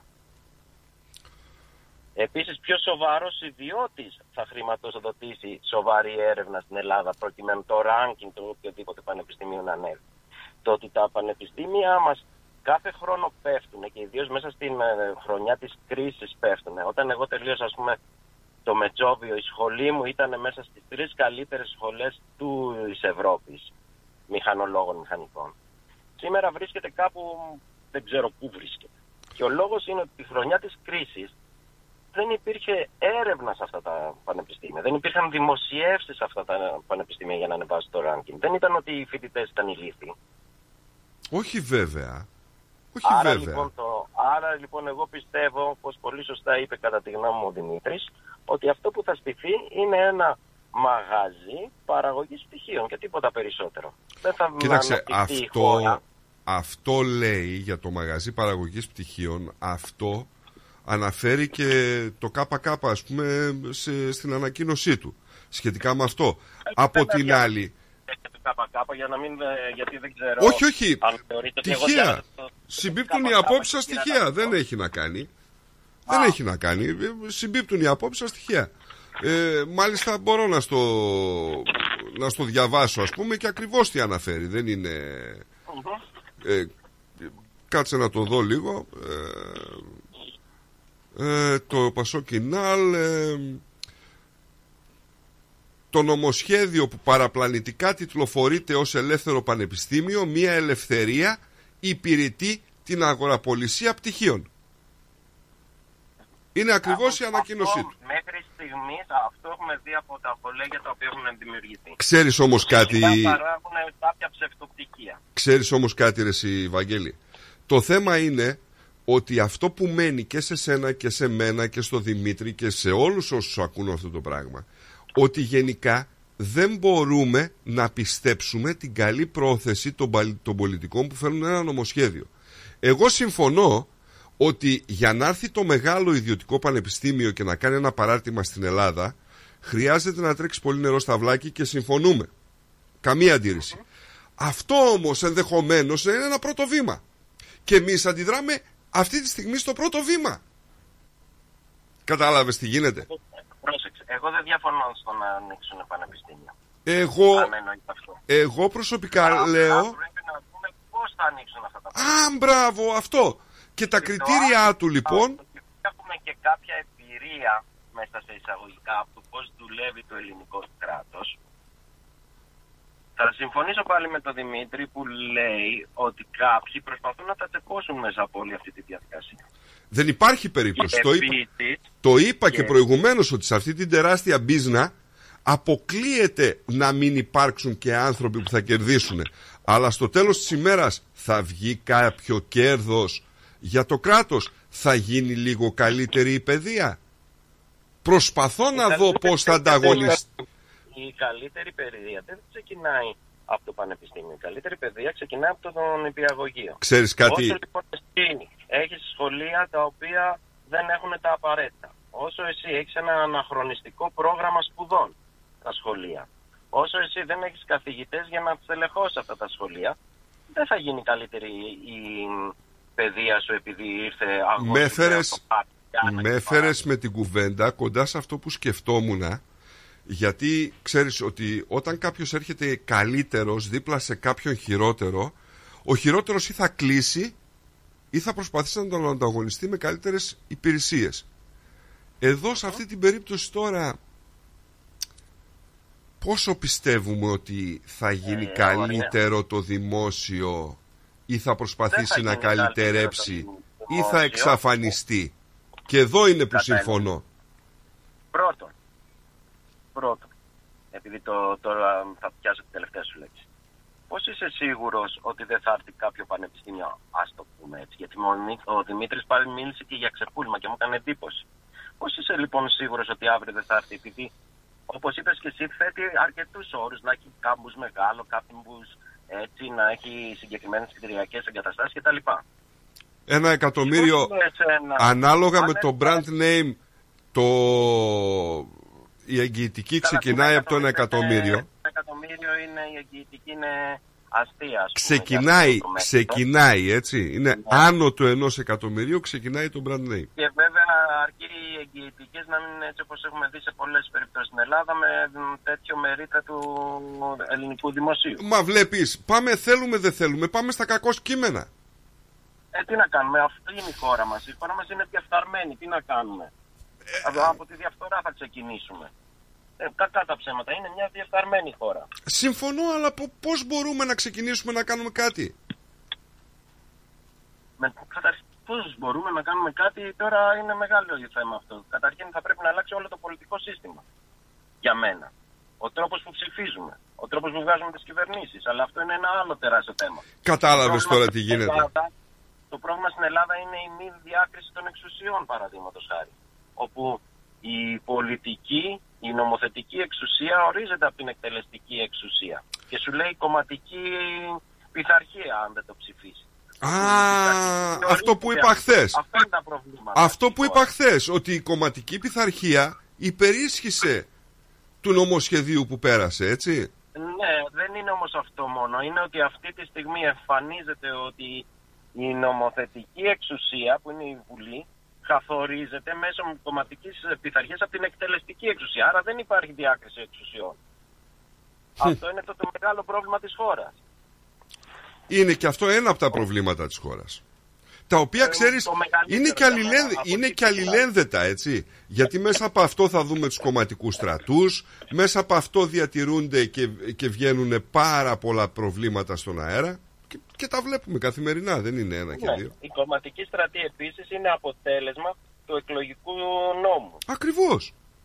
Ε, Στην Αυστραλία δεν υπάρχουν κομματικοί στρατοί, διότι όλοι ψηφίζουν όλους αυτή τη στιγμή. Δεν μπορείς επομένως με 10.000 ευχαριστημένους ψηφοφόρους να βγεις. Πρέπει να έχεις τουλάχιστον το 70% ευχαριστημένους από ψηφοφόρους για να μπορέσεις να βγεις.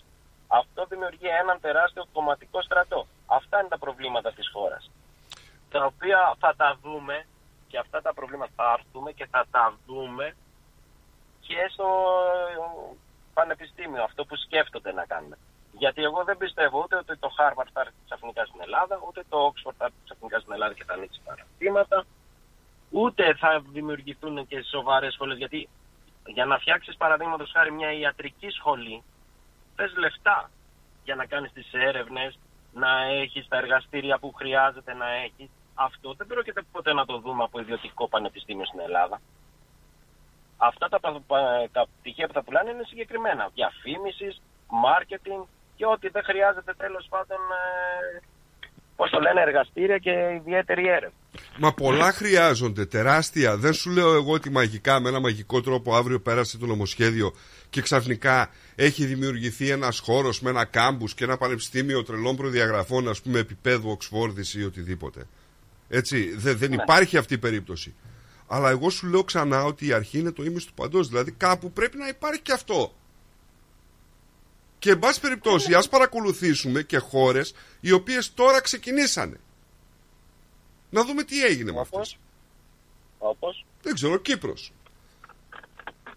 Εντάξει, δεν υπάρχει ιδιωτικό πανεπιστήμιο πουθενά. Τσεχία. Όλα είναι μη κρατικά πανεπιστήμια, μη κερδοσκοπικά πανεπιστήμια. Α, Και εδώ μπράβο! πέρα; Μα δεν πρόκειται για Έτσι. ιδιωτικό. Ιδιωτικό το ονομάζουμε εμείς. Ε, Και η κυβέρνηση νομίζω. ότι Όχι, κάπως όχι, έτσι το όχι, ονομάζει. όχι, όχι, Ε, όχι. Τουλάχιστον Όχι. αφήνει να είναι ότι κάτι τέτοιο θα είναι. Όχι, όχι, δεν το ονομάζει ιδιωτικό πανεπιστήμιο. Το ονομάζει ελεύθερο πανεπιστήμιο. Μάλιστα. Και αν θα είναι μη κρατικό λοιπόν και είναι μη κερδοσκοπικό, ο φοιτητής θα πληρώνεται αποκλειστικά και μόνο από την τσέπη του ή θα πληρώνει και το κράτος ένα μέρος όπως συμβαίνει εδώ πέρα. Ε, δεν το ξέρω τώρα, δεν μπορώ να σου πω. Ε, ε, Δεν το θέμα διάβασα, κάνει δεν το σημασία. διάβασα όλο τώρα. Σου λέω ας Ε, πούμε όλα τι αυτά είναι τα μπορώ, μπορώ, κατηγορίες, ε. μπορώ να σου απαντήσω στην ερώτηση στο τι σηματοδοτεί το ελεύθερο πανεπιστήμιο, τι αλλάζει στο δημόσιο πανεπιστήμιο, ποιες παρεμβάσεις θα, μη- θα γίνουν για τη μείωση γραφειοκρατίας, ποιες είναι οι ψηφιακές δράσεις στα πανεπιστήμια, αν θα υπάρξουν αλλαγές στον τρόπο εκλογής των διοικήσεων, τι αλλάζει στη δυνατότητα και τη διαδικασία ίδρυσης νέων τμήματων, πώς ενισχύεται η διεθνοποίηση των πανεπιστημίων, ποιους αφορά η δημιουργία μηχανισμού χρηματοδότησης νεοφιών επιχειρήσεων στα ΑΕΗ, Σε τι ωφελούνται οι φοιτητές των δημοσίων πανεπιστημίων από τις αλλαγές τριτοβάθμια εκπαίδευση; Αν θα αυξηθούν οι τακτικές δαπάνες για την τριτοβάθμια εκπαίδευση, τα οποία όλα αυτά που σου διαβάζω τώρα, έτσι, είναι και ε, ολόκληρα κατεβατά. Δεν είναι απλά. Ναι, προφανώς και υπάρχουν ε, μα- πάρα πολλές πολλές φορές μια λέξη μπορεί να κάνει τη διαφορά. Ακριβώς. Εντάξει. Ακριβώς. Ε, Υπάρχουν οπότε δηλαδή- Αυτό δεν είναι εύκολο τώρα. Απλά κάνουμε μια γενική συζήτηση. Δεν μπορούμε Ακριβώς, να κάνουμε ναι, είναι συζήτηση πολύ για το γενική. μόνο. Δεν μπορούμε να το πούμε. Ε, υπάρχουν, ας πούμε, κάποια ΕΣΠΑ, τα οποία εντεταγμένα είναι 193 εκατομμύρια, που είναι μονάδες στρατηγικού σχεδιασμού ανωτάτων εκπαιδευτικών ιδρυμάτων και κέντρα υποστήριξης της διδασκαλίας και μάθηση στα ΑΕΗ. Δράσεις διεθνοποίησης της ανώτατης εκπαίδευσης. Μα κοίταξε τώρα, μπαίνουμε σε ένα πανεπιστημιακό χώρο που, όπως είπες και στην αρχή, τι είναι πανεπιστήμιο; Κατάλαβες; Είναι τόσα πολλά το πανεπιστήμιο που. Τι να σου πω τώρα. Δηλαδή υπάρχουν ας πούμε στο Πανεπιστήμιο Κρήτης 255 εκατομμύρια εγκεκριμένα Στο Δημοκρίτιο 105 Στο Θεσσαλίας 116 Στο Δυτικής Μακεδονίας 87 Στο Μετσόβιο 40 Δυτικής Αττικής 64,2 στο, Πα- Ναι, Στην απλά- Πάντιο ε, για κατασκευή αγορά εστιών ας πούμε και λοιπά ε, 12 εκατομμύρια. Υπάρχουν πάρα πολλά πράγματα και συμφωνώ με αυτό που λες και την έχουμε κάνει πολύ μεγάλη τη συζήτηση ας πούμε. Υπάρχουν πολλά πράγματα, υπάρχει πολλά πράγματα μπορούμε να πούμε. Υπάρχουν πολλά λε- πράγματα, υπάρχουν πολλά λεφτά όπως ή αρκετά λεφτά. Το θέμα είναι γιατί δεν αξιοποιούνται. Το θέμα είναι πώς θα αξιοποιη- αξιοποιηθούν. Επίσης το θέμα είναι πώς θα κάνει η χώρα έρευνα η οποία θα φέρει χρήματα και όχι έρευνα απλά και μόνο για να ικανοποιηθεί η περιέργεια ενός διδασκόντος. Η δόξα του Και Πανεπιστημίου. πολλά άλλα πράγματα. Η δόξα του Πανεπιστημίου. Γιατί μην Ο- ξεχνάς το- ότι τη δόξα την παίρνει το Πανεπιστήμιο, έτσι δεν είναι; Και ο καθηγητής παίρνει τη δόξα. Φυσικά, Εντάξει, αλλά και- φυσικά, και φυσικά. Το ένα και το άλλο. Μα Το προχθές... θέμα, ξέρεις ποιο είναι το πανεπιστήμιο και εκεί θέλω να καταλήξω. Δεν είναι- είναι ότι θα έρθει το ιδιωτικό πανεπιστήμιο και θα μας λύσει αρκετά προβλήματα. Το πρόβλημα είναι ότι το πανεπιστήμιο είναι ένας κρίκος μιας συγκεκριμένης αλυσίδας. Η οποία όλη η υπόλοιπη αλυσίδα, ακόμα και αν υποθέσουμε ότι το ιδιωτικό πανεπιστήμιο είναι σούπερ, αυτά που θα έρθουν θα είναι τα καλύτερα, όλη η υπόλοιπη αλυσίδα, όλη η υπόλοιπη κρίκη της αλυσίδας είναι σαφρή. Αυτό εγώ σχολιάζω αυτή τη στιγμή. Εγώ δεν σχολιάζω. Εγώ, αν ξανα, πρέπει- εγώ ξαναμένω ή στην δεν άποψή είναι. μου όμως και σου λέω ότι ναι, αλλά εσύ το έχεις προχωρήσει. Δηλαδή είναι σαν το παιδί που θα μπει στην αποθήκη, αλλά το δρεπάνι κρέμεται από πάνω του. Ε, μην μπει στην αποθήκη γιατί μπορεί να πέσει το δρεπάνι πάνω του. Σου λέω ναι, εντάξει, οκ. Ας διασφαλίσουμε ότι δεν θα πέσει το δρεπάνι και ας το παιδί να μπει στην αποθήκη. Ας ξεκινήσουμε με το πρώτο βήμα και θα δούμε τι θα γίνει. Ναι, αλλά αυτό το πρώτο βήμα το έχω δει, ξέρεις πόσες φορές, είμαι 50 χρονών σχεδόν. Το έχω δει και το έχω ακούσει να γίνει το πρώτο βήμα και μετά θα τα φτιάξουμε, θα γίνει το πρώτο βήμα και μετά θα τα φτιάξουμε. Είσαι αλλά δεν πολύ είδα νέος ποτέ- ακόμα φίλε μου, να το ξέρεις. Μπορεί, μπορεί, αλλά ποτέ δεν είδα κάτι να φτιάχνει και το, αυτό το άντε πάμε και θα δούμε που θα βγει, άντε πάμε που θα βγει, οδήγησε και εμάς εδώ πέρα στην Αυστραλία και πολλούς άλλους οδήγησε στο θάνατο ή ο, στη φτώχεια ή ό,τι άλλο θες. Εντάξει. Δεν είναι απλά άντε πάμε. Πρέπει να δούμε πώς μπορούμε να φτιάξουμε όλους τους κρίκους αυτής της αλυσίδας. Εντάξει, δεν Και το γίνανε και πρώτο- όλα. Σε 7 Είναι μέρες, το πατήσιμο. σε 7 μέρες μόνο ο Θεός δημιούργησε. Ε, εντάξει, Και ο Αλμέιδα. Και ο Αλμέιδα. Α, και ο Αλμέρα. Είδες, ε, βρήκε και ο άλλος. Τώρα θα έχουμε και ο Εντάξει. Κούγιας. Συγγνώμη που ε, είχα ένα κενό, αλλά είχα μια δουλειά, δεν γινόταν, παιδιά. Σε συγχωρούμε, σε Εντάξει. συγχωρούμε. Πέρασαν πολύ ωραία και με τον Το ξέρω, το είμαι σίγουρος. ε, μα τι, θα σε φτιάξουμε. Λοιπόν, άντε, χαιρέτα Λοιπόν, μας να χαιρετήσουμε κι εμείς. Σας χαιρετάω, σας χαιρετάω. Bye bye. Άντε να πας στο Bye, καλό. γεια σου, Βαγγέλη. Γεια σου, Βαγγέλη, γεια σου. γεια σου. Να χαιρετήσουμε κι εμείς. Άντε να χαιρετήσουμε κι εμείς. Καλό απόγευμα. Τελευταία μέρα αύριο έτσι πριν τα Χριστούγεννα θα πούμε και τα κάλαντα. Θα τα πούμε. Θα τα πούμε εδώ πέρα. Θα τα πούμε. Να περνάτε καλά, μείνετε συντονισμένοι. Πλάτονα δεν είναι Ζάκη. Και δεν είναι αποσασμό, είναι, έχει μείνει. Δεν είναι Ζάκη. Δεν είναι Ζάκη. Οκ. Okay. Εχθές έπαιζε και τα κριτικά και τραγούδα εκεί όλα. Α, σοβαρά μιλάς. Ε, ναι, έχουμε και αυτά τώρα. Blackman. Αλήθεια, λέει. Αλήθεια, δεν έχεις άκουσει που τραγούδα. Μπορώ να έχω το podcast, σε παρακαλώ. θα το δω στο live. Ναι, ναι. Λοιπόν, να είστε καλά. Bye, bye, γεια σας. Bye. Παναγί, έλα ωραία. Έχω μια τρελή ιδέα. Για πες. Να κάνουμε εκπομπή στο ρυθμός radio. Τι λες; Κάτσε καλά. Καλή ιδέα. Κάτι νέο ξεκινάει στο ρυθμός Radio. Συντονιστείτε. The Greek Breakfast Show. Ελλαδικών ψάρια. Εδώ τα λαχταριστά ψάρια από Ελλάδα. Τι λες, ρε μεγάλε. Από Ελλάδα. Μια χαρά, άκουσες Τζιμάρα. Από Ελλάδα. Μόλις παραλάβαμε τα ολόφρεσκα ψάρια ελλαδικών από το Αιγαίο μας. Πλάκα μας κάνεις. Δηλαδή, σαν τι ψάρια έχετε φέρει. Τα καλύτερα mate, γόπα, αθερίνα, γάβρο, σαρδέλα, χταπόδι μικρό και μεγάλο. Λαβράκι, φέρατε. Εννοείται και ό,τι άλλο λαχταρά η ψυχή σου μπορούμε να το παραγγείλουμε. Πω, θα τρελαθούν οι γονείς μου. Και πού θα τα βρούμε; Τα ελληνικά ψάρια ελλαδικών θα τα βρείτε τώρα στα deli και τα ψαράδικα της γειτονιάς σας, καθώ και στις ελληνικές ταβέρνες. Distributed exclusively in Victoria by Diagoras Food Co. Eladicon wild caught fish has arrived for the very first time in Australia, fresh from the Aegean Sea. Find Eladicon fish at your local deli, fish shop, and Greek tavern today. Και πάλι μέρη μου να τα εκατοστήσει. Το πάρτι ήταν τέλειο. Και ο Μπουβέ. Καλετέλειο. Είχε και του πουλιού το γάλα. Μμμ, μμμ. Τα λέμε. Είδες μπάμπι μου μπουφέ; Και σαλάτες και γύρο και σουβλάκια και λουκάνικα και χταποδάκι και γαρίδες και όλα στα κάρβουνα. Μπάμπι μου. Τα είδα γυναίκα, πήρα κάρτα. Barbecue Brothers Catering. Θα τους φωνάξω για το πάρτι στο εργοστάσιο. Αμάν ρε μπάμπι με το εργοστάσιο Καλέ να μας κανονίσουν το catering για τους αραβώνες της Τζενούλας Και μην ξεχνάς θέλουμε και για τη βάπτιση της μπουμπούς Για catering που γίνεται θέμα συζήτησης, Barbecue Brothers Catering αναλαμβάνουμε κάθε είδους εκδήλωσης. Με πλούσιο μενού ανάλογα με τις προτιμήσεις σας. Και επειδή η ζωή έχει και δύσκολες στιγμές Αναλαμβάνουμε το φαγητό για κηδείες και μνημόσυνα στο χώρο επιλογής σας Barbecue Brothers Catering. Δείτε τα πακέτα προσφορών και τις τιμές στο site μας www.barbecuebrothers.com.au ή τηλεφωνήστε στον Ανδρέα στο 0412 445 929. Η ώρα είναι μία. Η ώρα στην Ελλάδα είναι τέσσερις τα ξημερώματα. Καλά Χριστούγεννα και υγεία και ευτυχία αγάπη σε όλο τον κόσμο. Καλά Χριστούγεννα να έχουμε με υγεία πάνω απ' όλα. Χριστούγεννα παρέα με ρυθμό. Στη Μελβούνι ακούς ρυθμό. Καλές γιορτές.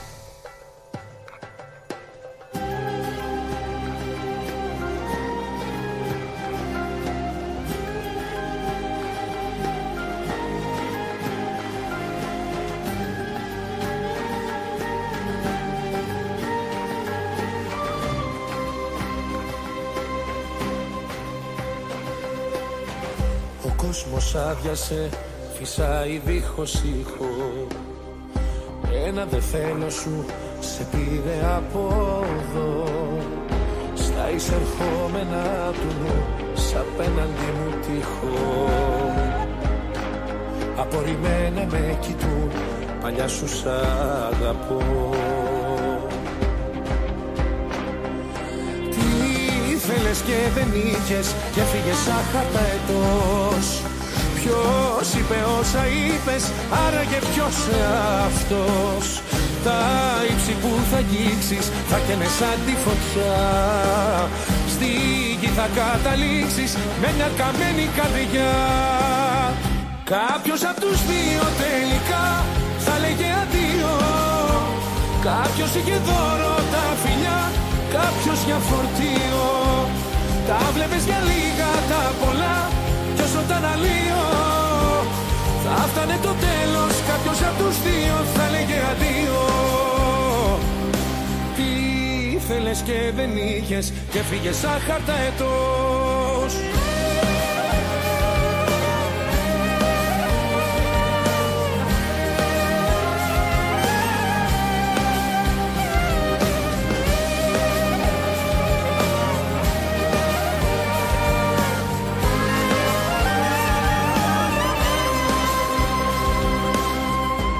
Ο κόσμος άδειασε αφού δικό μου σώμα. Στα κρέα ύψη σου αλόγιστα πέτας. Τα αστεριά που πολύ τα πας φτιαγμένα από χώμα. Εσύ δεν βλέπεις τελικά